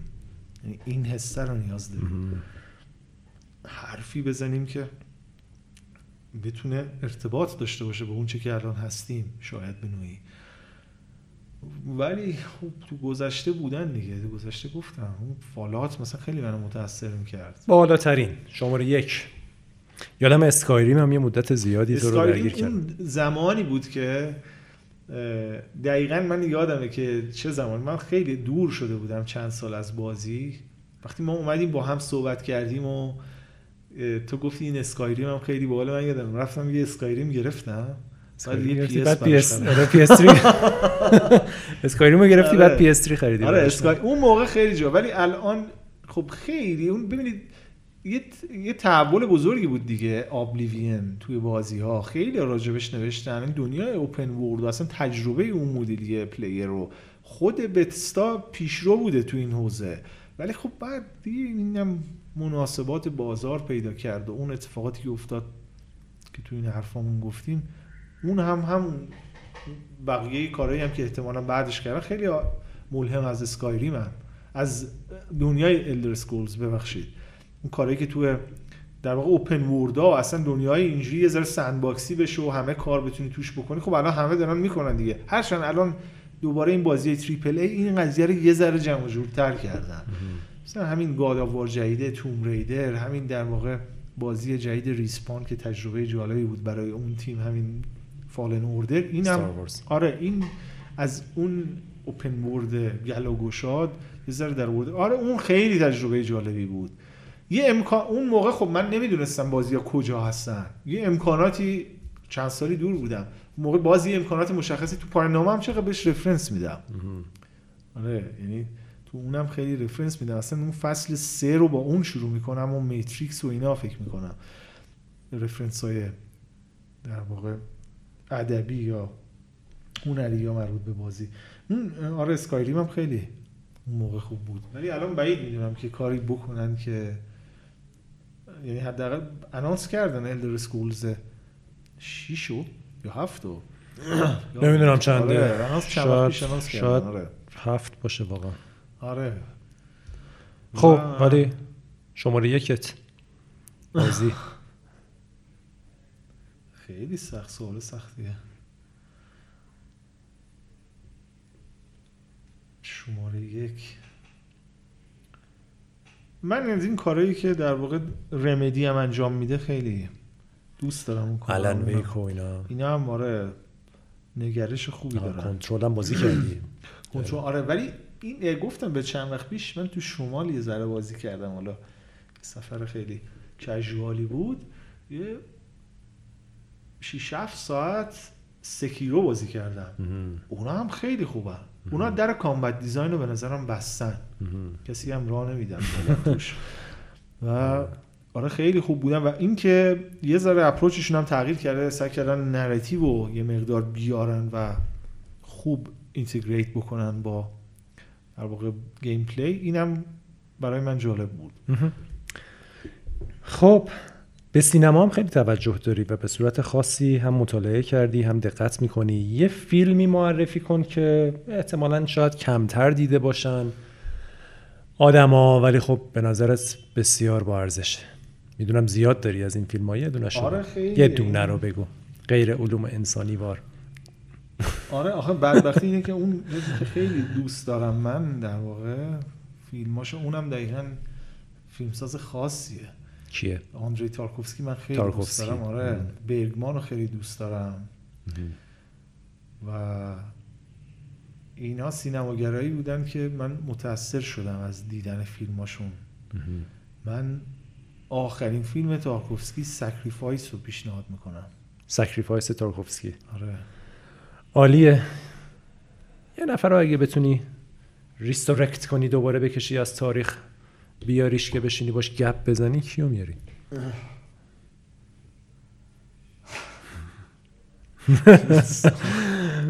دیگه بعد جوری افتادی توی چاله. آره سوال. کردن هم کسی. خیلی هستن که باید resurrect بشن. صحبت هیتلر رو داشتیم قبل از پادکست آره، می‌تونی هی- هیتلر رو جد هیتلر هم خوبه. resurrect میشه دوباره همون کارا رو کنشگر می‌کنه. بزرگی بوده به هر حال. یعنی حداقل اون کنشی که کرده کنش جدی بوده. آره. هیتلر واقعا. هیتلر هم خوبه. خب. بعد می... باید تو پادکست بشینیم ببینیم چی میگین. تو. تو هیتلر. آره چیز حرفای جدی می‌زنه که من خوشم نمیاد خیلی. شاید خوشت بیاد. شاید واقعا ببینی اصلا یه آدم آره دیگه قبلش بوده. صحبت کردیم واقعا که چی داره میگه ولی چی جوری داره اونو انجام میده مسئله است. آره حالا شاید این صحبت های قبلمون هم یه جایی گذاشتیم توی پادکست شاید یهو مثلا دست من اشتباهی به دکمه ضبط خورده باشه. یه بخشش باشه. دغدغت چیه این روزا حمید سعیدی؟ این دقیقه من اینه که اگر بخوایم کاری بخوام کاری انجام بدم کار معنیداری باشه. و خب من تو آستانه چل سالگی هم و می‌دونی که تو آستانه چل سالگی آدم به هر حال روی یه مرزیه که می‌خواد اون کاره رو انجام بده. هنوز نمی‌دونم چیه ولی به شدت دارم فکر می‌کنم. حتی فکر کردم که اصلا این کاره رو یه ذره سایت کنم برم سمت یه کارهای دیگه. می‌دونی که من خیلی به کشاورزی اینا هم علاقه دارم. به اینا هم فکر کردم حتی. بعضا. به اون سمتم برم ولی خب ظاهرا شدنی نیست. آره خیلی سخته. این سوالای آخرت که جواب دادن بهشون سخته در واقع. دغدغه کار با معنا داری پس. آره میشه اینطوری گفت. مهم. کاری که تاثیرگذار باشه با. معنا باشه. بسیار موضوع مهمیه و خوب زمانی هم هست. دقیقا حول و حوش چل سالگی وقت همین فکر آره. دقیقاً یه وز- قبلش نمیشه. قبلش و بعدش هم معلوم نیست بشه. قبلش نمیشه بهش فکر کرد فکر کنم. ولی خب فکر کنی معلوم نیست به چیزی. برسیم یا نرسیم ولی حداقل میشه بهش فکر کرد. خب حضور آنلاین چجوری حمید چجوری می‌تونن با تو در ارتباط باشن؟ می‌دونم خیلی ها بهت ایمیل می‌زنن در ارتباط هستن ولی یه ذره برای کسایی که نمی‌دونن کجا هستی بگو. ببین توییتر که هستش ایمیل منم هست و توییتر هستی؟ به اسم حمید سعیدی پیدا می‌کنن؟ حمید آره حمید, حمید R سعیدیه. HR سعیدی. HR همون- همون سعیدی. domain در واقع وبلاگ من. وبلاگت بگو domain شو. HR سعیدی چجوریه؟ S A H R S A double E D Y. dot com hrsaidi.com آره. با همین hr سعیدی توییتر هم هست. توییتر هم مقاله هات رو. وبلاگت هم هست. آره. اطلاع رسانی در مورد مقاله جدید مورتا هم حتما از طریق توییتر و آره امیدوارم زودتر وبلاگت. انجام میدی. اگه بخوان بهت ایمیل بزنن هم فکر کنم اونجا یه ایمیلی حتما داری آره. ایمیل هم هست. تو وبلاگ. آره هست. بسیار عالی. موسیقی پایانیت رو هم بگو. موسیقی پایانی. تو در ضمن خودت سازم زدی آره. می‌زدی و آره. یه, یه دست جدی در موسیقی هم داری. آره. موسیقی پایانی. یه- قطعه رو بگم یا یک یه track یه track از هر کسی. هرچی track نپتون سمفونی Planets گوستاو هولست. اوه اوه. عجب چیز عجیبیه. آره اون خیلی؟ خیلی سمفونی عجیبیه. خب یه توضیحی میدی؟ چرا این track پایانیته؟ اون track پایانی در واقع اون موقع خب تا نپتون در واقع اوایل قرن 19 نپتون همین الان هم سر اینکه کدوم یکی سیاره است کدوم یکی سیاره که تو منظومه خورشیدی اختلاف هست گوستاو هولز اون ترک رو به نظرم جوری کمپوز کرده که به فراسوی نپتون ارجا میده و میستری و راز و رمزی که پشت اون سیاره وجود داره نه خود اون سیاره. یعنی احساس می‌کنی که موسیقی این رو میگه. آره دقیقا. به نظرت موسیقی می‌تونه معنا رو منتقل کنه؟ این خیلی سوال سختی. بحث سمنتیک توی موسیقی خیلی راجبش صحبت می‌کنن حتی ابن سینا هم زیاد راجبش صحبت کرده. و این خیلی کالچر بیسته من خیلی ها از کالچرهای مختلف شما وقتی موسیقی ایرانی با براشون می‌ذاری اینها متوجه اون احساسات نیستن. من اونم موس- موسیقی شما می‌تونی یه دال توهی یک دال توهی پر کنی که اون فرهنگ و اون مردم توش رو پر می‌کنن و بهش معنی میدن. ولی خب این بحث خیلی پیچیده ای یعنی نمیشه الان بازش آره. مفصل باید فکر کنم صحبت کنیم آره. حمید خیلی خیلی ممنون.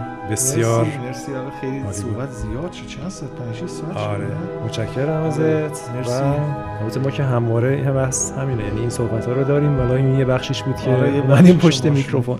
آره بالاخره شد که حرف بزنیم. آره دمت گرم. آره خداحافظ از تو هم که در واقع من همیشه گفتم یعنی من فکر می‌کنم این کار یکی دیگه هم باید بکنه. تو خیلی خوب با همه رو داری با هم آشنا می‌کنی یا در واقع این کامیونیتی گیم این کار مهمیه که داری شاید تو نباید بکنی ولی داری تو می‌کنی. این خیلی خوبه. جاکری مرسی. خیلی ممنون. قربانت.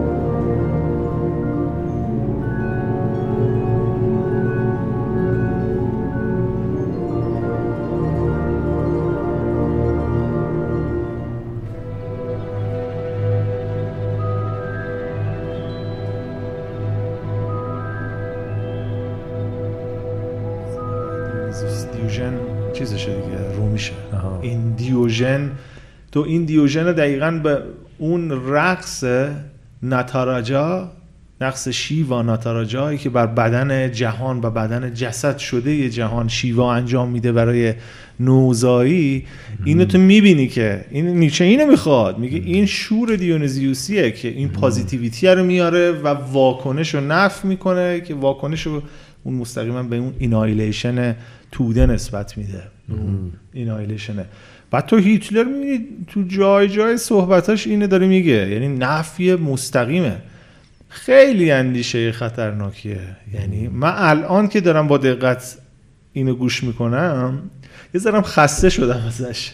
چون 20 ساعت یه بند نفرت داره میریزه بیرون. یعنی تو اصلا میمونی یه لحظه. خود هیتلر نوشته درسته؟ هیتلر نوشته تو سه دوره. تو سه دوره نوشته. این حسه رو می‌کنی که چقدر نفرت توی این خوابیده و چقدر این اندیشه نیچه خطرناکه. این حس خیلی زیاد. البته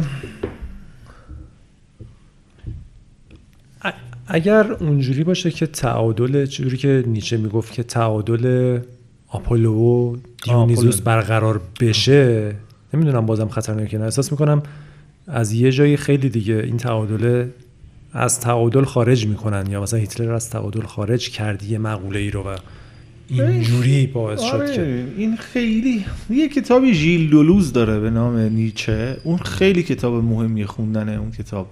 چون دلوز هم خودش متفکر خب معروفیه و تو اون کتاب خیلی من اون جایی که یادم خیلی من الان حضور ذهن ندارم کلشو ولی کلیتش خیلی دنبال بالانس کردن نیست. اساسا. ببین هم شوپنهاور هم نیچه اینا متاثر از اورینتالن به شدت از اندیشه های شرقی.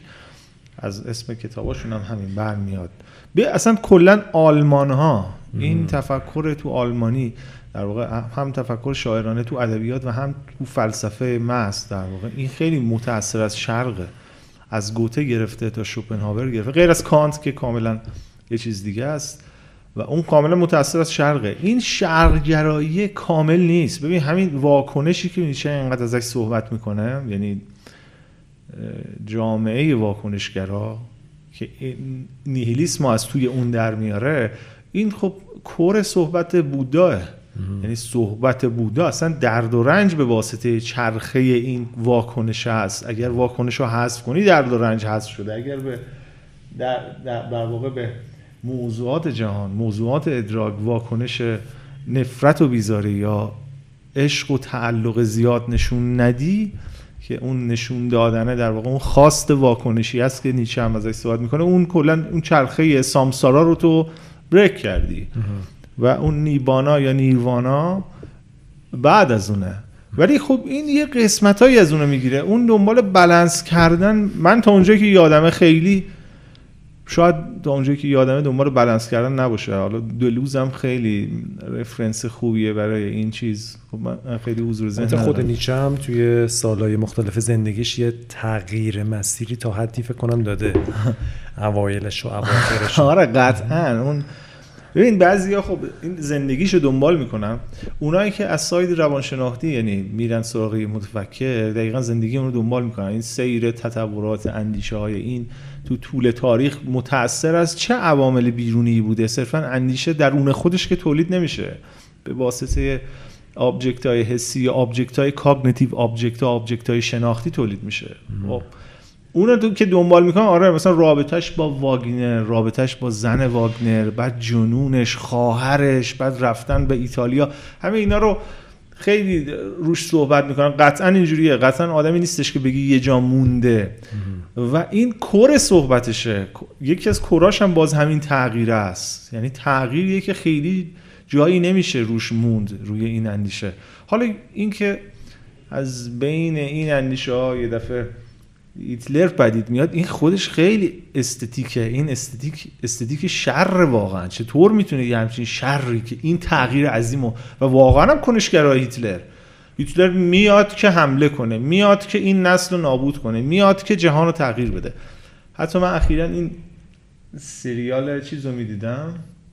The Man in the High Castle مال فیلیپ کیدیک فکر می‌کنم. alternate universe alternate universe دقیقا. یه جایی هست که هیملر به جای هیتلر میشینه. alternate هیستوری دیگه. این احتمال بوده که هیملر بشینه. خب یه جایی اعلام می‌کنه تاریخ سال صفر رو. اونجا. میگه اصلا گذشته ای وجود نداره. هرچی که هست دیگه آینده است. یعنی هیچ گذشته ای وجود نداره. خب به نوعی تمام حکومت ها تو طول تاریخ این کار کردن. سعی کردن گذشته رو حذف بکنن. حالا این نیچه در واقع یک کلایمکسی از همه ایناست. یعنی اون اندیشه. اگر بخوایم اون تعبیر سطحی رو ازش بکنیم یا نمی‌دونم واقعا بشه گفت سطحی از اون تعبیر سطحی رو کردن. و یه دفعه یه همچین اندیشه خطرناکی به وجود بیاد که واقعا کنشگراه. یعنی واقعا واکنشی نشون نمیده نسبت به ولی خب یکی ممکنه بیاد بگه بله هیتلر اون موقع که تو وین هست نسبت به اتفاقات اطرافش فقری که دوچارش شده بوده وضعیت اتریشیا وضعیت خانوادهش این نوع اندیشه از یه واکنشی نسبت به اینا میاد. اگر یک یه مانکی بود این واکنش نشون نمی‌داد. احتمالاً می‌رفت تو جنگل زیر درخت میشست. به جای اینکه این با... ولی خب اون کنشه به نظرم کنش خطرناکیه. بریم. سه دو یک. همین رضا سعیدی خیلی خوش اومدی. مرسی. بالاخره بعد از چند بار قرار گذاشتم فکر کنم این دفعه جور شد که صحبت کنیم. هرچند صحبت می‌کنیم ما با هم ولی این دفعه مثل که صحبت آره. جدی تره آره صحبت این دفعه یه جوری با میکروفونه. معمولا زیاد صحبت می‌کنیم بدون میکروفون. این دفعه با میکروفون. همین تو اولین